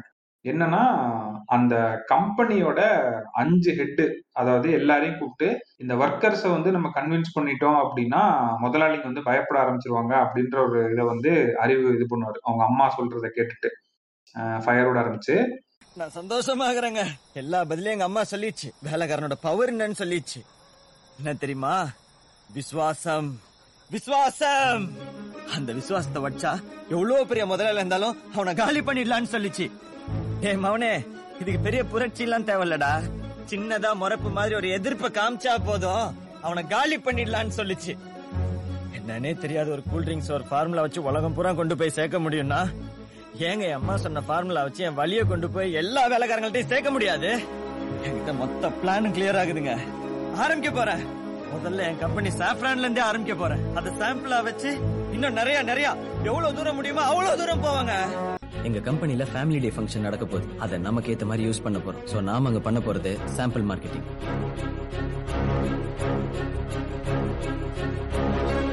இந்த நூறு பர்சன்ட் ஒர்க்கர்ஸையும் நம்ம பக்கம் வர வைக்க வேண்டியதோட ஃபர்ஸ்ட் ஸ்டெப் அஞ்சு டிபார்ட்மெண்ட் ஹெட்டை நம்ம பக்கம் கொண்டு வரது மார்க்கெட்ல ஒரு பொருள் நாற்பது பேருக்கு தான் தேவைப்படும். ஆனா அந்த கம்பெனி நூறு பேருக்கு விற்க சொல்லும். அதையும் நாங்க மார்க்கெட்டிங் மூலமா விற்போம். முதல் நாற்பது பேர்ட்ட அந்த பொருளை கொண்டு போனாலே தனக்கு தேவைன்னு வாங்கிடுவோம். அதுக்கப்புறம் முப்பது பேர்ட்ட அவனுக்கு அது தேவைன்னு நம்ம வச்சு விற்போம். அதுக்கப்புறம் உள்ள முப்பது பேர் தான் சவாலு. அவன் என்ன சொன்னாலும் வாங்க மாட்டான். அவங்கிட்ட எமோஷனலா டீல் பண்ணுவோம் இது இன்சென்டிவ் சார் வேலை போயிடும் சார் எப்படியாவது வாங்கிங்க சார்னு சென்டிமெண்டா பேசுவோம். அப்பா அவன் அதை வாங்குவான். இதே தான் எங்க கம்பெனில யூஸ் பண்ண போறோம். எல்லா ஒர்க்கர்ஸையும் இதே ரூட்ல தான் கன்வின்ஸ் பண்ண போறோம். இது வந்து நடக்கவே நடக்காதான் கேட்டு. அந்த நான் விசாரிச்ச பசங்க இருக்காங்களே ப்ரோ அப்படிலாம் ஒண்ணு நடக்கவே நடக்காது ப்ரோ அந்த படத்துல காட்டுற மாதிரி ஃபேக்டரி போறது ஒரே ஒரு நாள் போவோம். அதுக்கப்புறம் எங்களுக்கும் ஃபேக்டரிக்கும் சம்மந்தமே கிடையாது. நாங்க நினைச்சாலும் உள்ள போக முடியாது. போறதுக்கு டைமே இருக்காதான். ஃபேக்டரி செக்யூரிட்டி என்னது? இண்டஸ்ட்ரியல் செக்யூரிட்டி ஃபோர்ஸ் இருக்கும். இப்பெல்லாம் சும்மா கூட்டமாட்டு உள்ள போனா சுட்டு கொண்டு விடுவாங்க அது இல்லாட்டி அட்லீஸ்ட் வாட்ச்மேனாவது இருப்பாங்க கையில லத்தியோடி ஆமா ஆக்சுவலா அவங்களுக்கு வந்து ஐடி கார்டு இருக்குல்ல போலாமா? நினைச்சா ஃபேக்டரிக்கு போலாமா? என்ன பிரச்சனைனா ஃபேக்டரி அவங்க இருக்கிறது விட்டு இரநூறு கிலோமீட்டர் முந்நூறு கிலோமீட்டர் தள்ளி இருக்குமா? அண்ட் சில இதுக்குள்ள அவங்களுக்கு போறதுக்கே டைம் இருக்காது. அவங்க தான் சேல்ஸ்மேன்ல சேல்ஸ் பண்ண வேணாமா? ஒவ்வொரு இடத்துக்கு போய் கவர் பண்ண வேணாமா? இது பேக்கெட்லாம் கிடக்குதுன்னு போட வேணாமா? ஒரு ஸ்டாக் இறக்க வேணாமா? அதுக்கெல்லாம் டைமே இருக்காதுன்னு தான் சொன்னாங்க. யாருமே வந்து ஃபேக்டரி பக்கம்லாம் நாங்க போறது இல்ல போய் எங்களுக்கு ஒரு யூஸ் இல்ல. வேர் ஹவுஸ்க்கு போவோம். வேர் ஹவுஸுக்கு போய் அங்க இருக்க ப்ராடக்ட் எடுத்து மார்க்கெட்ல இறக்குறதா எங்க வேலையை தவிர இந்த பக்கம் போக மாட்டோம். அதே மாதிரி இன்னும் என்ன கேட்டேன்னா சேல்ஸ்மேன் அந்த வேலையுமே பண்ண மாட்டாங்க ஆக்சுவலா வேர் ஹவுஸ் கூட போக மாட்டேன்றீங்களா? ஆமா வேற ஹவுஸ் கூட போக மாட்டாங்க. டிஸ்ட்ரிபியூட்டரோட முடிஞ்சு போயிருங்க கதை. பெரிய பெரிய கம்பெனில எல்லாம் இப்ப சாஃப்ரான் மாதிரியான கம்பெனில எல்லாம் டிஸ்ட்ரிபியூட்டர் வச்சிருப்பாங்க. சேல்ஸ்மேனுக்கும் டிஸ்ட்ரிபியூட்டருக்கும் தான் தொடர்பா இருக்கும். வேர் ஹவுஸ் டீலிங்லாம் டிஸ்ட்ரிபியூட்டர் தான் பாத்துப்பாரு ஆமா அததான் பசங்க வேற. சொல்றது. இன்னொன்னு என்ன சொன்னானுங்கன்னா இந்த இதுல ஒரு இது நடத்துவாங்கல்ல அந்த வீடியோவை போட்டு காட்டி வி ஆர் த பெஸ்ட் அப்படின்னு சொல்லுங்கன்னு சொல்லி அந்த மனசை குத்த வைப்பார்ல எல்லாருக்கும். என் பையன் சாஃப்ரான் ப்ராடக்ட் சாப்பிட்டதுனால தான் கேன்சர் வந்து இறந்தான். கூட இருந்தவங்கல இருந்து கோர்ட் வரைக்கும் யாருமே அதை நம்பல. அதை நிரூபிக்கிறதுக்காகத்தான். ரொம்ப அநியாயம் இல்ல சார். ஆமா அறிவு. இந்த வீடியோ ஒண்ணு போதும். இந்த கம்பெனியை காலி பண்ணிடலாம். சார் உங்களுக்கு கஷ்டமா இருக்குன்னா அவங்களுக்கும் அப்படிதானே சார் இருக்கும்? யாருக்கு? நம்ம கம்பெனி ஒர்க்கர்ஸ் ஒர்க்கர்ஸ் ஆமா சார். அவங்களும் பார்த்துட்டு இருக்காங்க சார். சார் நீங்க என் கூட வாங்க சார். டேய் அங்க யாரும் ஆள் இல்ல பாரு. திருப்தியா வாழ வேண்டிய வாழ்க்கை. கிடைக்கல. அட்லீஸ்ட் அவ சாவுக்கு நியாயம் கிடைச்சா போதும். நான் நிம்மதியா செத்துருவேன். சாஃப்ரான் ப்ராடக்ட்ஸ்ல தப்பான கெமிக்கல்ஸ் இருக்கலாம் இல்லாமலும் இருக்கலாம்னு சொல்லி தானே கேஸை ஜெயிச்சாங்க. தோ இருக்குங்கிறதுக்கான ப்ரூஃப் எந்த விஷத்தை சாப்பிட்டு என் குழந்தை இறந்தாலும் அதே விஷயத்தை நான் மூணு வேளையும் சாப்பிட்டு ஆதாரமா நிரூபிக்க போறேன் இதுல இருக்கிறது மட்டும் படிங்க. உங்களுக்கு விருப்பம் இல்லைனாலும் எங்களுக்காக. என்னோட இழப்ப ஒரு முதலாளி புரிஞ்சுக்காம போலாம். பொருளை வாங்கி பயன்படுத்துற ஒரு கன்சியூமர் புரிஞ்சுக்காம போலாம். ஆனா அதை தயாரிச்சு கன்சியூமர் கிட்ட கொண்டு போய் சேர்க்கிற தொழிலாளிக்கு கண்டிப்பா புரிஞ்சுப்பாங்க புரிஞ்சுக்கணும் பாருங்க சார். மார்க்கெட்டிங்ல இதெல்லாம் முடியாதுன்னு சொன்னீங்கல்ல சார். நான் என் வழியை கொண்டு போய் சேர்த்துருவேன் சார். கொஞ்ச நேரத்துக்கு முன்னாடி பார்த்தமே உங்க பொண்டாட்டி பிள்ளைங்க எல்லாம் எப்படி கை தட்டி பெருமைப்பட்டாங்கன்னு. இப்போ உங்க மனசை தொட்டு சொல்லுங்க. இந்த வேலையை பண்ணதுக்கு நீங்க பெருமைப்படுறீங்களா? உண்மையை சொன்னா நாம எல்லாமே நல்லவங்க தான். சொசைட்டில ஆரம்பிச்ச ஸ்கூலு காலேஜ் பெத்த பிள்ளைங்க முன்னாடி வரைக்கும் எல்லாமே நல்லவங்களா தாங்கிறோம் ஆனா வேலைன்னு வரும்போது மட்டும்தான் நாம பண்றது ரைட்டா தப்பான்னு யோசிக்காம நம்ம முதலாளி சொல்றத அப்படியே செஞ்சிடறோம். உயிரை கொடுத்து வேலை செய்யறது நம்மள நம்பி பொருள் வாங்குற கன்சியூமர்ஸ் உயிரை எடுக்கிறதுக்கா? நீ நான் நீங்க இருக்க அத்தனை பேர் அவங்க இழப்புக்கு காரணமானவங்க தான். அப்ப நாங்க எல்லாரும் தப்பு பண்ணிருக்கோம்னு சொல்ல வரியா ஆமாண்ணா எல்லாருமே தப்பு தான் பண்ணிருக்கிறோம். நாம எப்படி வேலை செய்யணுங்கிறத டிவிஷன் ஆஃப் லேபர்ங்கிற பேர்ல நம்மள பிரிச்சு வேலை வாங்குறாங்க. தோ நம்ம மூர்த்தினா நான் மூடி தானபா செஞ்சான்வாரு நம்ம ரவினா நான் பாட்டில் தானபா தயாரிச்சான்வாரு நம்ம மோசஸ்னா நான் ராபர் தானபா ஓட்டினேன் அப்படின்வாரு ஆனா வெளியே போகும்போது தனித்தனியாவா போகுது கன்சியூமர் மொத்த பொருளா தானே வாங்குறான். மிக்சிங்ல நம்ம தயாரிக்கிற விஷத்துக்கு தான் நம்ம பாட்டில் மூடி ராப்பர் செய்யறோன்றது என்னைக்கு நம்ம புரிஞ்சுக்க போறோம்? இது டிவிஷன் ஆஃப் லேபர் இல்ல. டிவிஷன் ஆஃப் கிரைம் ஏய் என்ன பண்ணிருக்கான் பாருங்க? நம்ம எல்லாருக்கும் போட்டு காமிச்ச வீடியோவை என் ஒய்ஃபு காமிச்சிருக்கான் எவ்வளவு திமிரா உனக்கு டேய் இந்த வீடியோ வேணா என் ஃபேமிலி காமிச்ச உனக்கு அறிவில்ல? ஏண்டா, இந்த மாதிரி வீடியோ எல்லாம் அனுப்பிச்சா எங்க ஃபேமிலி எல்லாம் எங்களை பத்தி என்ன நினைப்பாங்க? விருந்து தரேன் மருந்து தரேன்னு இப்படி எங்களை அசிங்கப்படுத்த தான் கூப்பிட்டியா? அடிச்சே கொல்லு. அவன் அனுப்புனது கஸ்தூரி வீடியோ இல்லப்பா. நம்ம வீடியோ என்ன ஒழுங்கா பார்த்து சொல்ல மாட்டியா? என்னப்பா பேசிட்டு இருக்கும்போது பட்டுன்னு அடிச்சிட்ட? ஏய் நான் அடிக்கலப்பா. அடிச்சு கொல்ல பாத்தீங்களே சார்? ரத்தம் வருதுப்பா. நீ அடிக்கலனே வச்சுக்கண்ணா. ஏய் நான் உன்னை அடிக்கவே இல்லையாப்பா. எனக்கு இது வலிக்கலண்ணா. நான் இவ்வளவு சொல்லி உங்களுக்கு எதுவுமே புரியலையே. எனக்கு அதான் வலிக்குது. இப்ப அந்த வீடியோ உங்க பொண்டாட்டி பிள்ளைங்க பார்த்தாங்கன்னு தெரிஞ்ச உடனே பதறிச்சு இல்லனா அதானே நம்ம செஞ்சுக்கிற தப்பு. அது அவங்க பாகலன்னு தெரிஞ்ச உடனே ரிலீஃப் ஏற்பட்டுச்சுல்ல வந்துச்சு இல்லனா அதெல்லாம் நம்ம செய்ய வேண்டிய நல்லது. எந்த ஒரு அப்பா வழியோ அம்மா வழியோ தான் செய்யற வேலையை பெத்த பிள்ளைங்க சொல்ல முடியலையோ அது தப்பான வேலை தான் இனி அப்படி ஒரு வேலையை நாம செய்யக்கூடாது. முதலாளியை விட நீங்களும் நானும் தான் கன்சியூமர்ஸ்க்கு நெருக்கம். முதலாளிக்கு விசுவாசமா இருக்கணும்னா முதலாளிக்கே முதலாளி நமக்கு சோறு போடுற கன்சியூமர்ஸ் அவனுக்கு தான் விசுவாசமா இருக்கணும். அதெல்லாம் சரிதான்ப்பா. இப்ப என்ன பண்ணுங்கிற? நீங்களே சொல்லுங்க. ஏப்பா எங்களை எல்லாம் என்ன ஸ்ட்ரைக் பண்ண சொல்றியா? இல்ல முதல்ல நம்மள கம்ப்ளைண்ட் பண்ணி ஃபேக்டரி சீல் வைக்க சொல்றியா? நம்ம எல்லாரும் சேர்ந்து கோட்டையை நோக்கி ஊர்வலம் போனோம். அதானே? எங்க போறது தெரியாம அவ்வளவு பெரிய விஷயம்லாம் பண்ண வேணாண்ணா இதுக்கு சிம்பிளான தீர்வு இருக்கு. அப்படி என்ன தீர்வு? ரெண்டு நாள். ரெண்டே ரெண்டு நாள். கவர்மெண்ட் சொன்ன ரூல்ஸ் பிரகாரம் பொருளை தயாரிப்போம். அது அந்த மாதிரி இதுவும் ஒரு நடக்கவே நடக்காதான் அப்படியே அது நடக்கும்டா. நடந்துச்சு. இல்ல இல்ல அப்படி ஈவென்ட் நடந்துச்சுன்னா சேல்ஸ் டீம் மட்டும் இருக்குமாங்களாம். அதாவது ஆர்எஸ்எம் ஆமாமா ஏஎஸ்எம் சேல்ஸ் டீம் மட்டும் தான் இருப்பாங்க. இவங்க காட்டுற மாதிரி ஏன்னா இந்த படத்துல என்ன காட்டுவாங்கன்னா அந்த சாஃப்ரான் கம்பெனி அது என்னவோ ஒரு எம்எல்எம் ஸ்கீம் மாதிரி காட்டிட்டு இருப்பாங்க. ஆமா ஆமா raw material head finished goods head packing head mixing head quality check ஹெட்ன்ட்டு அதாவது எல்லாருமே அதுல வந்து உட்காந்துருக்க மாதிரி காட்டுவாங்கல்ல. அது வந்து நடக்கவே நடக்காது அந்த மாதிரி. சேல்ஸோட மீட்டிங் அந்த அவங்க ஃபேமிலி டே அப்படின்னா சேல்ஸோட பீப்புள் மட்டும்தான் இருப்பாங்க. RSM ASM sales officer salesman. அந்த ப்ரொடக்ஷன் சைடுக்கும் அவங்களுக்கும் சம்மந்தமே இல்லையா? அவங்க யாருன்னு கூட அவங்களுக்கு தெரியாது அப்படின்ற மாதிரி சொல்லிட்டு இருந்தாங்க. ஸோ இது நடக்காத ஒரு விஷயம் அந்த இதுல வந்து. இது சொல்லணும்னு இருந்தேன் ஆக்சுவலா இல்ல இந்த படத்துல வந்து நம்ம வந்து இந்த படத்தை வந்து நம்ம வந்து பேசும்போது ஏதோ வந்து தீவிரமான எதிர்ப்பை இந்த படத்து மேல காட்டுற மாதிரி இந்த படம் பேச வந்த விஷயம் என்னமோ சரியான விஷயத்தை தான் இந்த படம் பேச வந்திருக்கு. அந்த அதுல இருக்க சில நுவான்சஸ்ல இந்த படம் தப்பு பண்ணது ரொம்ப கரெக்ட் தான். இதுல வந்து மெயினா வந்து அவங்க எதை அட்ரஸ் பண்ணியிருக்கணும் இந்த படத்துல அப்படின்னா இங்க மேல இருக்கவங்க they try to accumulate and acquire more money அப்படிங்கிறத வந்து நல்லா எம்பசைஸ் பண்றதை விட்டுட்டு மேல இருக்கவங்க வந்து மக்களை வந்து ஒரு இதா என்ன சொல்றது வில்ல மாதிரி காமிச்சு அதை இது பண்ண அந்த ஃபேக்டர் தான் வந்து ரொம்ப ஒரு முட்டாளுங்க டிஸ்கவுண்ட் கொடுத்தா இது பண்ணிடுவானுங்க பிரசன்டேஷனே அப்படிதான் இருக்கும் ஆக்சுவலா வேர்ட் போடுறது. ஆமா. ஸோ இங்க முதலாளித்துவம் அப்படின்றது ஒரு ஒரு மனப்பான்மை அப்படின்ற மாதிரி காட்டணும். அதுல இப்போ ஒருத்தன் முதலாளித்துவம் மனப்பான்மை அவனுக்குள்ள உள்ளடக்கி இருக்கான் அப்படின்னா அவன் வெளிப்படுத்துற அந்த செயல்பாடுகள் எல்லாமே வந்து பாத்தீங்கன்னா சார்ந்ததாக சமூகத்து மேல ஒரு பார்வையே இருக்காது அப்படின்ற ஒரு ஃபீல் இருக்கும். அது அவன் அவன் அப்படிதான் இருப்பான். கரெக்ட்டுங்களா அவனுக்கு அது வந்து கீழே இருக்கவனுக்கும் நடக்கும் மேல இருக்கவனுக்கும் நடக்கும். மேல இருக்கவங்க கீழே இருக்கவங்க நான் இதை எதை சொல்றேன் அப்படின்னா பணம் வாய் பணம் இல்லாத ஒரு ப இருக்க ஒரு சாதாரண இவங்களும் பண வல்லமை கொண்ட மேல இருக்கவங்களும். அவங்கள தான் நம்ம வந்து இப்போ முதலாளிங்கிறோம். ஏன்னா பணம் பணம் வச்சிருக்கவங்க தான் தொழில் பண்ணுவாங்க. தொழில் பண்ணவங்க தான் இங்க வந்து முதலாளியா இருப்பாங்க. சரிங்களா? இங்க தொழில் பண்றதுக்கு அந்த தொழிலாளியோட மனநிலை வந்து ஒரு முதலாளித்துவ மனநிலை அப்படின்னா மேலும் மேலும் அவனை மட்டும் சார்ந்தோ மேலும் மேலும் பணம் சம்பாதிக்கணும் அப்படின்ட்டு இருந்துச்சு அப்படின்னா அது அவனை பத்தி மட்டுமே சார்ந்த சிந்தனையா அவனுக்கு இருக்கும். அப்படி இருக்கும்போது பாத்தீங்கன்னா அவன் வந்து கீழே இருக்கவங்கள படுற கஷ்டத்தையும் இதையும் புரிஞ்சுக்க மாட்டான். அவங்களுக்கு என்ன தேவை அப்படின்றத அட்ரஸ் பண்ண மாட்டான். அப்படின்னு சொல்லிட்டு இந்த படத்துல எவ்வளவோ நிறைய பேச வேண்டிய விஷயங்கள் இருக்கு. அதையெல்லாம் தாண்டி அதை அதை பத்தி அதெல்லாம் காட்டாம இங்க மேல இருக்கவங்க அங்க வந்து கீழே இருக்கவங்களை வந்து எப்படியாச்சும் கொலை பண்ணி அவங்கள்ட்ட இருந்து காசு எடுக்கிறதுக்கு தான் பாக்குறான். அப்படின்ற மாதிரி ஒரு அது சூப்பர் ஃபிக்ஷனா எடுக்கிறேங்கிற பேர்ல அதை கெடுத்து வச்சுட்டாங்க இந்த படத்துல. ஏன்னா அது கிளைமேக்ஸ்ல நகர் நகர அப்படிதான் கேட்டு போகுது. அந்த கேபிட்டலிசம் வார்த்தை வந்தோடனே புரிஞ்சிருச்சு. இந்த கம்யூனிசம் வர்சஸ் கேபிட்டலிசம் மாதிரி இது கொண்டு போய் முடிக்க போறாங்க.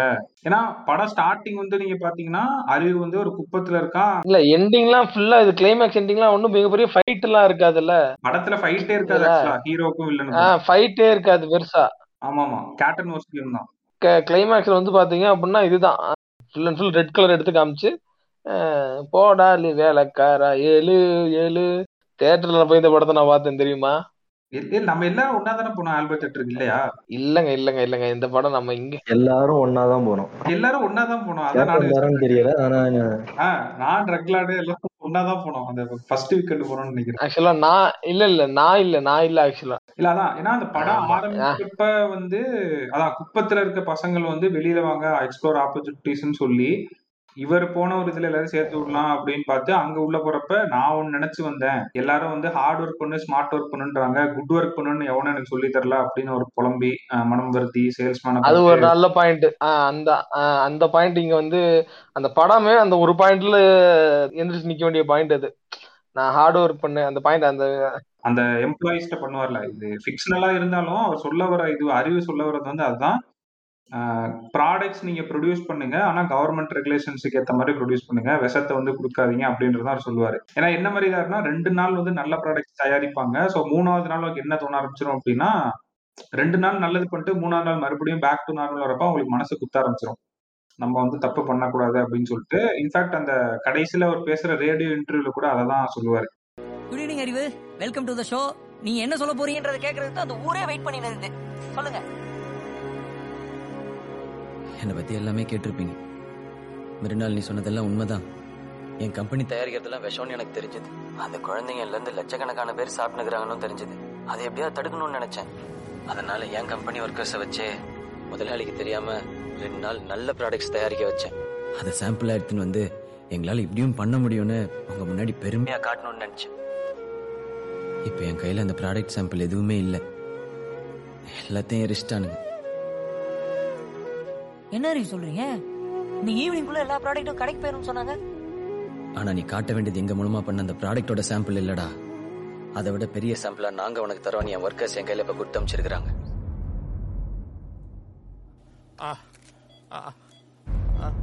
அறிவு. இத்தனை வருஷமா முதலாளி சொல்லி தான் வேலை செஞ்சேன். இந்த ரெண்டு நாள் நீ சொல்லி வேலை செஞ்ச. இன்னைக்கு கூட வேலைக்கு வரும்போது பழையபடி தப்பு பண்ண போறோமா? கவலையா இருந்துச்சு. கடைசியில எவனோ என்னமோ பண்ணிட்டு போறான். நான் என் மனசாட்சிப்படி தான் நடப்பேன். இன்னைக்கு நல்ல முறையில தான் நான் வேலை செஞ்சேன். இப்பதான் மனசு நிம்மதியா இருக்கு. இதெல்லாம் உன்னாலதான் அறிவு.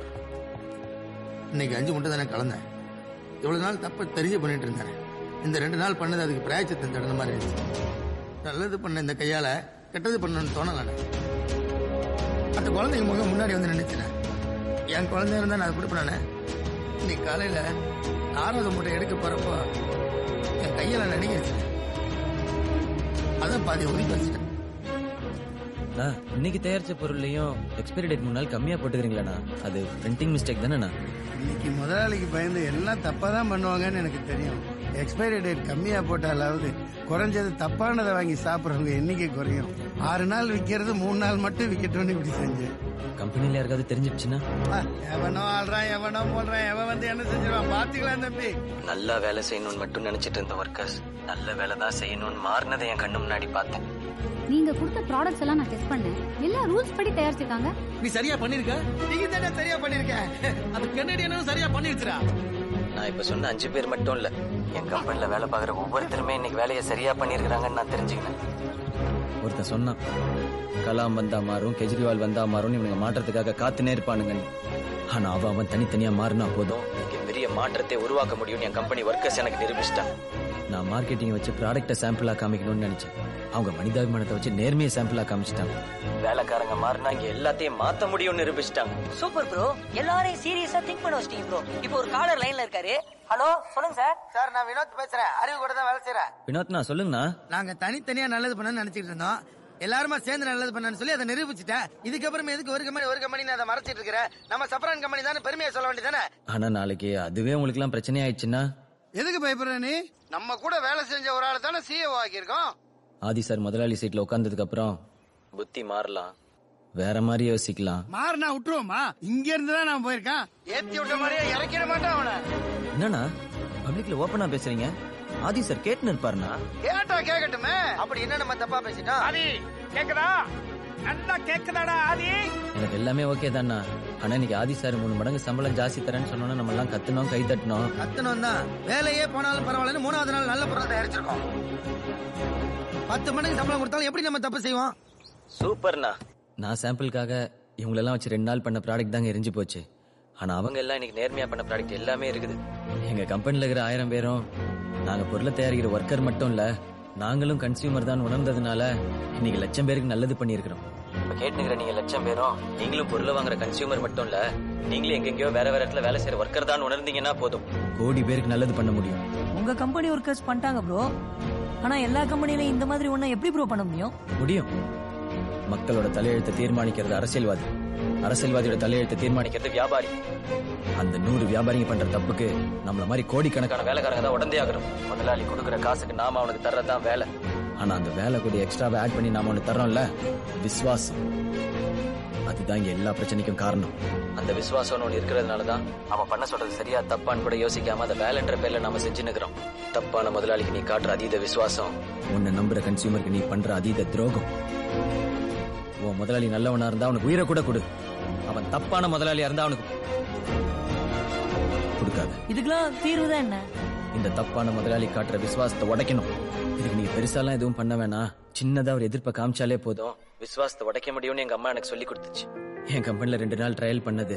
வெறும் துண்டு மட்டுமே போட்டு அஞ்சு கம்பெனில விசுவாசத்தை உடைச்சது. இதெல்லாம் அதை வச்சுதான். எங்க சாஃப்ரான் கம்பெனில நாங்க விசுவாசத்தை உடைச்சப்ப என் முதலாளி எப்படி அரண்டான் நான் பக்கத்துல இருந்து பார்த்தேன். நீங்களும் பெருசாலாம் எதுவும் பண்ண வேணாம். உங்களால முடிஞ்ச சின்ன எதிர்ப்பை காமிங்க. அதுவும் முடியலையா? பொறணி பேசுங்க. ஒரணியா யூ மீன் காசிப் என்ன ப்ரோ பெருசா ஏதாவது சொல்றீங்கன்னு பார்த்தா சிம்பிளா காசிப் பேச சொல்றீங்க. ஆமாங்க. இங்க நூத்துக்கு பத்து பேர் தான் இயல்பாவே நல்லவனாகிறான். மீதி இருக்கிற தொண்ணூறு பேரு அவன் ஏதாவது நம்மள பாத்துருவானோ நம்மள பத்தி பரணி பேசிடுவானோன்னு பயந்தே நல்லவனா வாழ்ந்து நிக்கிறான் ஒரு ஒரு பவர் இருக்குதுங்க. நாம தான் அதை சம்பந்தமே இல்லாதவனை பத்தி பேசி அதை வேஸ்ட் பண்ணி நிக்கிறோம் இங்க மௌலிவாக்கத்துல ஒரு பில்டிங் சரிஞ்சிச்சு. அதை கட்டின்னு இருக்கும்போது அங்க வேலை பாக்குற எவனாவது ஒருத்த வந்து சொல்லியிருக்கலாம். என் முதலாளி இதை தப்பா கட்டுறான்னு. இப்ப நிறைய ஹாஸ்பிட்டல்ல நார்மல் டெலிவரின்னு சேர்றவங்க எல்லாம் சிசேரியனா மாத்துறாங்களே. அங்க இருக்க ஒரு நர்ஸாவது வெளியே வந்து சொல்லலாமே. அப்படின்னாங்க விசுவாசம்? நம்ம அவ்வளவு விசுவாசமா இருந்தோம். முதலாளிங்க நம்மள கொஞ்சம் கூட நம்பாம சிசிடிவி கேமரான்னு ஒண்ணு வைக்கிறாங்க. இனிமே அவங்க பண்ற தப்பெல்லாம் தடுக்கிறதுக்கு நீ புறணின்ற சிசிடிவி கேமராவை வை. கண்காணிக்கப்படுறோம் தெரிஞ்ச அவன் முதலாளி தப்பு பண்ண மாட்டான். உன்னையும் தப்பு பண்ண சொல்ல மாட்டான். எங்க முடியுமோ எப்படி முடியுமோ யார்கிட்ட முடியுமோ அங்கெல்லாம் புறணி பேசுங்க. யோசிச்சு பாருங்க. உங்க குடும்பத்துல இருக்கவங்களே உங்களை பத்தி புறணி பேச ஆரம்பிச்சா எப்படி பயப்படுவீங்கன்னு? அந்த பயம் முதலாளிக்கு வரணும். இது வரைக்கும் தப்பான வேலையை நம்ம மக்கள்கிட்ட கொண்டு போய் சேர்த்தோம். இனிமே நம்ம வேலையில இருக்க தப்ப மக்கள்கிட்ட கொண்டு போய் சேர்ப்போம். அதுக்கு புறணி பேசுவோம். இப்படி பண்ணா பிசினஸ் கம்மியாகும் பிசினஸ் கம்மியான சம்பளம்? மக்கள் நல்லதை மட்டும் தான் கேக்குறாங்க. அதுதான் டிமாண்ட்னு சத்தமா சொல்லுவோம். முதலாளிங்களா அந்த டிமாண்டுக்கு சப்ளை பண்ணட்டும். அப்ப வியாபாரம் அதிகமாகும். வியாபாரம் அதிகமானா லாபம் அதிகமாகும். நமக்கு எந்த பிரச்சனையும் இருக்காது. இதெல்லாம் பண்ண முடியும்னு நினைச்சீங்கன்னா இதனால மிகப்பெரிய மாற்றமே நடக்கும் நினைச்சீங்கன்னா இன்னைக்கு நைட்டு பன்னெண்டு மணிக்கு நீங்க இருக்கிற இடத்துல எல்லா லைட்டையும் ஆன் பண்ணுங்க. எல்லாரும் லைட் ஆன் பண்ணீங்கன்னா தப்பு செய்யவே இனிமே அவன் பயப்படுவான். தப்ப தட்டி கேட்கிறவனோ நமக்கு இவ்ளோ சப்போர்ட் இருக்குதுன்னு இன்னும் தைரியமா கேட்பான். இங்க தப்பு பண்றவன் கொஞ்சம் பேரா இருந்தாலும் அவன்லாம் ஒன்னா கூட்டமாகறான். அதனால ஈஸியா பண்ணிடுறான். நல்லது பண்ணணும்னு நினைக்கிற நாம நிறைய பேர் இருந்தாலும் செதறி கிடக்குறோம். நல்லது பண்ற நாமெல்லாம் ஒன்னா சேர்ந்தா என்ன நடக்கும்னு இன்னைக்கு காட்டுவோம். இதுக்கப்புறமும் ஐயோ இதெல்லாம் பண்ணா எங்களுக்கு வேலையெல்லாம் போயிடும் அப்படின்லாம் யோசிக்காதீங்க. இன்னைக்கு எல்லாரும் லைட் போட்டீங்கன்னா நம்மள வேலையை விட்டு தூக்குனா கூட நமக்கு பதிலா ஒருத்தன் கிடைக்க மாட்டான். தேடட்டும். இன்னைக்கு தெரியிற வெளிச்சத்துல அவன் இருட்ட தேடட்டும். இப்போ பேசுறது எவ்வளோ பேர் கேட்டுனுக்கிறீங்கன்னு எனக்கு தெரியல. நைட்டு எவ்வளோ பேர் நான் சொன்னதை பண்ணுவீங்கன்னு எனக்கு தெரியல. ஆனால் கடைசியாக ஒரே ஒரு விஷயம் மட்டும் சொல்லிக்கிறேன். நான் முட்டாள் இல்லை நல்ல வேலைக்காரன் நிரூபிக்க எனக்கு ஒரு மாதம் தேவைப்பட்டுச்சு. ஆனால் உங்களுக்கு லைட் போடுற அந்த ஒரு நொடி போதும். நீங்கள் எல்லாரும் லைட் போடுவீங்கன்னு நான் நம்புறேன். உலகின் தலை சிறந்த சொல் செயல். செஞ்சு காட்டுவோம்.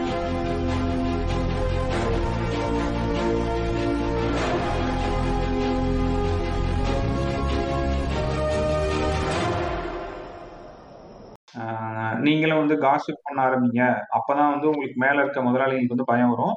தப்பு பண்றோம்னு தெரிஞ்சு நீங்க பண்ணிட்டு இருக்கீங்க அப்படின்னா அதை வந்து கொஞ்சம் சத்தமா சொல்லுங்க அப்படின்னு சொல்லுவாரு.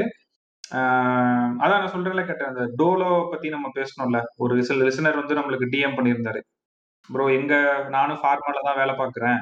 இந்த மாதிரி சேல்ஸ் டாக்டிக்ஸ் வந்து நாங்க யூஸ் பண்றோம் அப்படின்னு சொன்னோன்னே அவர் அதான் சொல்றாரு. அவருக்கு மனசு உறுத்தி தானே அதை அவர் சொல்லணும்னு சொல்லி தானே எனக்கு சொல்லியிருக்காரு நம்ம இதுல வந்து. ஸோ அந்த மாதிரி தான் இந்த அந்த மாதிரி இந்த மாதிரி ஆக்சுவலா பல அறிவுகள் வந்து ஆமா. ஸோ இவர் சொல்ல வர கருத்தே வந்து அதுதான். அதாவது நல்ல பொருட்களா தயாரிங்க கவர்மெண்ட் ரெகுலேஷனுக்கு ஏற்ற மாதிரி கண்டிப்பா கன்சூமர்ஸ் வந்து வாங்குவாங்க உங்களுக்கும் ப்ராஃபிட்ஸ் வரும்.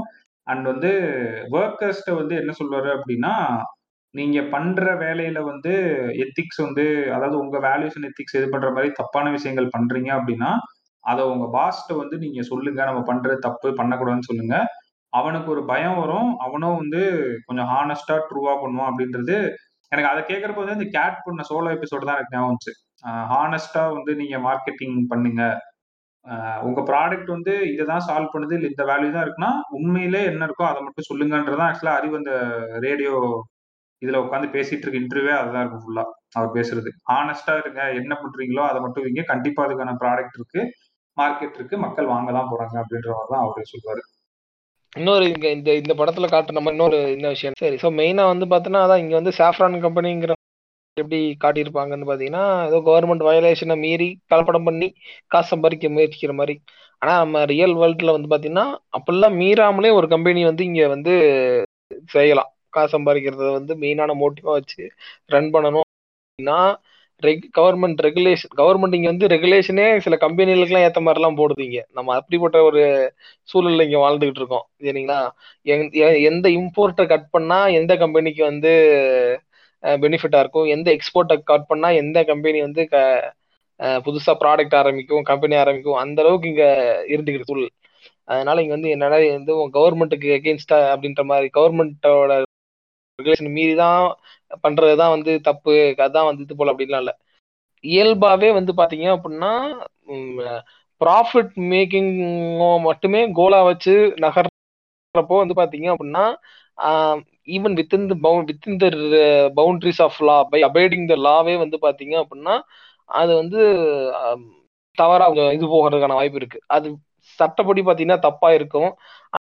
வந்து பாத்தீங்கன்னா I don't think that is a right அப்படின்ற மாதிரி தான் தோணுது. ஸோ அதனால வந்து இத லாபம் பிரேக் பண்றது மட்டும்தான் தப்பு அப்படின்னும் கிடையாது. ஸோ அது வந்து ஒரு மனப்பான்மை அந்த மனப்பான்மையில வாழ்றதே இங்க வந்து ஒரு ஆமா அங்க அந்த மனப்பான்மை ஒரு முதலாளித்துவ மனப்பான்மைங்கிறதுக்கு நம்ம எதிராக சொல்றதுக்கான காரணம் என்னன்னா அது சுத்தி இருக்கவங்கள பத்தி பாக்குறதுக்கான பார்வை நமக்கு தராது. சரிங்களா? அது அது எப்போ உங்களுக்கு ஃபீல் ஆகும்னா நீங்க அப்படி தெரியும். அந்த அப்போ அந்த வழி அப்பதான் உங்களுக்கு தெரியும். ஸோ அதனாலதான் வந்து வந்து அது இதா அப்படி இதா சொல்றமே தவிர ஆனா இங்க எல்லாருமே வந்து பிறந்துட்டா வந்து உச்சபட்ச இன்ப நிலை அது மிகப்பெரிய வாழ்க்கைன்ற மாதிரியான ஒரு ஐடியா இருந்தோன்னா அதை வந்து நம்ம வந்து அதிக நல்ல ப்ராடக்ட்டோ நல்ல விதமான இதை இதை யூஸ் பண்ணாதான் நம்ம அப்படி அடைய முடியுன்ற ஒரு ஒரு ஐடியாவுக்கு வந்த அப்புறம் இது வந்து வேர்ல்டு மேடப் ஆஃப் இந்த மாதிரியான இந்த சூழலுக்கு மனப்பான்மை சூழலுக்கு மே தயாரிச்ச மாதிரி ஒரு எல்லாமே ஆகி போச்சு அதுதான் இங்க மிக மிகப்பெரிய பிரச்சனை. இவ்வளவு பெரிய ஒரு டீப்பான விஷயத்தை இந்த படம் டிஸ்கஸ் பண்ணி இருந்திருக்கலாம் ஆனா பண்ணல. சொல்லுங்க ரோபோ என்ன? அது பண்ணுவாங்க. இல்ல அடுத்து வேலை பார்ட் டூ டூ டூ எடுப்பாங்கல்ல பார்ட் செவன் வர உங்களுக்கு நான் டைம் தரேன். பண்ணிட்டா வந்து நான் பாட்காஸ்ட்ல இருந்து வெளியே போயிடுறேன் அப்படியே. ஆமா. இல்ல ஏன் பண்ணுவாங்கன்னு சொல்றேன்னா ஆக்சுவலா இப்பதானே வந்து நம்ம அறிவு வந்து க்ரோயிங் அறிவுன்னு வருது. எஸ்கேஆர் நான் வந்து க்ரோயிங் ஃபேஸ்ல இருக்காரு. எனக்கு என்ன ஒரு வருத்தம்னா இந்த படத்தை வந்து ஒரு பெரிய ஸ்டார் வந்து எனக்கு என்ன ஒரு வருத்தம்னாங்க நீங்க இப்படி மறைமுக எஸ்கே கண்டியா என்கிட்ட ஒரு நாள் வாழ்ந்துட்டு இருக்க நினைக்க இல்ல இல்ல. நான் சொல்றது வந்து ஆஹ் இந்த படத்தை வந்து ஒரு பெரிய ஸ்டாரோட வச்சு ஒரு நல்ல ஸ்டார் வேல்யூ இருக்க ஆளுங்க நடிச்சிருந்தாங்க அப்படின்னா இது இன்னும் கொஞ்சம் வந்து சொசைட்டில ஆம்பிளிஃபை ஆகும்னு நான் சொல்ல வரேன். இப்ப கத்தி படம் வந்து விஜய் நடிச்சதுனால ஒரு ஆம்பிளிஃபை ஆச்சுல. நான் சொல்றது வந்து விவசாயம் காப்பாத்தாங்களா அது மாதிரி இல்ல. ஒரு விஷயம் போய் மக்கள்கிட்ட போய் சேர்த்துல காமன் ஆடியன்ஸுக்கு எஸ்கே வந்து இந்த மாதிரி படங்கள் பண்றது லேட்டர் ஸ்டேஜஸ்ல பண்ணலாம். ஸோ அதுதான் என்னோட தாழ்மையான கருத்து. எங்க எஸ்கே அண்ணா க்ரோயிங் ஃபேஸ்ல இருக்கப்ப தயவு செஞ்சு இந்த மாதிரி சோசியல் மெசேஜ் படத்தை அவரோட முதுகலை ஏத்தாது அவர் இன்னும் கொஞ்சம் வளர்ந்துக்கிட்டும். ட்ரக்லார்டு வந்து அவரோட இறுதி கருத்தை வந்து சொல்லுவாருன்னு நினைக்கிறேன் இப்போ. எஸ்கே அண்ணாவை காப்பாத்துங்க. இதுதான் அவன் இறுதி கருத்தா? நல்ல ட்ராக்ல தான் போயிட்டு இருக்காரு அவர் இப்ப. அதெல்லாம் அவர் அடிச்சு மேல வந்துருவாரு. ஃபீனிக்ஸ் பறவை மாதிரி. பாருங்க நல்ல ட்ராக் இதுன்னு சொல்லிட்டு நம்ம திரும்ப அதே சொல்றோம் பாருங்க. நல்ல படங்கள் எடுக்கிறது ஒரு நல்ல ட்ராக்கா இருக்கும் அப்படின்னு சொல்றத விட்டுட்டு நல்ல வசூல் எடுக்கிறது தான் நல்ல ஒரு ட்ராக்னு சொல்லி நம்மளே நீவே திரும்ப கடைசி இந்த படம் மாதிரி பேச வச்சுட்டீங்களா அப்படின்ற மாதிரி ஆயிடுச்சு. இல்ல அதான் மெயினா சொல்ல வந்ததுன்னா இந்த படம் வந்து மேபி எஸ்கேஆர் நான் வந்து அவரோட லேட்டஸ்ட் ஸ்டேஜஸ்ல இப்ப நடிச்சிருந்தா அப்படின்னா இன்னும் கொஞ்சம் ஆம்பிளிபிகேஷன் அதிகமா இருந்திருக்கும்னு சொல்லுறேன் வேற எதுவும் இல்ல. அவரோட ஏர்லி ஸ்டேஜஸ் ஆஃப் த கரியர்ல வந்து இந்த மாதிரி சோசியல் மெசேஜ் படங்கள் சொன்னதுனாலதான் அது பெருசா ஆம்பிளிஃபை ஆகல. இதுல வந்து லேட்டர் ஸ்டேஜஸ்ல தாராளமா இந்த மாதிரி படங்கள் வந்து அவர் நடிச்சிருக்கலாம். பட் மேபி மோகன் ராஜா வந்து ஒரு யங் ஃபேஸ் வச்சு இந்த கதையை சொல்லணும்னு நினைச்சிருப்பாரு போல. ஸோ அதனால கூட நம்ம எஸ்கே நான் வச்சு சொல்லலாம் கரெக்டாக இருக்கும் அப்படின்னு சொல்லி இது பண்ணியிருப்பாரு. அண்ட் இந்த பாட்காஸ்ட் மூலிமா நான் வந்து ஒரு புதுசாக ஒரு இனிஷியேட்டிவ் எடுக்கணும்னு ஆசைப்பட்டேன் கேட்டு. அது என்னன்னா நம்ம டிஎம்ஸ்ல வந்து நிறைய பேர் வந்து எனக்கு அப்பப்போ அனுப்புவாங்க. நீங்க பாட்காஸ்ட்ல பேசுற சில இதுதான் வந்து நான் நானும் சேல்ஸ்ல இருக்கேன். எனக்கு வேற வழி இல்லை மனசாட்சி உறுத்தும். பட் uh, இதை பண்ணாதான் எனக்கு அந்த மாசம் சேலரி பட் உங்கள்கிட்ட சொல்லணும்னு சொல்லிட்டு சொல்றேன்னு சொல்லிட்டு நிறைய டிஎம்ஸ் இந்த மாதிரி வந்திருக்கு. அதுல நான் சொன்ன ஒரு டிஎம் தான் வந்து இந்த மெடிக்கல் ஃபார்மா ஃபார்மால இருக்கிறது வந்து இந்த எத்திக் டாக்டிக்ஸ்லாம் நாங்க பண்ணுவோம் அப்படின்ற மாதிரிலாம் சில டிஎம்ஸ் வந்து நிறைய பேர் அனுப்பியிருந்தீங்க. ஸோ இந்த மாதிரி உங்களுக்கு வந்து ஏதாவது சொல்லணும் அப்படின்னு இருந்துச்சு அப்படின்னா நான் இந்த டிஸ்கிரிப்ஷன்ல வந்து ஒரு ஃபார்ம் கூகுள் ஃபார்ம் ஒன்று போட்டிருக்கேன். ஸோ அதில் வந்து நீங்கள் உங்கள் நேம் அண்ட் நீங்கள் என்ன ஜாப் ஒரு ப்ரொஃபஷன் வந்து பண்ணுறீங்க உங்க ஃபீல்ட்ல வந்து என்ன நடக்குதுன்னு நீங்க சொல்லணும்னு எதிர்பார்க்குறீங்க அப்படின்னா அதாவது கன்சியூமர் வந்து அவேரா இருக்கணும்னு சிலது இருக்குல்ல. நம்ம டீ கடை பெஞ்ச்லேயே வந்து எஃப்எம்சிஜி எக்ஸ்போஸ்ட்னு ஒரு எபிசோட் பண்ணியிருக்கோம். எஃப்எம்சிடி எக்ஸ்போஸ்ட்னு ஒரு எபிசோட் பண்ணியிருக்கோம். ஸோ அதுல வந்து என்ன மாதிரி சொல்லியிருப்போம்னா அப்புறம் அந்த கொக்கோ கோலா எபிசோட்ல வந்து அந்த பேட்மேன்ற ஒரு கேரக்டர் வந்து பேசியிருப்பாரு. அந்த கூல் ட்ரிங்க்ஸ் போடுறப்ப வந்து சூப்பர் மார்க்கெட்ல நாங்கள் காசு கட்டி எங்களோட ப்ராடக்ட்டை இங்கே ஃபர்ஸ்ட்ல வைங்கன்னு சொல்லி காசு கட்டுவோம். அண்ட் வந்து மாச டார்கெட்டை முடிக்கணும் அப்படின்னா சில ப்ராடக்ட்ஸ் வந்து டம்ப் பண்ணுவோம் கடையில. அண்ட் அவங்க அடுத்த மாசம் ரிட்டர்ன் வந்து எங்களுக்கு அனுப்பிடுவாங்க. இது நாங்கள் கழிச்சுக்குவோம். அது மாதிரிலாம் சில சொன்னாங்களே ஸோ அந்த மாதிரி நீங்க இப்ப பார்த்துட்டு இருக்க வேலையில உங்களுக்கு சில முரண்கள் இருக்கலாம். இது இப்படி பண்றது தப்புன்ற மாதிரி உங்களுக்கு தோணலாம். அந்த மாதிரி ஏதாவது உங்களுக்கு இருந்துச்சு சொல்லணும்னு நீங்க நினைச்சீங்க அப்படின்னா இந்த ஃபார்ம் வந்து நீங்க ஃபில் பண்ணுங்க. எக்ஸாம்பிள் நீங்க ஒரு டாக்டரா இருக்கலாம். இப்ப நான் ஒரு இது கேள்விப்பட்டேன் கேட்டு அது எந்த ஆப்னு நான் சொல்லல. ஒரு இப்ப இருக்க ஒரு ஆப் அதாவது என்ன சொல்லணும்னா இப்ப இந்த டென்டல் இதுக்குன்னு ஒரு ஆப் இருக்குல்ல டென்டலுக்கு ஒரு ஆப் இருக்கு டாக்டர்ஸ்க்கு தனியாக ஒரு ஆப் இருக்குல்ல you can consult from anywhere அப்படின்ட்டு. அதுல ஒரு பேஷண்ட்டை பார்த்துருக்காங்க கேட்டு அந்த பேஷண்ட் வந்து எது மூலியமா வந்திருக்காங்கன்னா அந்த ஆப் மூலியமா அந்த டாக்டருக்கு வந்திருக்காங்க. அவங்க வந்து என்ன சொன்னாங்கன்னா உங்களோட ஸ்கேன் ரிப்போர்ட் எல்லாமே பார்த்துட்டு இதுக்கு வந்து ஆப்ரேஷன் தேவையில்லை நார்மல் மெடிக்கேஷனே போதும் அப்படின்னு சொல்லியிருக்காங்க. ஓகேவா? பட் அவருக்கு வந்து என்ன ஒரு முரண்பாடு வர ஆரம்பிச்சிருச்சு அப்படின்னா இந்த பேஷண்ட் வந்தது வந்து எனக்கு அந்த ஆப்னால அப்ப ஆப்வியஸ்லி இவங்க மூலியமா நான் ஒரு மணி மேக் பண்ணணும். அதாவது இல்ல இல்ல இது நீங்க ஆப்ரேஷன் தான் பண்ணி ஆகணும் அப்படின்னு சொன்னாதான் நாளைக்கு எனக்கு அந்த ஆப்கார வந்து கஸ்டமர் அனுப்புவான் அப்படின்னு சொல்லிட்டு அவர் வந்து இது நீங்க ஆப்ரேட் பண்ற மாதிரி தான் இருக்கும் அப்படின்னு சொன்னாராம். அந்த நிலைமைக்கு அவர் தள்ளப்பட்டலாம் ஸோ இது வந்து அவருக்கு ரொம்ப மனசு குத்தி அதை இதுலயோ எழுதியிருக்காங்க. இல்ல ஒரு மீடியா இதுலயோ வந்து பப்ளிஷ் ஆயிடுச்சு. இந்த மாதிரி பண்றாங்க அப்படின்னு சொல்லிட்டு. இந்த மாதிரியான பிராண்ட் பேர்லாம் இப்ப சொல்லிடலாம் இந்த மாதிரி எது இது இது இந்த மாதிரி ஆப் பேர்லாம் சொல்லிடலாம் ஆமா. இந்த மாதிரி நீங்க ஒர்க் பண்ற இதுல ஒர்க் பிளேஸ்ல உங்களுக்கு தெரிஞ்சதோ இல்ல உங்களுக்கு மனசாட்சிக்கு இது பண்ணாம நீங்க வேலை பண்ணிருக்கீங்க எனக்கு சம்பளம் மாசம் வாங்கியோன்ற மாதிரி உங்களுக்கு ஏதாவது இருக்குல்ல அந்த மாதிரி ஏதாவது இருந்துச்சு அப்படின்னா நீங்க இந்த ஃபார்மை ஃபில் பண்ணி இது பண்ணலாம். உண்மையிலேயே டிசர்விங் பீப்புள் நாங்க யாராவது அதுல இருந்து நாங்க பிக் பண்ணோம் அப்படின்னா கண்டிப்பா நம்ம ஒரு எபிசோட் வந்து போட்டு எங்களுக்கு என்னன்னா அந்த கன்சியூமர்ஸுக்கு வந்து அந்த அவேர்னஸ் கொடுக்கணும். இது மாதிரி இருக்கு நீங்க பா- இதுதான் நாங்க வார வாரமா பண்ணிட்டு இருக்கோம். எங்களுக்கு தெரிஞ்சதை நாங்க சொல்றோம். பட் எங்களோட நீங்க வந்து உங்களோட ஃபீல்ட்ல எக்ஸ்பர்ட்ஸா இருப்பீங்க. ஸோ அதனாலதான் அதை இவ்வளவு ஸ்ட்ரெஸ் பண்ணி சொன்னது. இதுல உங்க மனசாட்சிக்கு ஒரு உத்துது அப்படின்னா ஒண்ணும் இல்ல. அது கன்ஃபியூஸ் ஆயிடக்கூடாதுல அதுக்கு அதுல ஒரு கிளாரிபிகேஷன் நீங்க பண்ற தொழிலோ இல்ல நீங்க பண்ற வேலையோ பண்ற அந்த வேலையில பண்ற விஷயமோ இன்னொருத்தனுக்கு பாதிப்பு வரப்போகுதுன்னு தெரிஞ்சும் வேற வழி இல்லாம நீங்க காசுக்காக பண்ண வேண்டிய சூழல்ல இருக்கீங்க அப்படின்னா முடிஞ்ச அளவுக்கு அதை தவிர்க்க பாருங்க. சரிங்களா? ஏன்னா இது படத்துல சிவகார்த்திகேயன் சொல்ற மாதிரிதான். நான் எவன்ட்டு எடுத்துட்டு போனா எவனோ ஒருத்தன் என்கிட்ட இருந்து நூறு எடுத்துட்டு போற மாதிரி நீங்க பண்றது மாதிரி உங்களுக்கும் எவனோ ஒருத்தன் பண்ணிட்டு தான் இருப்பான். ஐம் நாட் டாக்கிங் அபவுட் கர்மான்னு சொல்றேன். இல்ல கிளைமேக்ஸ்ல அதை தான் கேட்டு அறிவு வந்து சொல்லுவான். அந்த ஹானஸ்ட் இது நம்ம சொல்லிட்டு இருக்கோம்ல எல்லாருமே ட்ரூவா இருந்து ஒர்க்கர்ஸ் எல்லாம் வந்து எத்திக்ஸோட இதோட இருந்தாங்க அப்படின்னா ஆப்வியஸ்லி நல்ல ப்ராடக்ட் வந்து மார்க்கெட்டுக்கு வரும் அப்படின்ற மாதிரி தான் அவங்க சொல்றது. இந்த எண்டிங் இதுல வந்து உண்மையிலேயே நல்லா இருக்கும். அது கேட்கறப்ப அவங்க பேசுறதெல்லாம் அறிவு பேசுறது. அந்த இடத்துல மோகன்ராஜ் அது மட்டும் இல்லாம இங்க முதலாளித்துவங்கிறது ஒரு மனப்பா எல்லாம் சுத்தி முத்தி பாக்குற நீங்க அந்த பண்றதை வந்து நீங்களே அந்த தப்பு பண்ணிட்டு இருக்க முடியும். நீங்களே அந்த தப்பு பண்றதுக்கான வாய்ப்பு நிறைய இருக்கு. ஒரு ஹிப்போக்ரஸில மறைஞ்சு உள்ள போயிடுற மாதிரி இருக்கும். அதனால அதுவும் பாருங்க. ஏன்னா முன்னாடியே சொன்னதுதான். முதலாளித்துவம் அப்படின்றது ஒன்றும் தனியா ஒரு ஐடியாலாம் அது மனப்பான்மை மாதிரி சரிங்களா? நீங்களும் அந்த மாதிரி அந்த மனப்பான்மைக்குள்ள இருக்கிறதுக்கான வாய்ப்பு நிறைய இருக்கு. இருந்தீங்க அப்படின்னா வெளியே வாங்க. அத்துடன் இத்துடன் ஏதாவது சொல்லணும் அப்படின்னா முடிச்சிருங்க. இத்துடன் சொல்றதுக்கெல்லாம் எதுவும் இல்ல. அவ்வளவுதான் முடிச்சாச்சு. ஸோ இந்த எபிசோட வந்து அடுத்து இந்த மாதிரி டிஃப்ரெண்ட் டிஃப்ரெண்டான படங்களோட சதுரங்க வேட்டை இந்த மாதிரி சில படங்கள் வச்சிருக்கோம். வருவோம். மீண்டும் உங்களை சந்திப்பது சன் டிவி திரை கண்ணோட்டம். இவன் மீண்டும் சந்திப்பதுன்னு சொல்றான் அடுத்து எப்போ வருவான்னு தெரியாது. ஸோ நன்றி அண்ட் ரக்லாட் ஸோ இந்த எபிசோட் வந்து ஒரு வழியா நம்ம முடிச்சிட்டோம் டீ கடை பெஞ்ச்ல. மீண்டும் ஒரு நல்ல எபிசோட்ல நம்ம சந்திப்போம். தப்பை யாரும் விரும்பி பண்றதில்ல. அது ஜெயிக்கிறதால பண்ணிட்டு இருக்காங்க. நல்லது ஜெயிக்கும் நிரூபிச்சுட்டா போதும். எல்லாரும் அதை விரும்பி பண்ணுவாங்க. எங்களோட இந்த முயற்சியே ஒரு மார்க்கெட்டிங் தான். நல்லது ஜெயிக்கும் சாம்பிள் காட்டேன்